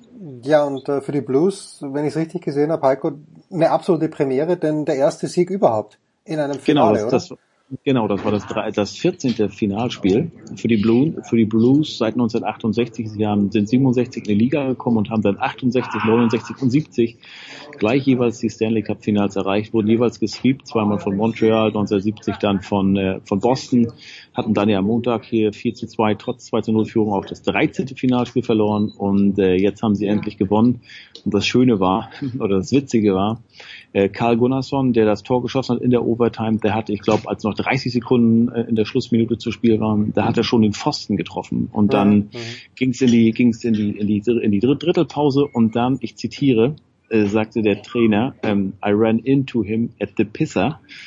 Also auf Toilette, auf Toilette hat der, der Trainer Karl Gunnarsson getroffen und da sagte Karl Gunnarsson nur, ich brauche noch einen Schuss und das wird's dann. Und das ist tatsächlich so geworden. Und ähm, ja, das ist auch so eine kleine ähm, Stanley Cup Anekdote mal sehen. Wenn sie wirklich den Cup gewinnen sollten, dann wird das vielleicht eine Geschichte, die sie sich noch in, in 100 Jahren in St. Louis erzählen. Äh, wenn, ganz kurz, äh, Steno, ja, Chara, Steno Chara geht hier gerade vorbei, der Bundeskapitän. Jetzt guckt er gerade, weil ich seinen Namen erwähnt habe. Er spricht ein klein bisschen Deutsch. Ähm, äh, kratzt sich so ein bisschen an seinem grauen Bart, wirkte etwas nachdenklich. Wie groß ist Steno Chara? Vor dem hätte ich, glaube ich, Angst im wirklichen Leben ja, er ist zwei Meter sechs ohne Schlittschuh. Okay. Erzähl noch ein bisschen was dazu. Also ich sage immer, wenn der hier mal bei den Celtics auflaufen würde zum Warm-up, der wird gar nicht auffallen, weil der hätte die perfekte Größe dafür. Wenn St. Louis jetzt schon 2-0 geführt hat, auch im ersten Spiel, äh, haben die die irgendwie überrascht aus deiner Sicht? Oder war es im ersten Spiel dann so, dass die Bruins zu lange Pause gehabt haben? Weil, wenn ich die richtig verstanden habe, letzte Woche, die Bruins haben sich schon als Favoriten gesehen.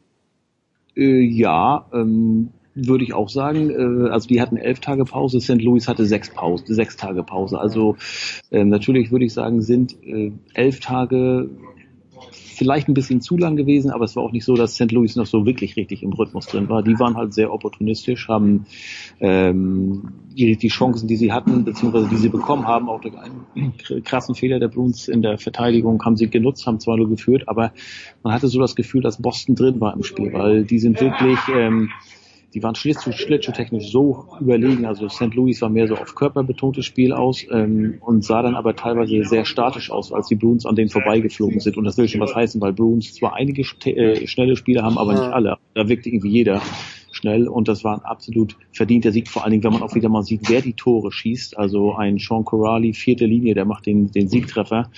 Ähm, und äh, ähm, auch heute wieder Joachim Nordström, vierte Reihe, dritte macht das zweite Tor, äh, Charlie Coyle macht aus der dritten Reihe macht das erste Tor. Das Problem ist aber, dass die, die Paradereihe der Runes, die sogenannte Perfection Line, oder wie einige so auch sagen hier in Boston, die Erection Line, äh, Brad Marchand, äh, Patrice Bergeron, David Pasternak, die sind noch gar nicht in der Serie. Äh, die haben minus, plus minus, haben sie zusammen minus sieben bislang. Die werden von komplett aus, äh, aus dem Spiel genommen von, von St. Louis, dann ist es natürlich gut, wenn du auch eine dritte und vierte Reihe noch hast, die dann zur Not mal äh, treffen oder nicht zur Not, also die dann auch treffen äh, und dir so überhaupt eine Chance geben. Aber klar ist die erste Reihe, die Paradereihe, die muss jetzt in Spiel drei spätestens aufwachen. Da muss äh, Produktion von deren Seite kommen.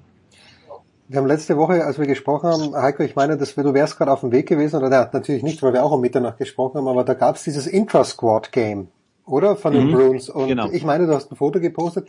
Die Hütte war ausverkauft. Das ist ja Wahnsinn. Ja, äh, war ich auch so ein bisschen überrascht, weil das ist ja, ich sag mal, vielleicht ist das so ein bisschen wie bei den Patriots.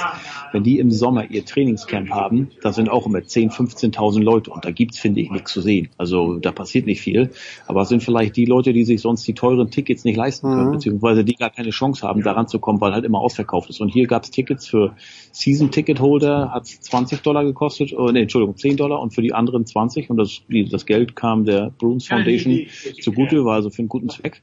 Und äh, ja, also da war jetzt nichts, nichts Spektakuläres passiert passiert, aber das war vielleicht so, auch mal so ein Zeichen, okay, ne, wir stehen hinter ja. euch, die Stadt, die Fans und äh, wurde auch sehr gut äh, angenommen von den von den Bruins-Spielern. Ich glaube, die waren genauso überrascht, äh, dass äh, das wirklich eine volle Halle war hier.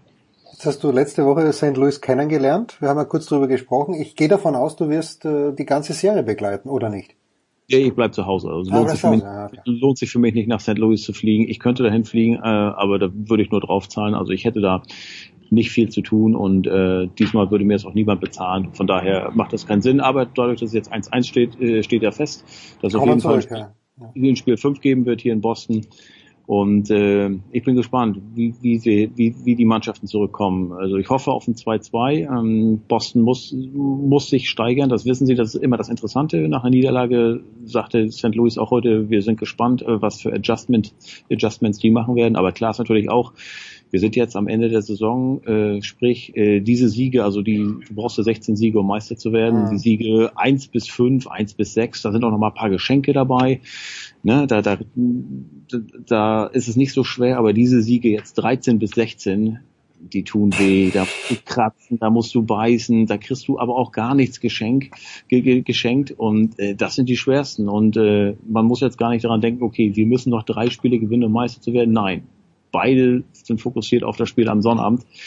Ähm, und das war heute auch die, die ähm, nach acht Siegen mal wieder eine Niederlage für die Bruins. Ähm, die haben aber gezeigt, also genauso wie St. Louis halt auswärts gewinnen kann. Die haben in der ersten Runde dreimal in Winnipeg gewonnen. Ah. Die Bruins haben jeweils zweimal in Toronto, in Columbus und auch in äh, Carolina gewonnen. Also äh, die sind durchaus in der Lage, sich den Heimvorteil zurückzuholen.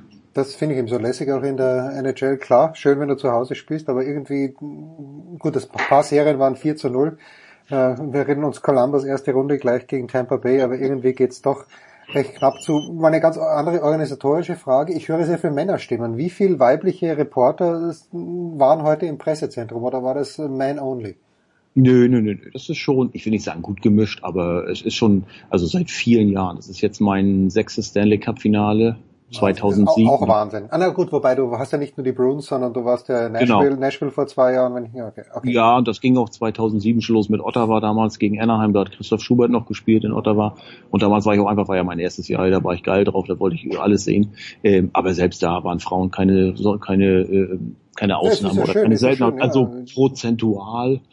Ich meine, es ist natürlich anders, sage ich mal. Hier ist es oft so, wie man es kennt halt, ne? wenn man gut aussieht, wenn man noch bisschen ähm, Nein, andersrum. Also es ist nicht, ist nicht so, dass man nur gut aussehen muss, man muss auch Hockeyverstand haben. Zum Beispiel eine Catherine Tappen, die ist sehr bekannt äh, bei NBC Sports, ne, die ist nicht äh, vor der Kamera, weil sie gut aussieht, sondern die hat echt, echt Hockeyverstand. Aber es, es gibt halt auch manche, da denkst du, aha, okay, ja, ähm, ob die jetzt wirklich da ist, ob, ob die die einzige ist, die das so machen könnte oder ob das dann doch wegen ihres Aussehens ist. Bei Nessen zum Beispiel New England Sportsnet hier, einer der lokalen Sender, da ist eine, Namen nenne ich jetzt nicht, aber kann auch jeder nach, nee, kann, kann, kann auch, kann, kann auch jeder selbst nachgucken. Da würde ich sagen, also die Fragen, die die stellt, beziehungsweise ähm, was da so rüberkommt, das können andere auch, aber sie ist schon Augenschmaus, muss man sagen. Tja, die Fragen, die ich an dich stelle, sind natürlich auch nicht um, um Wesentliches besser. Gehen wir mal ganz kurz noch, äh, weil wenn man sich so die American League East anschaut, da, da brausen die Yankees vorne weg. Äh, sind die Red Sox, äh, die sind jetzt bei 29, 27, haben bei den Indians verloren gestern. Nee, zu Hause, zu Hause. Ah, zu Hause, stimmt, zu Hause, ja, 14, 14, 9, ja. Gestern total, ja, vorgestern, also wir sind jetzt Donnerstag, Donnerstag, Ja. Dienstag haben sie ja zu Hause schon im neunten Inning 5-2 geführt und äh, geben das noch aus der Hand. Das war, David Price hat super gepitcht, das war echt ein verschenkter Sieg, haben die Leute hier gesagt. Und das Interessante war, da war noch eine Stunde Regenverschiebung. Ähm, das war irgendwann zu Ende, ich glaube um eins. Und da saßen, ich glaube, ach, wie viel waren es? 23 Leute noch. äh, da hat man schon gesehen, die haben die extra so, wenn du den Pitching Mount und den, das Schlag mal, dann siehst du die Leute wirklich da unten in die erste Reihe hingesetzt, damit da noch einigermaßen Zuschauer waren, in ihrem Regencape noch. Es war, ich glaube, acht Grad oder so. Also wer das, wer sich das antut, muss schon echt hart, hardcore, ein Hardcore-Fan sein. Ja, aber Und, du hast äh, das angetan. Du hast das angeschaut. Im ja, Fernsehen. aber, aber im Fernsehen, genau, weil ich nebenbei noch zu arbeiten hatte. Genau, aber ansonsten, also das lasse ich so neben, nebenbei dann laufen. Äh, und heute oder beziehungsweise gestern Abend Mittwoch haben sie dann 14-9 verloren, da, da habe ich keine Ahnung, wie das Spiel war. Und dann sind sie nach New York geflogen noch, wo sie jetzt die Serie bei den Yankees äh, spielen und es war Dresscode Black and Gold, also um die, äh, die, die Farben der Bruins, um die, die, die, Bruins zu unterstützen. Übrigens, apropos Unterstützung, hier gibt's ja immer diesen, diesen äh, äh, Banner-Captain, das heißt, äh, der die Bruins-Fahne ähm, äh, sozusagen schwingt im Fanblock und das waren am Montag acht Spieler, unter anderem Dennis Seidenberg, die 2011 Stanley Cup Champion wurden, die sind extra hergekommen und heute, beziehungsweise gestern Abend war es Bill Belichick, kam mir an in einer knallengen schwarzen Lederjacke und stand dann mitten in den Fans und hat die Bruins Fahne geschwenkt. Und das ist natürlich dann immer, also hier ist es so, dass es alles dunkel in der Halle, dann kommt die große Bruins Fahne, die wird dann so an, bei den Fans rumgereicht, einmal am Unterrang. Und Mhm. dann, dann wird mal, geht der Lichtkegel auf ein und dann siehst du halt, ist eigentlich immer ein großes Geheimnis, so zehn Minuten vorher kommt es dann raus, wer es dann ist und hat eine große Bruins-Fahne in der Hand, es war schon Rob Gronkowski, Bobby Orr, Ray Borg waren es schon und ähm, heute war es halt ähm, Bill Belichick und die Leute sagen schon, also ist es spätestens äh, Spiel 5 Tom Brady oder bei Spiel 7 muss es ja Tom Brady sein und ich muss sagen, als ich reinkam hier in die Halle, da habe ich unten einen gesehen in einer Ritterrüstung. Und von der Größe habe ich, oder habe ich so gedacht, wenn Ja. die Tom Brady, wenn Tom Brady hier reinbringen würden, den, den kannst du ja nicht so reinbringen, ohne dass es irgend, dass es niemand mitkriegt. Äh, Ja. Ob die das eventuell machen würden, aber das war letztlich nur ein bekannter Ritter aus einer äh, für eine Ameri aus einer amerikanischen Bierwerbung. Und da ist es mir dann auch eingefallen. Aber von der Größe habe ich gesagt, Mensch, ob, ob Brady da wohl unter dem Stahlhelm äh, steckt. David Ortiz wird sich anbieten. Also, Der, der, der, ja, absolut. Der, der Name wurde auch schon. Ich weiß aber nicht, ob der noch in Boston. Ich meine, gut, den würden sie auch einfliegen. Ja. Ähm, aber stimmt, das wäre auch einer, weil du hast, wie gesagt, Bobby Orr hattest du schon, Ray Borg, auch einen anderen großen Bruin, ähm, und Rob, Rob Gronkowski hattest du, Julian Edelman hattest du schon, ähm, und äh, ja, David Ortiz wäre sicherlich Spiel 5 und falls es ein Spiel 7 geben würde. Don Brady. Der kommt dann, dann irgendwie, irgendwie rein mit ihm. Genau. Abschließende Frage, darfst du uns verraten, du hast ja mit Dennis, du- ihr kennt euch ja sehr, sehr gut, äh, was, was macht Dennis? Hat er dir was gesagt, äh, was, für die Öffentlichkeit bestimmt ist oder weiß er selbst noch nicht? Was weißt du, Heiko, was du uns vielleicht sagen kannst? Also er sagt, er, ich habe ihn gefragt, und wie sieht's aus? Er sagt, er weiß ja selber, wenn du jetzt ein Jahr komplett raus bist, ne, er, er könnte nach Europa, aber da hat er eigentlich ähm, keine richtige Lust drauf. Ich meine, er wird jetzt im Juni, nee, im Juli, im Juni oder Juli, 18. Juni oder Juli, auf jeden Fall der 18. Ähm, hat er Geburtstag, wird er 38 Jahre. Ähm, ich sag mal, der könnte vom Namen her sicherlich, ich meine, wir wissen alle, wo sein Bruder spielt, Ja. äh, in der D. Äh, das wäre sicherlich was, aber ich weiß nicht, ob er sich das antut. Ich glaube, dem gefällt die Vaterrolle echt gut mittlerweile. Der kutschiert die Kinder zu den Hobbys. Seine Frau macht jetzt auch eine, eine, hat, einen, hat, eine hat einen Laden aufgemacht. Die hat so eine, so eine, ähm, wie sagt man, also so eine, Eine äh, Boutique. Eine Boutique. Genau. Eine Boutique, genau, die war auch zur, zur äh, Designer School gegangen und das hat ihr Spaß gemacht und jetzt sagt Dennis, mach ich endlich mal was. Also das kennt er ja sonst gar nicht. Ne? Ja. Wenn er hier während der Saison mit diesen Kindern, also für die Kinder da sein, das, das geht ja gar nicht. Jetzt fährt er sie zu den Hobbys, da zum Breaker spielt Eishockey und Baseball und Basketball und die anderen machen Turnen und was weiß ich nicht alles und das macht ihm total Spaß, sagt er. Und ich glaube, wenn man das jetzt erstmal sich daran gewöhnt hat, auch, im- auch im Jahr, im, im Alter von 38 Jahren fast, wenn man weiß, dass der, ich glaube, was hat er verdient? 30 Millionen in seiner Karriere, vielleicht ein bisschen mehr. Ähm, und dann das verlassen, weil vielleicht für ein Jahr ähm, München, wenn es denn München werden sollte, er würde die Familie, glaube ich, auch, die, obwohl es ja in München zwei internationale Schulen, glaube ich, sogar gibt, ich glaube, das Ja. würde keinen Sinn machen, die dann rüberzubringen aus dem gewohnten Umfeld, weil er auch sagte, die wollen auf jeden Fall in Garden City, da auf Long Island bleiben erstmal. Was, Moment, Moment, die Ähm, wohnen in Garden City, da habe ich gearbeitet für zwei Jahre. Genau, genau. Die wohnen in Garden City, haben dann ein Haus und er sagt, wir genießen das richtig, nachdem wir in Boston hier dieses City-Leben gelebt haben, also auch toll direkt am, am Wasser unten, in so einem alten ehemaligen Speicher und so. Ähm, aber thank you very much, kriegen da ja gerade ein paar paar Quotes geliefert. Ähm, äh, hat er jetzt in Boston, äh, äh, hat er jetzt in, in, in Garden City halt ein Haus mit Garten und so und er sagt so richtig so so vor, äh, so Vorstadtatmosphäre und das das gefällt denen schon gut da.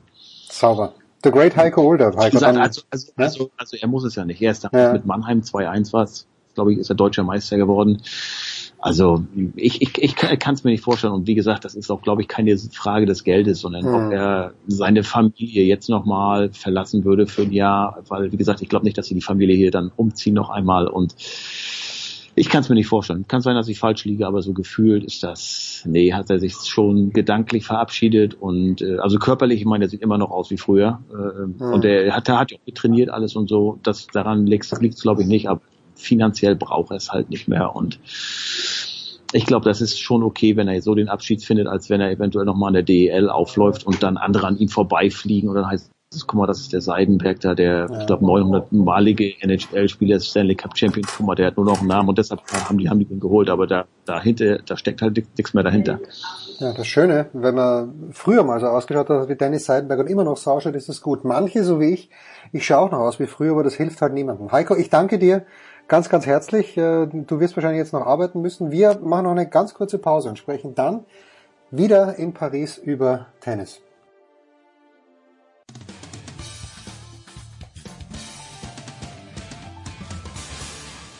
Hallo Freund von Sportradio 360, hier ist Roberto. Servus.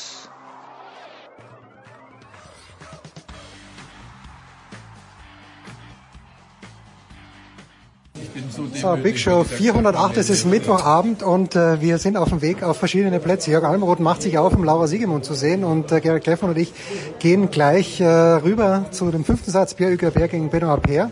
Aber das große Thema aus meiner Sicht ist Alexander Zverev und äh, die Geschichte mit Ivan Lendl ein kleines bisschen, finde ich. Äh, Gerrit, ist das aus meiner Sicht zu groß, auf, zu hoch aufgehängt, dass Ivan Lendl nicht hier ist oder sollten wir uns schon langsam mal die Frage stellen, warum das so ist?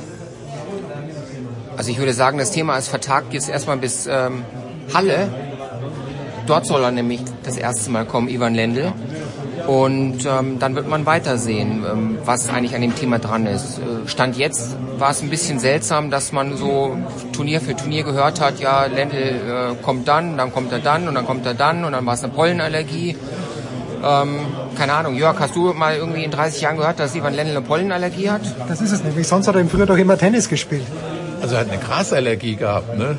Also eine, eine, eine, Rasen, eine Rasentennisallergie. Nein, aber also um ganz ehrlich zu sein, diese Erklärungen leuchten können, können ja nicht einleuchten. Also ich meine jetzt, weil, weil man nicht zusammen trainiert hat, wenn man einige Trainingseinheiten nicht gespielt hat, ist man beim Grand Slam Turnier nicht dabei. Das äh, ergibt für mich, also hat, hat keine Logik und und und und ich, ich weiß es nicht, ob diese Zusammenarbeit sich so jetzt irgendwie so langsam irgendwie in, in ihre Einzelteile auflöst. Äh, vielleicht ist es jetzt auch über, ist es dramatisiert von unserer Seite, aber wie gesagt, die Erklärung, die Alexander Zverev hier abgegeben hat, die finde ich nicht besonders schlüssig. Er ist immer offen zu uns, wie er gesagt hat. Ähm, hat erste Runde gegen John Millman vier Stunden acht gespielt. Gerald, die zweite Runde, die zum Zeitpunkt unserer Ausstrahlung schon gespielt werden wird, gegen Michael Ümer. Die kommt aus meiner Sicht gerade recht, weil ich glaube, der Ümer, der so wenig ich gesehen habe von ihm, aber es ist ein Gegner, er braucht jetzt so einen Gegner, der ihm nicht wahnsinnig wehtun kann. Ja, im Prinzip kann ich nur sagen, ja, du ja, hast völlig recht. Da sagst du nur ja. Nein, es ist, es ist eine Runde, die ihm vielleicht gut tun wird, wenn er da mal drei Sätzen mal irgendwie mal glatt durchgeht. Und ich glaube, die Art und Weise des Sieges wird jetzt vielleicht für ihn auch nochmal entscheidender sein, als nur irgendwie weiterzukommen. Weil er hat jetzt mal so ein bisschen so einen, so einen quälenden Sieg gehabt und er braucht einfach mal das Gefühl, dass er auch mal wieder so Leute, die er klar schlagen muss, auch klar schlagen kann. Ich glaube, aus solchen Matches gewinnt er dann nochmal eine andere Brust, mit der er dann wieder in der nächsten Runde wieder antreten kann. Das, ja, das würde ich, würde ich hundertprozentig so unterschreiben, aber das große Wenn ist eben auch ein, also nee, das Wenn ist ein großes Wenn, weil das hätte ich in der ersten Runde eigentlich auch von ihm erwartet, dass, es, dass er das etwas geräuschloser über die Bühne bringt und äh, ja klar, Michael Ümer ist tendenziell eher noch der etwas schwächere, denke ich, jetzt Gegner, wiewohl es die zweite Runde ist. Und er sollte sich, er sollte sich auch seine Kräfte aufsparen, denn das, was er im letzten Jahr erlebt hat, das fand ich ja für, war für ihn irgendwo traumatisch. Ne? Ich meine, er hat sich im letzten Jahr zu Recht hier einiges ausrechnen dürfen nach, nach als zweitbester Sandplatzspieler der, der ganzen Saison. Dann hat er hier äh, drei Runden Kräfte, Energien, Nerven verschleudert wie, wie im Sommerschlussverkauf und äh, war für das Spiel gegen Dominik Thiem natürlich in keinster Weise bereit. Und das sollte, sollte, er, sollte er natürlich versuchen jetzt abzustellen ne? und sollte wirklich einfach mal in drei Sätzen gewinnen. Wir haben heute zwei Deutsche gesehen, die Matches auf der Lives gespielt haben, möglicherweise. Jörg, jetzt fange ich bei dir an. Oskar Otte gegen Roger Federer. Äh, Federer hat sehr effizient gespielt, ähm, hat, hat sich kein Bein ausgerissen. Aber wie hat dir Oskar Otte gefallen? Auch danach, ich war nicht dabei, aber ihr beide wart in der Pressekonferenz. Es schien ein, ein rundum guter Tag gewesen zu sein, trotz der Niederlage. Oskar Otte ist einer, ein guter Typ und das ist ja bei vielen Spielern, die eben auf der kleinen Tennistour unterwegs sind, die sind nicht so, die sind noch nicht so in Anführungszeichen versaut. Ne? Sind, es kommt, kommt also völlig mit so jemandem kann sich völlig normal unterhalten und, und ich fand auch, dass er sich auf dem Center Gott unheimlich gut verkauft hat. Das war total couragiert, mutig, nicht, nicht, nicht ängstlich. Er hat selber gesagt, dass er überrascht war, dass er nicht so nervös war, wie er selbst angenommen hat. Und, und so war der ganze Auftritt auch. Und wie gesagt, er hatte im dritten Satz auch, auch die Breakchancen und hätte man natürlich gerne mal gesehen, wenn, wenn Oskar Otte auch das Break geschafft hätte und, und eben mal, ich weiß gar nicht, wer das, ich glaube, Feder hat aber von vorne serviert, es wäre jetzt keine Führung für ihn gewesen, oder doch? Ah, weiß ich jetzt gar nicht mehr ganz genau, oder doch? Ja. Ja, ja. Doch, okay. Also schade drum, aber ja, ich, ich, wünsch, ich wünschte mir, dass, er, dass wir ihn öfters sehen würden, dass er eben auch auf der ATP-Tour ankommt. Ähm, aber Gerhard, das ist halt oft so, ein Highlight-Match und dann äh, fährst du zu einem Challenger, spielst vor 22 Zuschauern und findest nicht die Motivation wieder. Hat der Oskar Otte aus deiner Sicht das Spiel, weil er hat einen sehr guten Aufschlag, gute Vorhand, hat er das Spiel, dass er, oder hat er den Biss auch, vermittelt er den Eindruck, dass er den Biss hat, dass er wirklich, Janik Maden hat es ja geschafft, unter die Top 100 zu kommen. Also ich bin sicher, dass äh, Oskar Otte oder auch Yannick Maden äh, nicht in ein Loch fallen, wenn sie irgendwo anders jetzt hinfahren, wo es einfach ein paar Klassen kleiner ist. Äh, es ist ja im Prinzip in doppelter Hinsicht eigentlich ein ungleiches Duell heute bei beiden gewesen. Ich war auch bei Yannick Maden auf dem Platz. Der hat sich im Übrigen auch super geschlagen. Das Ergebnis ist ganz glatt, aber die Spielzeit ist zwei Stunden. Und wenn ein Satz irgendwie äh, 40 Minuten 6-1, das ist ein langes 6-1. Ja. Und ähm, Oskar Otte hat eine ganz tolle Pressekonferenz gegeben. Jörg, du wir waren beide ja dabei. Ähm, er muss ja mit, er muss ja zum einen mit der spielerischen Klasse von Roger Federer umgehen, aber er hat dann so nett beschrieben, er sitzt dann in der Pause äh, auf dem Stuhl und guckt nach oben und sieht sich selber auf einmal auf der Leinwand zum ersten Mal in seinem Leben. Da zuckst du erstmal zusammen. Dann sitzt links hinter seiner Schulter sitzt die Ontiriak in der Box und dann kurz vor Schluss geht dann die Laola-Welle los und ähm, zwischendurch wurde auch Roger äh, Federer gefeiert. Ähm, das ist ja äh, ich bin sicher eine völlige Überforderung. Also stellen wir, stellen wir uns mal vor, wir drei müssen den Podcast in der Arena aufnehmen, dann würden die, die Nerven blank liegen. Ja? Ich habe ja die Frage eigentlich ein bisschen ins Blaue gestellt. Also ich fand die Frage eigentlich selbst doof, weil, weil ich sagte so, äh, Jörg, du stellst man, keine doofen man. Hat, man, hat, man hatte den Eindruck, dass sie gar nicht so richtig wussten, was, was da jetzt so abläuft. Und da sagte er tatsächlich, ich, ich, ich habe mich gefragt, wo bin ich hier jetzt? Als, als er äh, sich umguckte und, und auch auf der Anzeige, Gerald hatte äh, ein, to ein tolles Bild äh, von, von, von außen, glaube ich, auf einen der großen Monitore, wo, wo, wo er eben aufschlug. Und er, er war natürlich irgendwie ganz glücklich, das Foto. Ich glaube, es ist auch ausgetauscht worden, wenn ich das richtig gesehen habe, das Foto. Nein, also es ist nicht, das, sorry, es muss ja auch mal eine Wohlfühlgeschichte ja, bei so einem Grand Slam geben. Wir, äh, wir reden und kritisieren und machen so viel. Nein, das ist einfach eine tolle Geschichte. Und wenn, auch wenn er, selbst wenn er jetzt wieder zwei, drei Wochen mies oder vier Wochen mies spielt, das bleibt ja, das bleibt ja für immer. Bleibt ja für immer. Eine letzte Frage noch zu den Herren. Äh, Gerald, wenn Roger Federer spielt, ist die Hütte voll. Egal ob gegen Lorenzo Sonego oder gegen Oscar Otte. Äh, worauf schiebst du das? Du, du kannst die, du liest in der Psyche des französischen Publikums wie kaum ein anderer, haben die Angst, dass es das letzte Match sein könnte und sind deswegen da. Ich finde, wir hätten Oskar Otte zu dieser kleinen Runde dazu holen äh, sollen können, ja. weil er hat auch diese Frage eigentlich so sensationell beantwortet. So, ja, er, hat, ja. er hat doch gesagt, ähm, auch auf deine Frage schon wieder, Jörg, das war auch schon wieder eine so eine intelligente Frage. Ähm, ja, so, wofür steht bedeutet, Roger Federer? Warum hat er so eine Faszination auf die Menschen? Und dann hat äh, Oskar Otte völlig richtig und schön gesagt, wenn man an Tennis denkt, denkt man sofort in einem Reflex an Roger Federer. Er steht einfach irgendwie für Tennis. Er symbolisiert Tennis. Das ist, das ist seine Grazie, seine Erhabenheit. Das ist vielleicht auch diese klassische einhändige Rückhand, die wirklich wie aus, aus, aus fernen Zeiten einfach wirkt, wo Tennis äh, irgendwie noch eine Kunstform war, wo es auch noch anders gespielt wurde, ja. glaube ich einfach. Ja, also, das ist ja das, was der Franzose eben liebt. Ne? Das, es ist eben auch Ästhetik. Ne? Es ist nicht nur nicht nur eben jemand, der da rausgeht, sondern der auch eben ein bisschen schon das schöne Spiel einfach verkörpert. Und äh, ja, ich meine, diese Frage ist sehr berechtigt von dir, ob das das letzte Mal sein kann, denn ich kann mir jetzt eigentlich nicht vorstellen, sei denn, das wird jetzt richtig gut noch hier. nein, nein, aber ob das, ob das eine Wiederholung erfährt, dieser, dieses Gastspiel, wage ich zu bezweifeln, 2020. Aber so, die, die letzten ja. Sätze. Na, Moment, Moment, eine Frage habe ich schon noch. Äh, nämlich zu den deutschen Damen. Jörg, du, du darfst anfahren. Äh, mhm. Angie Kerber ist hier nicht fit angereist, erste Runde rausgegangen. Julia ja. Görges erfahren wir vor wenigen Minuten. Gerhard hat es, glaube ich, als erster gehabt. Hat den Coach gewechselt. Und danach kommt nichts. Also Laura Siegemund hat jetzt eine Chance gegen Bencic, keine Frage. Aber ums deutsche Damen-Tennis, Jörg, äh, ich mache eine Behauptung und du kannst ja oder nein sagen. Ist es nicht gut bestellt im Moment? Ist nicht gut bestellt und hinter oder diese die die die letzten Erfolge von von Kerber und und Görges oder unsere Fixierung auch darauf hat uns eben eigentlich mm, nicht nicht ich fand, nicht erkennen lassen unbedingt, dass dahinter gar nichts mehr ist jetzt. Also eine ganze Generation, fast zwei sozusagen Tennisgenerationen, sieben acht Jahre, null, fast null. Und das ist schon eigentlich relativ beängstigend. Ne? Also dass, dass äh, Barbara Rittner jetzt herkommt und sagt, wir müssen uns auf die Jahrgänge 2003 oder 2004 oder sowas konzentrieren. Wir haben noch ein bisschen Zeit. Wobei 2003 wäre schon 16 Jahre alt. Äh, da gibt es ein paar Amerikanerinnen, die schon da sind. So, wir gehen raus. Danke Gerald, danke Jörg. Das war die Big Show 408. Nächste Woche geht's weiter.